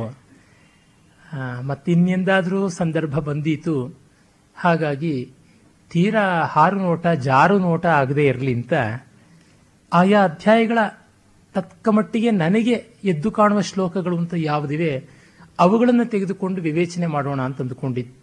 ಹಾಗಾಗಿ ಎಲ್ಲ ಹನ್ನೆರಡು ಅಧ್ಯಾಯಗಳನ್ನು ಒಂದು ಸರ್ವೇಕ್ಷಣೆ ಮಾಡಿಬಿಡಬೇಕು ಅಂತ ನನಗನಿಸಿಲ್ಲ. ಆದ್ದರಿಂದ ಇನ್ನೂ ಎರಡು ಮೂರನೇ ಅಧ್ಯಾಯಗಳಲ್ಲಿಯೇ ಒದ್ದಾಡ್ತಾ ಇದ್ದರೆ ಯಾರೂ ದಯಮಾಡಿ ಅನ್ಯಥಾ ತಿಳಿಯಬಾರದು ಅಂತ. ಹಾಗೆಯೇ ಒಂದು ನಿನ್ನೆ ಒಂದು ಸಣ್ಣ ಅಚಾತುರ್ಯವಾಯಿತು. ಅದು ಸಂಕಲ್ಪಂ ಸರಹಸ್ಯಂಚ ಅಂತ ಹೇಳಿಬಿಟ್ಟೆ. ಅದು ಸಕಲ್ಪಂ ಸರಹಸ್ಯಂಚ ಅಂತ ಆಗಬೇಕಾಗಿತ್ತು. ಒಂದು ಉಪದೇಶವನ್ನು ವಿದ್ಯಾರ್ಥಿಗೆ ಗುರುವಾದವನು ಬರೀ ಥಿಯರಿ ಮಾಡದೆ ಪ್ರಾಕ್ಟೀಸನ್ನು ಕೊಡಬೇಕು ಅನ್ನುವಂಥ ತಾತ್ಪರ್ಯದಲ್ಲಿ ಹೇಳಿದ್ದೆ. ಆಗ ಅಲ್ಲಿ ಪ್ರಿಂಟ್ ನನಗೆ ಸ್ಪಷ್ಟವಾಗಿ ಗೊತ್ತಾಗದೆ ಸೊನ್ನೆ ಬಿಟ್ಟು ಹೋಗ್ಬಿಟ್ಟು ಸಕಲ್ಪಂ ಅಂತ ಇರಬೇಕು, ಸಂಕಲ್ಪಂ ಇರಬೇಕಾಗಿತ್ತು, ಸಕಲ್ಪಂ ಆಗಿಬಿಟ್ಟಿದೆ ಅಂತ ಅಂದುಕೊಂಡೆ. ಆಮೇಲೆ ಆದರಣೀಯರಾದ ಕಣ್ಣನ್ನವರು ಹೇಳಿದ್ರು ಅದು ಸಂಕಲ್ಪ ಇರಬಹುದಾ ಅಂತ. ಆಮೇಲೆ ಬಿಡಿಸಿ ನೋಡಿದ್ರೆ ಹೌದು, ಸಂಕಲ್ಪ ಅಂತಲೇ ಸರಿ. ಹಾಗಾಗಿ ಅದು ಇದು ಸಕಲ್ಪ ಆಗಬೇಕು, ಸಂಕಲ್ಪ ಅಲ್ಲ ಅಂತ ಅನ್ನಿಸ್ತು. ತಾತ್ಪರ್ಯ ಎಷ್ಟೇ, ಸಂಕಲ್ಪಂ ಸರಹಸ್ಯಂಚ ಅಂತ ಅಲ್ಲ, ಸಕಲ್ಪಂ ಸರಹಸ್ಯಂಚ ಅಂತ. ಒಂದು ವಿದ್ಯೆಯನ್ನ ಸಕಲ್ಪ ಅಂದರೆ ಪ್ರಾಕ್ಟೀಸ್, ಸರಹಸ್ಯ ಅದನ್ನು ನಿರ್ವಾಹ ಮಾಡಬೇಕಾದ ಎಲ್ಲ ತಂತ್ರಗಳಿರ್ತವಲ್ಲ ಅವುಗಳ ಜೊತೆಗೆ ತಿಳಿಯಬೇಕಾದದ್ದು ಅಂತ. ಪ್ರಾಕ್ಟಿಕಲ್ಸ್ ಅನ್ನುವುದಿಲ್ಲದೆ ಥಿಯರಿ ಯಾವ ರೀತಿಯಿಂದಲೂ ಪ್ರಯೋಜನಕ್ಕೆ ಬರೋಲ್ಲ ಅಂತ ಹೇಳುವ ಪ್ರಾಶಸ್ತ್ಯದ ಆ ಮಾತು. ಇನ್ನು ಮುಂದೆ ನಾವು ಮನುಸ್ಮೃತಿಯ ಬೇರೆ ಕೆಲವು ವಿಷಯಗಳನ್ನು ನೋಡೋಣ. ನಿನ್ನೆ ನನ್ನ ಮತ್ತೊಬ್ಬರು ಯುವ ಮಿತ್ರರು ಈ ಸ್ಮೃತಿಗಳ ಮಾತ್ರವಲ್ಲ ಸನಾತನ ಧರ್ಮದ ಸ್ಥಿರರೂಪ ಚರರೂಪ ಇವುಗಳ ಮಧ್ಯೆ ಗೊಂದಲ ಉಂಟ. ಯಾಕೆಂದರೆ ಇಸ್ಲಾಂ, ಕ್ರಿಶ್ಚಿಯಾನಿಟಿ ಇತ್ಯಾದಿಗಳಲ್ಲಿ ಒಂದು ಏಕರೂಪತೆ ವೈಶ್ವಿಕವಾಗಿರುತ್ತೆ. ಅದು ಒಂಥರ ಮೇಡ್ ಈಸಿ, ಹಾಗೆ ಹಿಡ್ಕೊಳ್ಬಹುದು. ಅದರಿಂದಾಗಿಯೇ ಆ ಪರಂಪರೆ ಗಟ್ಟಿಯಾಗಿ ವ್ಯಾಪಕವಾಗ್ತಾ ಇದೆ. ನಮ್ಮಲ್ಲಿ ಅದು ಒಂದು ರೀತಿಯಾದ ಹಾಗೂ ಸರಿ ಹೀಗೂ ಸರಿ, ರಾಮಾಯ ಸ್ವಸ್ತಿ ರಾವಣಾಯ ಸ್ವಸ್ತಿ ಎನ್ನುವಂತೆ ಯಾವುದೋ ಒಂದು ದ್ರವೀಯ ಭಾವನೆಯನ್ನು ಒಳಗೊಂಡಿದೆಯಾ ಅಂತ ಕೆಲವರ ಪ್ರಶ್ನೆ ಉಂಟು. ಅದನ್ನು ಹೇಗೆ ಚಿಂತಿಸಬಹುದು ಅಂತ. ಅದಕ್ಕೆ ಮೊನ್ನೆ ದಿವಸವೇ ನಾನು ಒಂದು ಪೀಠಿಕೆಯಾಗಿ ಹೇಳಿದ್ದೆ, ಸಾಮಾನ್ಯ ಧರ್ಮ ವಿಶೇಷ ಧರ್ಮ ಅಂತ. ಸನಾತನ ಧರ್ಮದ ಮೂಲಭೂತ ತತ್ವಗಳು ಅವಿಕಾರಿಯಾದವು ಸಾಮಾನ್ಯ ಧರ್ಮದಲ್ಲಿ, ದೇಶ ಕಾಲಾನುಸಾರಿಯಾಗಿ ಭೇದಿಸುವಂಥದ್ದು ವಿಶೇಷ ಧರ್ಮದಲ್ಲಿ ಅಂತ. ಆಮೇಲೆ ಈ ಶರೀರ ಸ್ಥಿರವಾಗಿ ಉಳಿಯಬೇಕು ಅಂದರೆ ಬೆಳೀತಾ ಇರಬೇಕು. ಅದೇ ಸಂದರ್ಭದಲ್ಲಿ ಬೆಳೀತಾ ಇರೋವನು ಯಾರು ಅನ್ನೋ ಪ್ರಜ್ಞೆ ಕೂಡ ಇರಬೇಕು. ಹಾಗಾಗಿ ನಾನು ಯಾರು, ಪರಮಾರ್ಥದ ಉತ್ತರ ಅಲ್ಲ, ನಾನು ಯಾರು ಅಂದರೆ ಸೋ ಅಂಡ್ ಸೋ, ಇಂಥವ್ರ ಮಗ, ಇಂಥ ವ್ಯಕ್ತಿ, ಇಂಥ ವ್ಯಾಸಂಗ ಮಾಡ್ತಾ ಇದ್ದೀನಿ, ಇಂಥ ಉದ್ದೇಶ ಇಟ್ಟುಕೊಂಡಿದ್ದೀನಿ ಎನ್ನುವುದು ನಮಗೆ ಯಾವ ಜೀವ ಕೂಡ ಹೋಗ್ತಾ ಇರುತ್ತೆ. ಅಥವಾ ನಾನು ಇಂಥ ಉದ್ದೇಶದಿಂದ ಬದಲಾಗ್ತಾ ಇದ್ದೀನಿ ಅನ್ನೋದು ಕೂಡ ಒಂದು ರೆಫರೆನ್ಸ್ ಇಂದ ಹೋಗ್ತಾ ಇರುತ್ತೆ. ಆದರೆ ಈ ಶರೀರ ಅದಕ್ಕೆ ತಕ್ಕಂತೆ ಬದಲಾಗಬೇಕು. ಶರೀರ ಬದಲಾಗದೇ ಇದ್ದರೆ ಒಳಗಿನ ಮನಸ್ಸು ಎಷ್ಟು ಬದಲಾದರೂ ಕೂಡ ಅದು ಬೇಕಾದ ಕೆಲಸವನ್ನು ಮಾಡೋಕ್ಕಾಗೋಲ್ಲ. ಆ ದೃಷ್ಟಿಯಿಂದ ಸಾಮಾನ್ಯ ಧರ್ಮಗಳನ್ನು ಈ ಜೀವದ್ರವ್ಯವಾದಂಥ ಅಂತಃಕರಣ ಅಂತ, ವಿಶೇಷ ಧರ್ಮವನ್ನು ಶರೀರ ಅಂತ ಕರೆಯಬಹುದು. ಈ ಶರೀರ ಶಾರೀರ ಭಾವ ಅಂದರೆ ಬಾಡಿ ಸೌಲ್ ಕಾನ್ಸೆಪ್ಟ್ ಅನ್ನುವುದು ಭಾರತದ ಎಲ್ಲ ಶಾಸ್ತ್ರಗಳಲ್ಲಿ ವಿಶೇಷವಾಗಿ ಕಾಣುತ್ತೆ. ಕೆಲವೊಮ್ಮೆ ಶರೀರಕ್ಕೆ ತುಂಬ ಬೆಲೆ ಕೊಟ್ಟಿದ್ದಾರಾ ಅಂತ ಅನಿಸಿದ್ರೆ, ಶಾರೀರ ತನ್ನ ಕೆಲಸವನ್ನು ನಿರ್ವಾಹ ಮಾಡಬೇಕಾದರೆ ಶರೀರ ಬೇಕೇ ಬೇಕಲ್ವ. ಶರೀರ ಮಾಧ್ಯಮ ಖಲು ಧರ್ಮ ಸಾಧನಂ ಅಂತ ಕಾಳಿದಾಸನಂಥವನು ಸೂತ್ರೀಕರಿಸಿರುವುದು ಎಷ್ಟು ಸೊಗಸಾಗಿರುವುದು. ಅದರಿಂದ ನಮ್ಮ ಸ್ಮೃತಿಕಾರರು ಎಲ್ಲ ಪ್ರತಿಯೊಂದು ಹಂತದಲ್ಲಿಯೂ ಬೇರೆ ಬೇರೆ ಮುಖಗಳಿಂದ ಅವುಗಳ ವಿವೇಚನೆಯನ್ನು ಮಾಡ್ತಾ ಬರ್ತಾರೆ. ನಾನು ಆಗ ಹೇಳಿದ್ದೆ, ಮನುಸ್ಮೃತಿ ನಮಗೆ ಒಂದು ಪರಮ ಪ್ರಮಾಣವಾದ ಗ್ರಂಥವೇ ಹೌದಾದರೂ ಅದನ್ನು ಕೂಡ ಕಾಲಕಾಲಕ್ಕೆ ತಕ್ಕಂತೆ ಶ್ರುತಿ ಮಾಡ್ತಾ ಇದ್ದಿದ್ದುಂಟು ಅಂತ. ಅದರಿಂದ ಬದಲಾವಣೆ ಎಲ್ಲಿದೆ? ಶರೀರದಲ್ಲಿದೆ, ಶಾರೀರದಲ್ಲಿ ಇಲ್ಲ. ಚರ್ಮ ಹಿಗ್ಗುತ್ತಾ ಹೋಗುತ್ತೆ ನಾವು ಬೆಳೆದಂತೆ, ಆ ರೀತಿಯಲ್ಲೇ ಇರುವುದು ಅಂತ ಕೆಲವು ಉದಾಹರಣೆಯನ್ನು ಕೊಟ್ಟಿದ್ದೆ. ಒಂದು ಉದಾಹರಣೆ ನೋಡಿ, ಮೊನ್ನೆ ಹೇಳಬೇಕು ಅಂತಿದ್ದದ್ದು ಇಂದು ಹೇಳ್ತಿದ್ದೀನಿ. ಭಾರತ ದೇಶದ ಜಿಯೋಗ್ರಫಿಕಲ್ ಡಿಸ್ಕ್ರಿಪ್ಷನ್ಸನ್ನು ಆತ ಮಾಡ್ತಾ ಬರ್ತಾನೆ. ಈ ಸರಸ್ವತಿ ಮತ್ತು ದೃಷದ್ವತಿ ಅಂತ ಎರಡು ನದಿಗಳಿವೆಯಲ್ಲ, ಅವುಗಳ ನಡುವಿರುವ ಜಾಗ ಬ್ರಹ್ಮಾವೃತ ಅಂತ. ಸರಸ್ವತಿ ದೃಷದ್ವತ್ಯೋ ದೇವ ನದ್ಯೋರ್ ಯದಂತರಂ ತಂದೇವ ನಿರ್ಮಿತಂ ದೇಶಂ ಬ್ರಹ್ಮಾವೃತ್ತಂ ಪ್ರಚಕ್ಷತೆ ಅನ್ನುವ ಮಾತು ಬರುತ್ತೆ ಎರಡನೇ ಅಧ್ಯಾಯದ ಇಪ್ಪ ಹದಿನೇಳನೇ ಶ್ಲೋಕದಲ್ಲಿ. ಸರಸ್ವತಿ ಮತ್ತು ದೃಷದ್ವತಿ ನದಿಗಳ ನಡುವಣ ಜಾಗ ಬ್ರಹ್ಮಾವೃತ ಅಂತ, ಅದು ವೇದಭೂಮಿ. ಅಲ್ಲಿ ಭಾರತೀಯ ಸಂಸ್ಕೃತಿಯ ಬುನಾದಿಯಾದ ವೇದಗಳ ಆವಿರ್ಭಾವ ಆಯಿತು ಅಂತ. ಇದು ಬದಲಾಗುವಂಥದ್ದಲ್ಲ, ಇದಕ್ಕೆ ಜಿಯೋಗ್ರಫಿಕಲ್ ಲೊಕೇಲನ್ನು ಕೊಟ್ಟು ಹೇಳುವಂಥದ್ದು. ಇದು ಭಾರತೀಯ ಸಂಸ್ಕೃತಿಯ ಪರಮಾರ್ಥ ಅಂತ ಏನಿದೆ, ಆ ಪರಮತತ್ವವನ್ನು ಕಂಡುಕೊಂಡ ಮೊದಲ ಬಾರಿಗೆ ಕಂಡುಕೊಂಡ ದಾಖಲೆ ಇರುವಂತಹ ಒಂದು ಪ್ರದೇಶ. ಎಲ್ಲಿಯೂ ವೇದವನ್ನು ಕಾಣಬಹುದು, ಎಲ್ಲಿಯೂ ವೇದವನ್ನು ರಿಯಲೈಸ್ ಮಾಡಿಕೊಳ್ಳಬಹುದು, ಆ ಪರಮತತ್ವವನ್ನು. ಆದರೆ ನಮ್ಮ ಅರಿವಿಗೆ ಬಂದಂತೆ ಇತಿಹಾಸದ ದಾಖಲೆಗಳಲ್ಲಿ ಸಿಗುವಂತೆ ಮೊತ್ತ ಮೊದಲ ಬಾರಿಗೆ ಮಾನವನಿಗೆ ಪರಮಜ್ಞಾನ ಸಿದ್ಧಿಯಾದದ್ದು ಈ ಎರಡು ನದಿಗಳ ಮಧ್ಯೆ ಎನ್ನುವ ದಾಖಲೆ. ಹಾಗಾಗಿ ಅದನ್ನು ಜಿಯೋಗ್ರಫಿಕಲಿ ಬಹಳ ಒಂದು ದೊಡ್ಡ ಪಾಯಿಂಟ್ ಅಂತ ಹೇಳುವಂಥದ್ದು. ಹಾಗೆ ಕಾಲವನ್ನು ಕೂಡ ಹೇಳುವುದುಂಟು. ಈ ವೇದದ ಋಷಿಗಳಿಗೆ ಕಾಲ ಉಂಟು, ಅಲ್ಲಿ ಬರುವ ರಾಜರುಗಳಿಗೆ ಕಾಲ ಉಂಟು. ಆ ದೃಷ್ಟಿಯಿಂದ ದೇಶಕಾಲಗಳ ಬದ್ಧತೆ ಎನ್ನುವುದನ್ನು ಅಲ್ಲಿ ನಾವು ಕಾಣ್ತೀವಿ. ಮತ್ತು ಆ ಎರಡು ನದಿಗಳ ಮಧ್ಯೆ ಇದ್ದದ್ದು ಬ್ರಹ್ಮಾವರ್ತ. ಬ್ರಹ್ಮ ಅಂದರೆ ವೇದ, ವೇದ ಭೂಮಿ ಅಂತ. ಈ ಹೊತ್ತಿನ ಹರಿಯಾಣ ಕುರುಕ್ಷೇತ್ರ ಇದೆಯಲ್ಲ, ಅದು ಕುರುಕ್ಷೇತ್ರವೇ ವೇದಭೂಮಿ. ಅದು ಧರ್ಮಕ್ಷೇತ್ರ, ಆಮೇಲೆ ರಣಕ್ಷೇತ್ರವಾಯಿತು. ನಮ್ಮಲ್ಲಿ ಧರ್ಮ ಮತ್ತು ರಣಗಳಿಗೆ ಅಂಥ ವ್ಯತ್ಯಾಸವಿಲ್ಲ. ಧರ್ಮಕ್ಕಾಗಿ